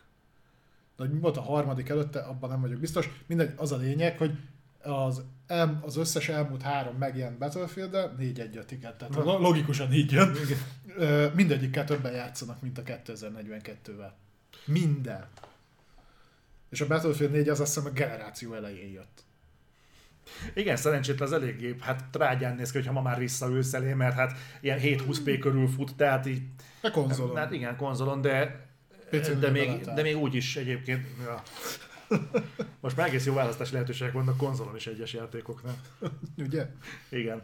Úgyhogy akkor itt most igazából be is, le, le is lehet lőni a poént, hogy szerint, hogy a Battlefield 2042 történet így március végén véget ért. Jó, három hónappal megjelenése után. Igen, és úgy, hogy ebben a három hónapban az IE hetet havat összehordott, meg mindent, hogy lábra állítják, hogy majd kipecselik, meg uh, hero shooter lesz majd a következő valamikor, de egyébként hosszú távra terveznek ezzel. Uh, igen. Tehát senkinek ne legyenek illúziói, hogy ha egy játék nem fogy jól, azt a játékot nem fogják támogatni. Nincs bizalom ezekben a játékokban, semmi a kiadó részéről. Nem léteznek olyan perspektívák, hogy a gyerek, hogyha nem tud járni, akkor majd én megtanítom. Nem, ha a gyerek nem úgy jön a világra, hogy már jár, táplálkozik, és tök jól ödán látja magát, és nekem csak így pesztrágatni kell, akkor hagyni fogják az egészet a picsába. Nagyon-nagyon kirívó példák vannak arra, amikor, és ezeket ezek elő szoktunk hozakodni, mint És a kivétel. legtöbb egyébként, igen, Semmi, csak a, a No Man's Sky Ja, No például Man's Sky. erre egy példa, hogy úgyhogy az nem is lábra- multi volt. Tehát, hogy ott, ott tényleg úgy össze kellett rakni, hogy ott, ott meg kellett, hogy vegyed a játékot. Igen. Utána. Szóval Hát, ez sajnos De az IE az nem ez. Tehát Anthem, Anthem se, de lehetne mondani a Rage 2-t, ami Andromeda. szintén hagytak egyébként bedőlni. Úgyhogy én nem tudom, az Outriders az jön még tartalom? szerintem nem is jött tartalom hozzá. Ha tippelnem kéne. Mert hogy attól el volt eljúlva a Square Enix, hogy milyen kurva jól rajtolt. Hát nem kell kifizetni a fejlesztőket, emlékszem. Azért volt pluszba. Ö, aztán úgy szerintem azt is úgy elengedték. Aha. Nem tudom. És az még jól is rajtolt. Tehát azt úgy engedték el egy év alatt, hogy annak rohadt sok játékosa volt megjelenéskor. Volt kieg az Outridershez négy insta. Oké. Okay. Hm? Na, ö, akkor viszont vonuljunk szépen tovább. Ö, igen. Igen, igen, igen. Ugye ez, mi- ez egy olyan hír, amit kiraktál Facebookra, és jól emlékszem. Igen, kiraktam. Na, gyerekek, ez egy olyan hír, ami egyébként itt rosszul van odaírva, mert azt mondtad, hogy csúszik a Suicide Squad. De valójában, jó, abban az értelemben csúszik, hogy nem volt pontos megjelenési dátuma. Évszinten mondták csak, hogy 2022. Igen. Akkor mégiscsak csúszik. Há, igen, akkor mégiscsak csúszik. A lényeg az, hogy idén nem fog jönni a Suicide Squad játék, mert a Warner Brothers ki fogja adni ugye a Harry Potter játékot, Jó meg esetben. a jó esetben valószínűleg jön, meg, meg, Gotham meg, Knights. meg, meg a Gotham Knights-ot fogják kiadni, azt és mondom, a Gotham Knights jön októberben, októberben, és a Hogwarts Legacy az meg a karácsonyi, karácsonykor valamikor. az a Holiday. Ez meg hát így, most vagy az van, hogy, hogy ezzel nem tudtak végezni, vagy az van, hogy a Warner nem akarja idén kiadni Ezt három csinálja a. Rocksteady, nem? Igen. Tehát ebben egész, szerintem simán benne van most, hogyha messzebbről akarom nézni, hogy valószínűleg a Warner taktikázik, és azt mondja, hogy egy ilyen játékot nem fog bedobni egy valószínűleg új sűrű év végére, uh-huh. hanem azt mondja, hogy akkor jövő tavasszal, nem tudja akkor mik jönnek, de neki jövőre is kelleni fog cím. Nem valószínű, hogy új Mortal Kombat vagy ilyesmi kész lesz addigra, bár lehet. Lehet, hogy azt mondta, hogy akkor legyen a Suicide Squad a jövő évi cím, és akkor, cím, és akkor addig csiszolgassák, polírozgassák, pofozgassák. De mióta? Ezen már elég régóta ül a Rocksteady. Hát a, a, a mi az Isten? Az, az utolsó Batman játékok óta. Nem, 2016-ban adták ki a... ö, Ne, Viki Nabet közben, közben köszi szépen. az volt, a, akkor ment ki az utolsó játékuk. Azt tudom, hogy 16-ban, de hogy melyik volt, az arra már nem emlékszem. Nem, de 16-ban az Arkham Knight VR. ö, VR. Az volt az utcsó. Tehát 6 éve fejlesztik ezt. és a kiadáskor már hetedik éve lesz. Na most eddig azért nem láttuk túl sokat a Suicide Squadból. Volt abból gameplay? Nem Volt. elég? A, az utolsó trailerben voltak gameplay bevágások. Aha, de, de nem sokat. Nem so, de jól, jól néz ki a játék úgy egyébként. Uh-huh. Tehát szerintem egyébként rendben lesz. Én, én látom benne azt, hogy engem jobban érdekel, mint a Gotham Knights, az az igazság. Na jó, igen, de teljesen más stílus. A Gotham Knights az ilyen egy, egyszerű. egyszerű. De nem érzed azt egyébként, hogy ezt a játékot, ha, ha ezen a vonalon maradunk, azért tolták el, és valószínűleg olyan... Tehát eltolták, azt mondták 2023 tavasz. Igen. Én biztos vagyok benne, hogy ez a játék így önmagában nem fog tarolni a piacon, olyannyira nem, hogyha mondjuk lesz egy konkrétabb megjelenési dátum, mondjuk azt mondják, hogy egy tudom én, március 18. És oda a közelére ráraknak valami nagyobb játékot, akkor ezt rögtön tovább fogják tolni. Ö, Én nem csak a konkurenciától tartok, szerintem a Suicide Squad nem egy erős brand. A, Su- a, The a James Gunn féle Suicide Squad megbukott a moziban. A, és nem csak azért bukott meg, amilyen volt. Tehát most azon vitatkozhatunk, hogy jó volt vagy rossz volt, de ugye a szinkronban bemutatták HBO Maxon is, de abban az időben nagyon sok olyan Warner cím volt, amit bemutattak HBO Maxon, és azok sikeresek voltak azért a moziban, még a kurva Conjuring is 200 millió fölött zárt, amit a The Suicide Squad nem mondhat el magáról. Én nekem van egy olyan sanda gyanúm, hogy igazából nem olyan nagy a Suicide Squad közösség, mint amennyit, amit az Ez a emberek feltételeznek. Jó, én se szerettem, de ez ettől független, mert én, én lehet azt mondani, hogy én lehúzok mindent. De- De, viszont szerintem egyébként pont ez a probléma szerintem a Suicide Squad egy olyan közegben tud, vagy olyan ö, területen tud megkapaszkodni, amikor semmi nincsen körülött. Bár magamnak mondok ellen, mert a film is augusztusban jelent meg, és semmilyen komoly megjelenés nem volt mellette, mégsem volt ö, egy nagy találat a moziban. Nem tudom, hogy játékban ugyanez hogy működne, de én Szerintem ez egy jó, jó, jó játék lesz, ami egyébként nem sok embert fog úgy egyébként érdekelni. Ha csak nem a Rocksteady név fogja eladni, de az is legfeljebb a hardcore-nak, szerintem ez nem lesz egy olyan eszméletlen nagy eresztés. Kicsit aggódom. Túl keveset láttam belőle, hogy ezt meg tudjam. De, de igen, én is azt látom, hogy lehet ez egy nagyon-nagyon-nagyon-nagyon jó játék, de azért a Suicide Squad az nem Batman. Tehát abban az univerzumban játszódik, ezek karakterek, akik megjelennek egyébként Batman, vagy az igazságvigája mellett, meg mit tudom én, tehát nem így értettem, hogy nem Batman, hanem a Batman, mint franchise, a Batman, mint név, azért szerintem ezerszer könnyebben eladható. Uh-huh. Tehát basszus, én, én egyébként ugye mondtam is neked, hogy pont most néztem meg a, az új Suicide Squadot, de az sem azért, mert a film rávett, hanem mert megnéztem HBO Maxon, ugye ami most márciustól elérhető nálunk, a, a békeharcost, az tetszett, és akkor emlékeztem arra, hogy ez a karakter egyébként benne volt abban a filmben. Na, a sorozat tetszett, a film nem tetszett.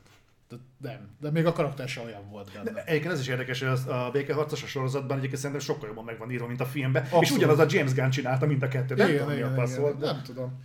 Úgyhogy, ja, nem, engem nagyon nem érintett meg, oké, eltolták. Legyen jó. Ezek tipikusan azok a játékok, amik valószínűleg fog hozni jó esetben Rocksteady minőség, egy korrekt plusz szintet, hogyha belőlük egy olyan időszakra, amikor más nagyobb megjelenés nincs, akkor egy tökre Hm? ö, jó játék lehet arra az időszakra. De azért, hogyha betesznek mellé mondjuk egy God of War Ragnarököt, vagy bármit érted, akkor nem hiszem, hogy túl sokat nekiállnak majd vele játszani. Hát a God of War Ragnarök egyébként egy olyan ö, önálló erővel bír, szerintem bármilyen más játék elől elszívná a levegőt. Engem jobban érdekelne, hogyha mondjuk egy, mondjuk egy Hogwarts Legacy-vel kell megküzdenie, akkor mi történne? Más a célközönség, a Hogwarts Legacy-t a Harry Potter rajongók megveszik. Valóban csak mondjuk ugye mondjuk mind a kettő Warner cím, ebből a szempontból mondjuk mondjuk nincs nagy ért tényező, mert az, hogy Warner van mögött, az nem fogja érdekelni az embereket a franchise szempontjából, de hogy például van-e annyi DC-s, aki inkább megveszi a Suicide, a Suicide Squadot a Harry Potter ellenében, vagy mondjuk olyan Harry Potteresek, már felnőtt Harry Potteresek, akik továbbra is inkább a Harry Pottert vennék meg a Suicide Squadnak az ellenében. Na most a God of War-ral hasonlítottuk ezt? Nem, én most pont, pont a, a Hogwarts Legacy-vel Ja. hasonlítottam össze. Hát, szerintem ott is más a célközönség. Abszolút. Lehet. A, a Harry Potter játékot az nem véletlenül pozícionálták a karácsonyi részre, mert az tipikusan az, ahol a tudatos vásárló mellett meg fog jelenni a szülő, aki megveszi a gyereknek, mert varázslós a játék. Harry Potter arról már hallott, ki lesz téve, majd szépen meg lesz marketingelve, és meg el fogják tudni adni. De amikor már a gyerek folyamatosan az Avada nyírja ki a körülötte lévőket, akkor meg fog lepődni a szülő, hogy... Oda, de ez már nem érdekli a szülőt. Ja, mondjuk ez igaz. Tehát a... Nem. De hát mit tudok én? Én azt se tudtam, hogy a trailerben volt Griff. Már nem is volt, a hipogriff volt benne. Az, ja, bocs. Na hát az durván, vagy ez duplán kussolott. Kár volt kinyitni a pofán. No, akkor viszont beszéljünk a, egy teltél játékról. Megint negatív vagy, az a baj. Én nem vagyok negatív. Na, Melletted lehet annak tűnnek. Nem, me- melletted talán nem tűnök annak. nagyon szét vagy esve, mi van veled? Wolf Among Us 2. Látod, ez a te játékod lesz, egyébként nem kell ismerni hozzá az előzményt. ez a hír, hogy nem kell előismered a Wolf Among Us 2-höz, tehát aki mondjuk úgy akar beleugrani, hogy hallott tök jó dolgokat az előzményről, de nem akarja okvetlenül kipróbálni, mielőtt nekiugrik a folytatásnak, megnyugodhat, ez egy teljesen önálló történet lesz. Maradjunk annyiban, hogy nem kell előismeret, ami kicsit furcsa abból a szempontból, hogy hát végigjátszottad az első részt. Ah, nem volt rossz. Ja, de annak azért a befejezése nem olyan, ami úgy szerintem figyelmen kívül lehet hagyni. Pont ma olvastam, hogy a, a Peaky Blinders nek most jön ki a hatodik évada, és mondta a rendező, hogy ja, egyébként a lezárás az nem ezzel fog megtörténni, mert az utolsó rész lesz a Aha. sorozatból. A Peaky Blinders záró története az a jövőre érkező film lesz. Most az kurvára érdekel, hogy aki mondjuk mindenféle előismeret nélkül beül a moziba megnézni egy ö, hat évados sorozatnak a záró epizódját, az úgy pontosan mit remél? Hogy mi lesz? Érteni fogja? De az moz- biztos, hogy moziba érkezik a Aha, film? mozifilmért. ö, Mert, mert olyan volt, például a Csillagkapu sorozat az megcsinálta, hogy úgy zárták le a, tör- zárták le a történetet, úgymond, hogy DVD-re érkezett film. Aha. Több darab. Azt hiszem kettő vagy három. És, és ott zárták le. De olyat, hogy moziban lezárni egy sorozatot, az így... Hm, Oké. Okay. Nem lenne egyébként példa nélküli a... Vic- Vicnetbél nagyon beindult, szórja a csíreket, köszönjük szépen. Öm, mit akartam basszus mondani? Hogy a Entourage. A törtetőknek is volt egy ilyen plusz egyedik epizódja a moziba, hozzáteszem nem volt egy nagy durranás, de nem lenne egyébként példa nélküli, ha csak nem az elrettentő, hogy az nem sikerült valami acélosan, de ettől még egyébként működhet ez. Visszatérve a Wolf Among Us 2, ez egy tök jó sztori, kíváncsi vagyok rá, ez idén jön? Szerintem nincsen még megjelenési dátum. Hogy lehet az, hogy egy Wolf Among Us 2 nincsen megjelenési dátum, mert ez össze kéne tudják lapátolni pillanatokon belül. Ja, jövőre! Jövőre. Ja! De tudod, hogy arról a teltéről ö, beszélünk, aki egyszer már becsődölt. És úgy hozták, úgy rántották vissza az életbe gyakorlatilag. Mondjuk az fura, hogy ők kommunikálják azt, hogy értem miért úgy kommunikálják, hogy nem kell az előismeret, mert nyilván így jobban eladható valószínűleg, mert be lehet csatornázni olyanokat, akik nem játszottak vele. De hogyha végig gondolod a teltér munkásságát, ő, ők voltak az epizodikus játékoknak a fő promóterei. Be is Tehát, hogy a Walking Deadből mennyi volt? Nem is tudom, 8 epizód? Nem tudom. Sok. volt, nem? És, és ott ugye a főszereplő életútját, ugye, hogy felnőtt a kislány, milyen, tehát azok egymásra épültek. Nem mondom, hogy kurva szigorúan, de azért jó, ha tudtad, hogy mi történt addig, Ha. meg, ilyen döntéseket hoztál, ezt tudod befolyásolni dolgokat. Úgyhogy ez szerintem egy kicsit merész kijelentés, ettől függetlenül én már annak is örülök, hogy a Wolf Among Us 2 érkezik, mert szerintem a Telltale játékok közül egyik, ha nem a legjobb ez volt. És milyen érdekes, hogy az a játékok sikerült egyébként kritikailag, vagy hát én úgy tudom, hogy a, amiket hallok így a, a barátaimtól, akik játszottak Mhm. ezekkel a játékokkal, számukra ez a legjobb, ahol nem egy meglévő IP-t dolgoztak fel, tudom, ez is ugye a Grimm meséken alapszik, úgy nagyon-nagyon-nagyon Látom, elmondtam. óvatosan fogalmazol mostanában. I- igen, de hogy így e- ez volt talán az egyetlen olyan címük, ami egy ilyen saját kútfőből ment. Hát, Én ennek örülök.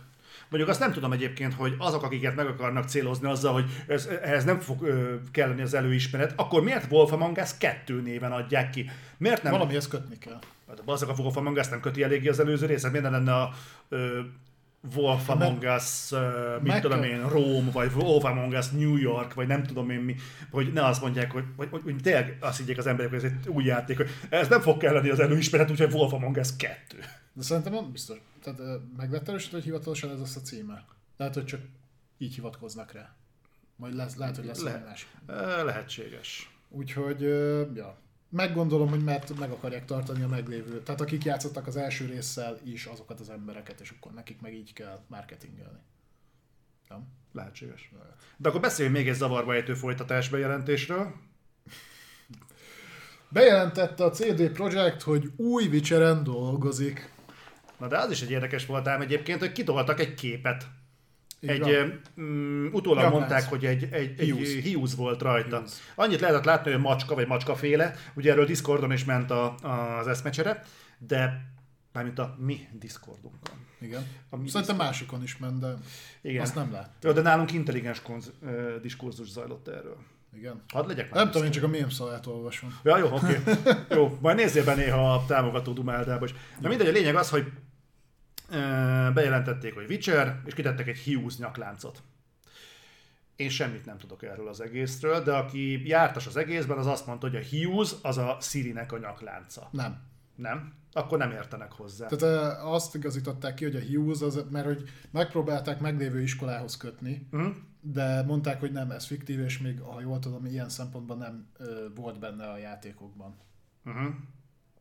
Ha van egy kis eszük, telj, most már teljes egészében eltávolodnak, max ilyen cameo jelleggel fognak visszanyúlni az előző részekhez, mert most aztán el lehetne vonatkoztatni, hogy már ne legyen kötődés a könyvekhez, meg semmi ilyesmihez. Ugye azt tovább vitték a sztorit amúgy is egy irányba, abból valamennyit meg lehet tartani, tehát hogy milyen a, a világot, ahogy formálták, de hogy most itt lenne a nagyon jó lehetőség, hogy így kicsit itt tényleg elrugaszkodni ettől az egésztől, és a Witchernek a core részét megtartani, de úgy saját maguknak felépíteni új karaktereket, hogy azzal, hogy birkóznak meg. Mert azért itt valamennyire hozott anyagból dolgoztak. Tudom, hogy ugye már a Witcher első része is gyakorlatilag a regényeknek egy nem hivatalos folytatása, tehát egy alternatív története volt, de itt meg, na itt lehetne megmutatni.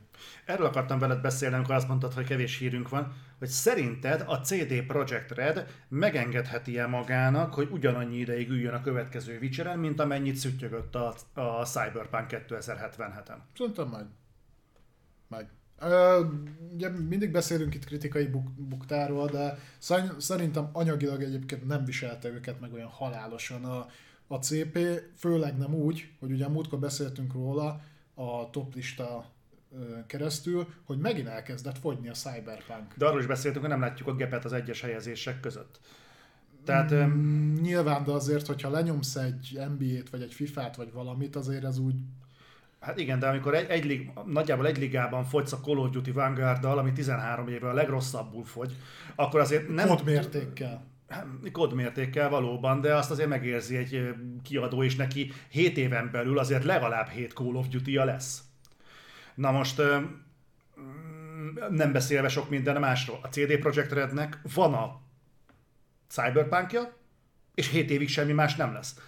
Tehát leszállnak a befektetőket, meg még ezt, bő, ezt, ezt, bőven azt, erre a generációra fog megjelenni, szerintem bőven, bőven. Ami egy picit aggodalomra ad okot, vagy lehet így is úgy is nézni, tehát aggodalomra is adhat okot, attól, vagy onnan nézve, hogy mennyi ideig fog tartani a fejlesztés, illetve bizakodásra is, ez pedig az, hogy azt már kijelentették, hogy nem Red Engine-re fog elkészülni, hanem Unreal Engine 5-re fogják fejleszteni a Witcher-t. Hmm. Szerintem a Cyberpunk alatt jött ki az, hogy mik aznak az engine-nek a korlátjai, és hogy mire való, mire nem való, és De Witcherre való volt. Tudom, hogy jelent meg a játék, de ugyanaz az engine egyiket elbírta akkor, amikor kikalapálták. Ott nem az engine volt a hibás, lehet, hogy hanem hogy akkor- szarul csinálták. meg. akkor olyan elképzeléseik vannak, amit ezzel az engine nem tudnak megvalósítani. Vagy akik azok a fejlesztők, akik ezzel leginkább dolgoztak, azok már nincsenek ott, és kiszervezni a munkát könnyebb, hogyha olyan engine-t használsz, ami Ez elfogadottabb a, a játékfejlesztők között. Tehát, hogy outsourcolni könnyebb egy olyan engine-re, ami nem belsős fejlesztésű. Az Unreal Engine-ot elbírhat egy akkora open world játékot, mint mondjuk a Witcher 3? Bőven. Szerintem bőven. MMO-kat húztak fel Unreal Engine 4-re, azért mondom. Aha. Csak azért, azért merült fel bennem, mert ha mondjuk azt mondják, hogy egy kipróbált külső fejlesztő jelesül az Epic által supportált engine-ről uh-huh. beszélünk, és ez egy mondjuk hogy uniformizált rendszer, tehát ez ki van próbálva mobilon, konzolon, PC-n, nem kell szüttyögni vele, ez működik, uh-huh. Akkor talán, talán, talán kijelenthetjük, hogy erre nem kell 7 évet várni. Nem, nem, nem szerintem Tehát, nem. tehát ö, szerintem azért ennek a megjelenése ez, ez nem azt mondom, hogy ma holnap lesz, de szerintem ez nem fog 7 évig tartani, és ebben viszont akkor cáfolnám, szerintem ez kijöhet még erre a generációra. Lehet, hogy, gener- lehet, hogy a generáció végére, de szerintem ez ki fog jönni. Lehet, hogy az Unreal Engine bejelentés az több dolog miatt volt. Egyrészt megnyugtatásul, hogy nem kell arra számítani, hogy olyan szarul fog futni, mint a ö, Cyberpunk, bár láttunk már Karon Warjut, úgyhogy azért ez ne... De talán ak- akik ezt az engine-hez kötötték, azokat megnyugtatandó, másrészt meg, hogy ők is beállnak szépen a sorba, és nem tesznek úgy, mint hogy ők találták volna fel a spanyol viaszt, hanem bizonyos szempontból kapitulálnak a náluk ezen a téren nagyobbak nagysága előtt. Hogy szépen fogalmaztam, az meg nekem könyvet kéne írnom. Na de, visszaadnám neked a szót. Kilapom a szabadból az, össz- a szabad a szádból az összes betűt. Ja. De nem, csak ezzel kapcsolatban nincs mondani valami. Zoli, menj el könyvet ír, itt megvárlak. Kezd el Twitteren, azt nézd meg, a, nézd meg a visszajelzéseket. Elkezdtem, nem tűnt fel. Ja, hát. Na, uh, nagyon rövidke hír, csak azzal kapcsolatban, ugye most már hetek óta mindig riportáltunk, hogy mi van a Stalker 2-vel és a GSC-vel. Uh, gyakorlatilag most arról van szó, nyilván a helyzetet ismerjük, hogy ha nem is egészben, de részben el, elkezdték átköltöztetni a fejlesztő csapatot uh, Csehországba, majdnem Csehszlovákiát mondtam. És ezt egy csettintést? Igen. Tehát eh, Csehországba elkezdték átköltöztetni a fejlesztő csapat egy jó részét. Ez bizakodásra okot olyan szempontból, hogy fog, fogják viszonylag, reméljük, hogy viszonylag hamar el, majd folytatni tudják a, a Stalker 2 fejlesztését. Nem ettől tették függővé, hogy hol lesznek, hanem teljesen más kondícióktól. Azt én tudom, de ettől függetlenül még do- dolgozhatnak rajta. Nem? De, dolgozni dolgozhatnak rajta. Oké. De, De mindegy, e- ennyi a lényeg, hogy ez, ez, Ó, hogy ezzel kapcsolatban mondani akarok neked valami, nem a Stalkerrel kapcsolatban, hanem ezekkel a geopolitikai fasságokkal kapcsolatban, amikor ráfutottam egy olyan aknára, az mert nem bírtam aludni. Igen. Ah. Fölrobbant alattad? E, bizonyos értelemben igen. No, Na, beszéljünk még valamiről, ami robbant. De ezzel kapcsolatban van egy másik hír is egyébként, he. az, hogy mi? A Requiem-mel kapcsolatban. Ja, hogy jön Game Pass-ban, meg hogy nem sokára megjelenik? Igen. Idén? Na, Igen, tehát uh, Plague Tale uh, Requiem az új leg, rész. legtérek, na? Azzal kapcsolatban az a hír, hogy egyrészt jön majd Game Pass-be, és hogy elvileg még idén megjelenik, Igen. és emellett pedig uh, készül belőle uh, tévésorozat. Méghozzá valami francia adóra, ha jól tudom. Azt tudom, hogy mind a... Aha. Ugye alapból Franciaországban játszódik, azt hiszem a 14. században, a Plague ez a mikor meg, kell, meg tudod vuduzni a patkányokat, és Mhm. akkor azok úgy mennek, ez az. Igen, ugye? igen, igen. Egy patkányterelgetős játék. Igen, az. Tehát Francia országban játszott, ugye? Úgyhogy most elvileg ott is forgatják, a rendező is az lesz, úgyhogy a visszajelzések alapján, és amit eddig tudunk a, a sorozatról, ami készülni fog belőle, azt mondják, hogy elég hű lesz a játékhoz, ami egy jó jel, mert azért ez is egy elég kritikailag elismert, indie léptékkel pedig elég komolyra sikeredett játék volt. Ez, ez egy jó játék volt, nagyon erős képekkel operált, és ha jól csinálják meg, akkor egyébként a sztori is rendben lesz. Mondom, én a sztorival nem voltam kibékülve, de atmoszférája az kérlelhetetlenül volt Végigjátszottad? egyébként. Ö, Szerintem ott is az utolsó boss fightig vittem. Nem tudnám, nagyon sok játéknál az utolsó boss fight az, ahol így azt mondom, hogy nagyon akkor nekem Honnan tudod, hogy ez az utolsó boss fight? Megnéztem a walkthrough hogy messze vagyok-e még, és akkor megnéztem, jó, hogy ez volt az utolsó boss fight, akkor statisztikailag vegyük úgy, hogy végigvittem. Azért emlékszem, a Gears 4-et így hagytad abba. Hm?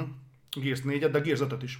Igen? A, az utolsó harc, amikor ott a hídnál kell lövöldözni, nem tudom, és akkor már nagyon terítettem az egészet. A Gears 4 meg konkrétan az utolsó boss harcnál. Na, megint kaptunk, hogy jövő héten mutatják be a Spartacus-t. Na, erről is beszéltünk, hogy mostanában lesz a bemutatója, nem? Mondom, jövő héten többször is várlak hozzánk. Igen? Aha. Jó. Jó. Ennyire az És te is itt leszel? Én itt leszek. Hát, hol lennék? Én csak Hát, itt vagy. ma sem voltál itt, mikor jöttem. Viszont tudod, hogy ha készült Tekken anime, az hol lesz? Az a Netflixen. Pontosan. Van egy záró hírünk mára, ez pedig nem más, mint hogy Tekken anime készül Netflix, Netflixre. Igen, nekem ezzel egy problémám van. Na Most a Tekken azt szerintem egy viszonylag könnyen feldolgozható shonen ö, anime lehetne. Ugye ez a, aki nem tudja, mi ez a Tekken, az valószínűleg ez nem is mozgatja meg, ugye ez egy elég régi ilyen vere- verekszős franchise. Pro- volt élőszereplős feldolgozása, szép Azt nem emlékű. láttam. Szerintem még, ke- ráadásul szerintem én úgy emlékszem, hogy kettő is volt, egy biztos. És az De ettől még nem láttam. nem? Nem. Ú, valamelyik szerdán megnézzük akkor. Az nagyon szar. Igen. Nagyon bődületesen kurva szar a Tekken. Van egy ilyen szerdás, mozizós napunk, amikor összejövünk többen, és az az egyetlen nap, amikor kólázhatok, és akkor pattintunk egy pár kólát, és akkor megnézzünk valami filmet, van amikor jót, ezen a héten történetesen a hét szamurájt néztük meg Kuroszaváltal, és akkor jövő héten akkor megnézzük a Tekkent. Akár. Úgyhogy nem a, a film az nagyon szar volt. Én egyébként azt gondolnám, tehát amint elmondtam, hogy lehetne ebből jó feldolgozást csinálni, viszont megnéztem a trélert, amit kiraktak, nem, nem, nem, nem olyan kólát, mondta a Zoli. Úristen. Egy bajom van vele. Elindultak mostanában, tehát a Netflixre játékfeldolgozások anime formában egyébként érkeztek jók. Például a Castlevania. De a Dota sorozat se lett rossz. A jó mondjuk ahhoz nem sok köze volt a Netflixnek, hogy a League of Legends-nek ugye a feldolgozása az odaérkezett. Az Árkán? az árkád. Az árkád.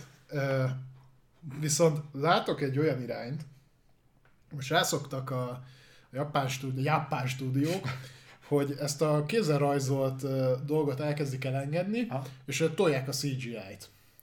Na most, aki látta például a Berserknek a legutóbbi feldolgozását, és összehasonlítja, az azt hiszem a ki- 97-es volt talán a, az első animációs sorozat, vagy anime, ami készült a Hmm. Berserkből, az teljesen kézzel rajzolt volt.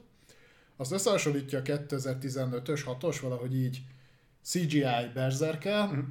Hát a, az utóbbi, vagy a, tehát a régebbi győz messze nagyon. Mert olyan foshányadék módon csinálták meg CGI-jal, hogy, hogy ez borzalmas. Tehát az a baj, hogy lehet alapvetően CGI-jal is normálisan animét készíteni, viszont az idő kell és büdzsé. Na Most én ezen a Tekken feldolgozáson azt láttam, hogy ebből egyik se volt. Ezek a fighting game feldolgozások egyébként jellemzően ugyanebben a, ugyanebben a gödörbe szoktak beleesni, nem? Legyen az mondjuk a Street Fighter, olcsó megúszni valahogyan ezt az adaptációt, Mortal Kombat, jó, azon mondjuk a pénzhiány a legújabban nem látszott, de hogy kurvára Mi? sem. Azon nem látszott a PC hiány? Az új Mortal Kombat, azon a pénzhiány nem látszott. Tehát abba azt lehetett látni, hogy abba azért öltek geppet rendesen. Viszont minden más az hiányzott okay. mögül. A színészi tehetség hiányzott, a rendezői vízió hiányzott, az, hogy megírjanak egy normális történetet. Nem jó történetet, hanem normálisat. Tehát uh, itt a kettő között különbséget tennék, tehát egy normális történetnek nem kell szükségszerűen jónak lennie. Elég, hogyha úgy működik, mint ez a 90-es évek elejé Mortal Kombat feldolgozás. Az nem volt egy nagy lumen, az pont annyira volt elég, hogy összetartsa, az pont annyira elég, hogy összetartsa a folyamatokat. Nem kellett ezt túlírni. Csak Ebből látszik, hogy próbáltak valami, valami mélyet kihozni, karakterdrámákkal, meg komoly karakterekkel, meg komoly szándékkal egy Mortal Kombatből, tehát tudod, amikor látod, hogy, hogy, hogy nem vagy képben azzal, hogy mennyire képernyőn képes valami. Most komolyan egyébként el akarsz mondani egy komoly történetet, egy ilyen négykezű gecivel, hogy jön aztán püföli az embereket, meg ott jön a csávó, aki tüzet ereget a mancsából, meg ilyenek, és ebből egy komoly történetet el akarsz mondani. De az Hagyjuk a durva, hogy ahogy felvezették az új, új Mortal Kombat filmet, abban még úgy volt is ráció. Tehát az elején a, a Scorpio-val, meg a sub az a visszatekintő, az szerintem kurva jó volt. Csak ezen kívül és nem volt semmi más jó a filmben. Nem, mert egyébként, és egyébként, hogy belegondolsz, az az egyetlen rész volt, ahol látták konkrét harc művészeti részt. Tehát Hát meg a legvége. A, a rendes, hogy van, ilyen, nem CQC, hanem egy rendesen koreografált harcot Mhm. uh-huh. láttál. A vége nekem az már annyira nem tetszett, mert ott már szétröhögtem magamat ilyeneken, az meg, hogy ott hülyére pózolják magukat. De Én a izére gondolok a legvégén is a Scorpio sub párharcra, mert a, Én a is. végén is van egy. én is arról A- beszélek. Oké. Okay.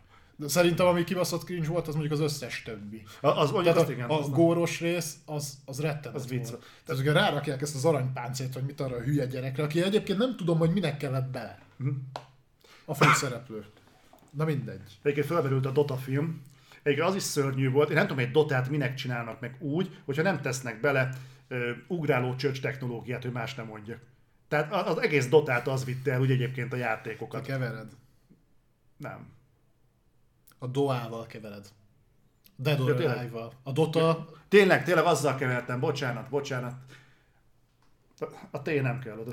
A T-t nem ejtjük. nem tudom, tehát az a baj, hogy én azt látom a, a Tekkenen, nem annyira kivonatolva, vagy nem annyira szélsőségesen eddig, de ugye még csak tízer van kint belőle, hogy, hogy ez a CGI-os dolog nem fog bejönni. Nézzetek rá Netflixen a Dragon's Dogmára, hát az úgy néz ki, mint a kiszart hányás. Tehát azt nem bírtam hosszú távon nézni. A Berserk ugyanez volt.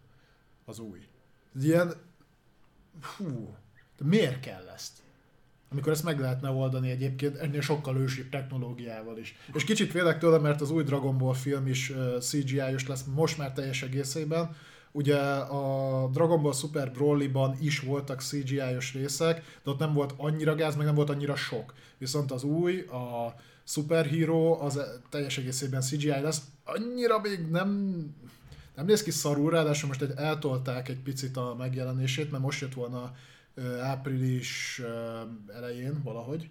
Most eltolták a megjelenést, mert dolgoznak még rajta, de ott is tartok ettől egy picit. Na, meglássuk, hogy mi lesz ebből. Még én nem, nem, nem én fogok ölre menni a tekkenért, biztos, hogy nem fogok ölre menni a tekkenért. Nem? Viszont az a jó hírem van, hogy mindenkinek innentől kezdve felszabadult a péntekje, a péntek estéje. Felszab- Felszabadul a péntek. Jön a kürt. Úgyhogy, úgyhogy nagyon szépen köszön, köszönöm, köszönjük, meg hát Balázs, neked is köszönöm, hogy itt voltál ezen a fantasztikus Szívesen. péntek estén, és ránk áldoztad így több száz magunkra, hogy Több száz magunkra. igen, Belőled ne legyen több száz, légy szíves. de minden. Lefárasztasz. Lépten nyomon velem találkozzál, azt kívánom. Jaj, de jó. Hát most fogunk találkozni így akkor, akkor megnézzük a jó kis Tekken filmet szerdán. Közvetítjük a Spartakusos ö, State of Play-t, vagy nem tudom mi lesz ez, hogyha ez tényleg így lesz jövő Hm. És hát akkor pénteken pedig nagyon ö, sok szeretettel várunk mindenkit OVS-re, gyertek minél többen. Gyertek, és jelezzétek Facebookon, hogyha jöttök, mindenféleképpen jelezzétek azzal, hogy jöttök, nem azzal, hogy érdekeltétek, hanem hogy jöttök, mert azt szerint tudjuk a termet bővíteni, és akciókat az alapján tudunk kiharcolni. Így van. Úgyhogy én meg is ragadnám az alkalmat, hogy jó éjszakát kívánjak minden kedves 8 évesnek. Nagyon szépen köszönjük, hogy itt voltatok velünk, és akkor jövő héten személyesen, ha el tudtok jönni, akkor találkozunk. Bocsánat, volt egy aranyos felvetés, hogy azt hitték sokan, hogy április 1 poén, hogy április 1 lesz ez az egész. Igen, mert neked volt ennyi eszed, hogy oda raktad. Igen, de viszont, viszont a legrossz, mi a legrosszabb, ami történhet, ha eljöttök és nem vagyunk ott? Akkor nélkülön, Jól érzitek magatokat. akkor nélkülön fogtok inni valamit. Tehát, Lehet, hogy akkor lesz minőségi társadalás, ami kialakul. na jó van. Na, sziasztok! Sziasztok!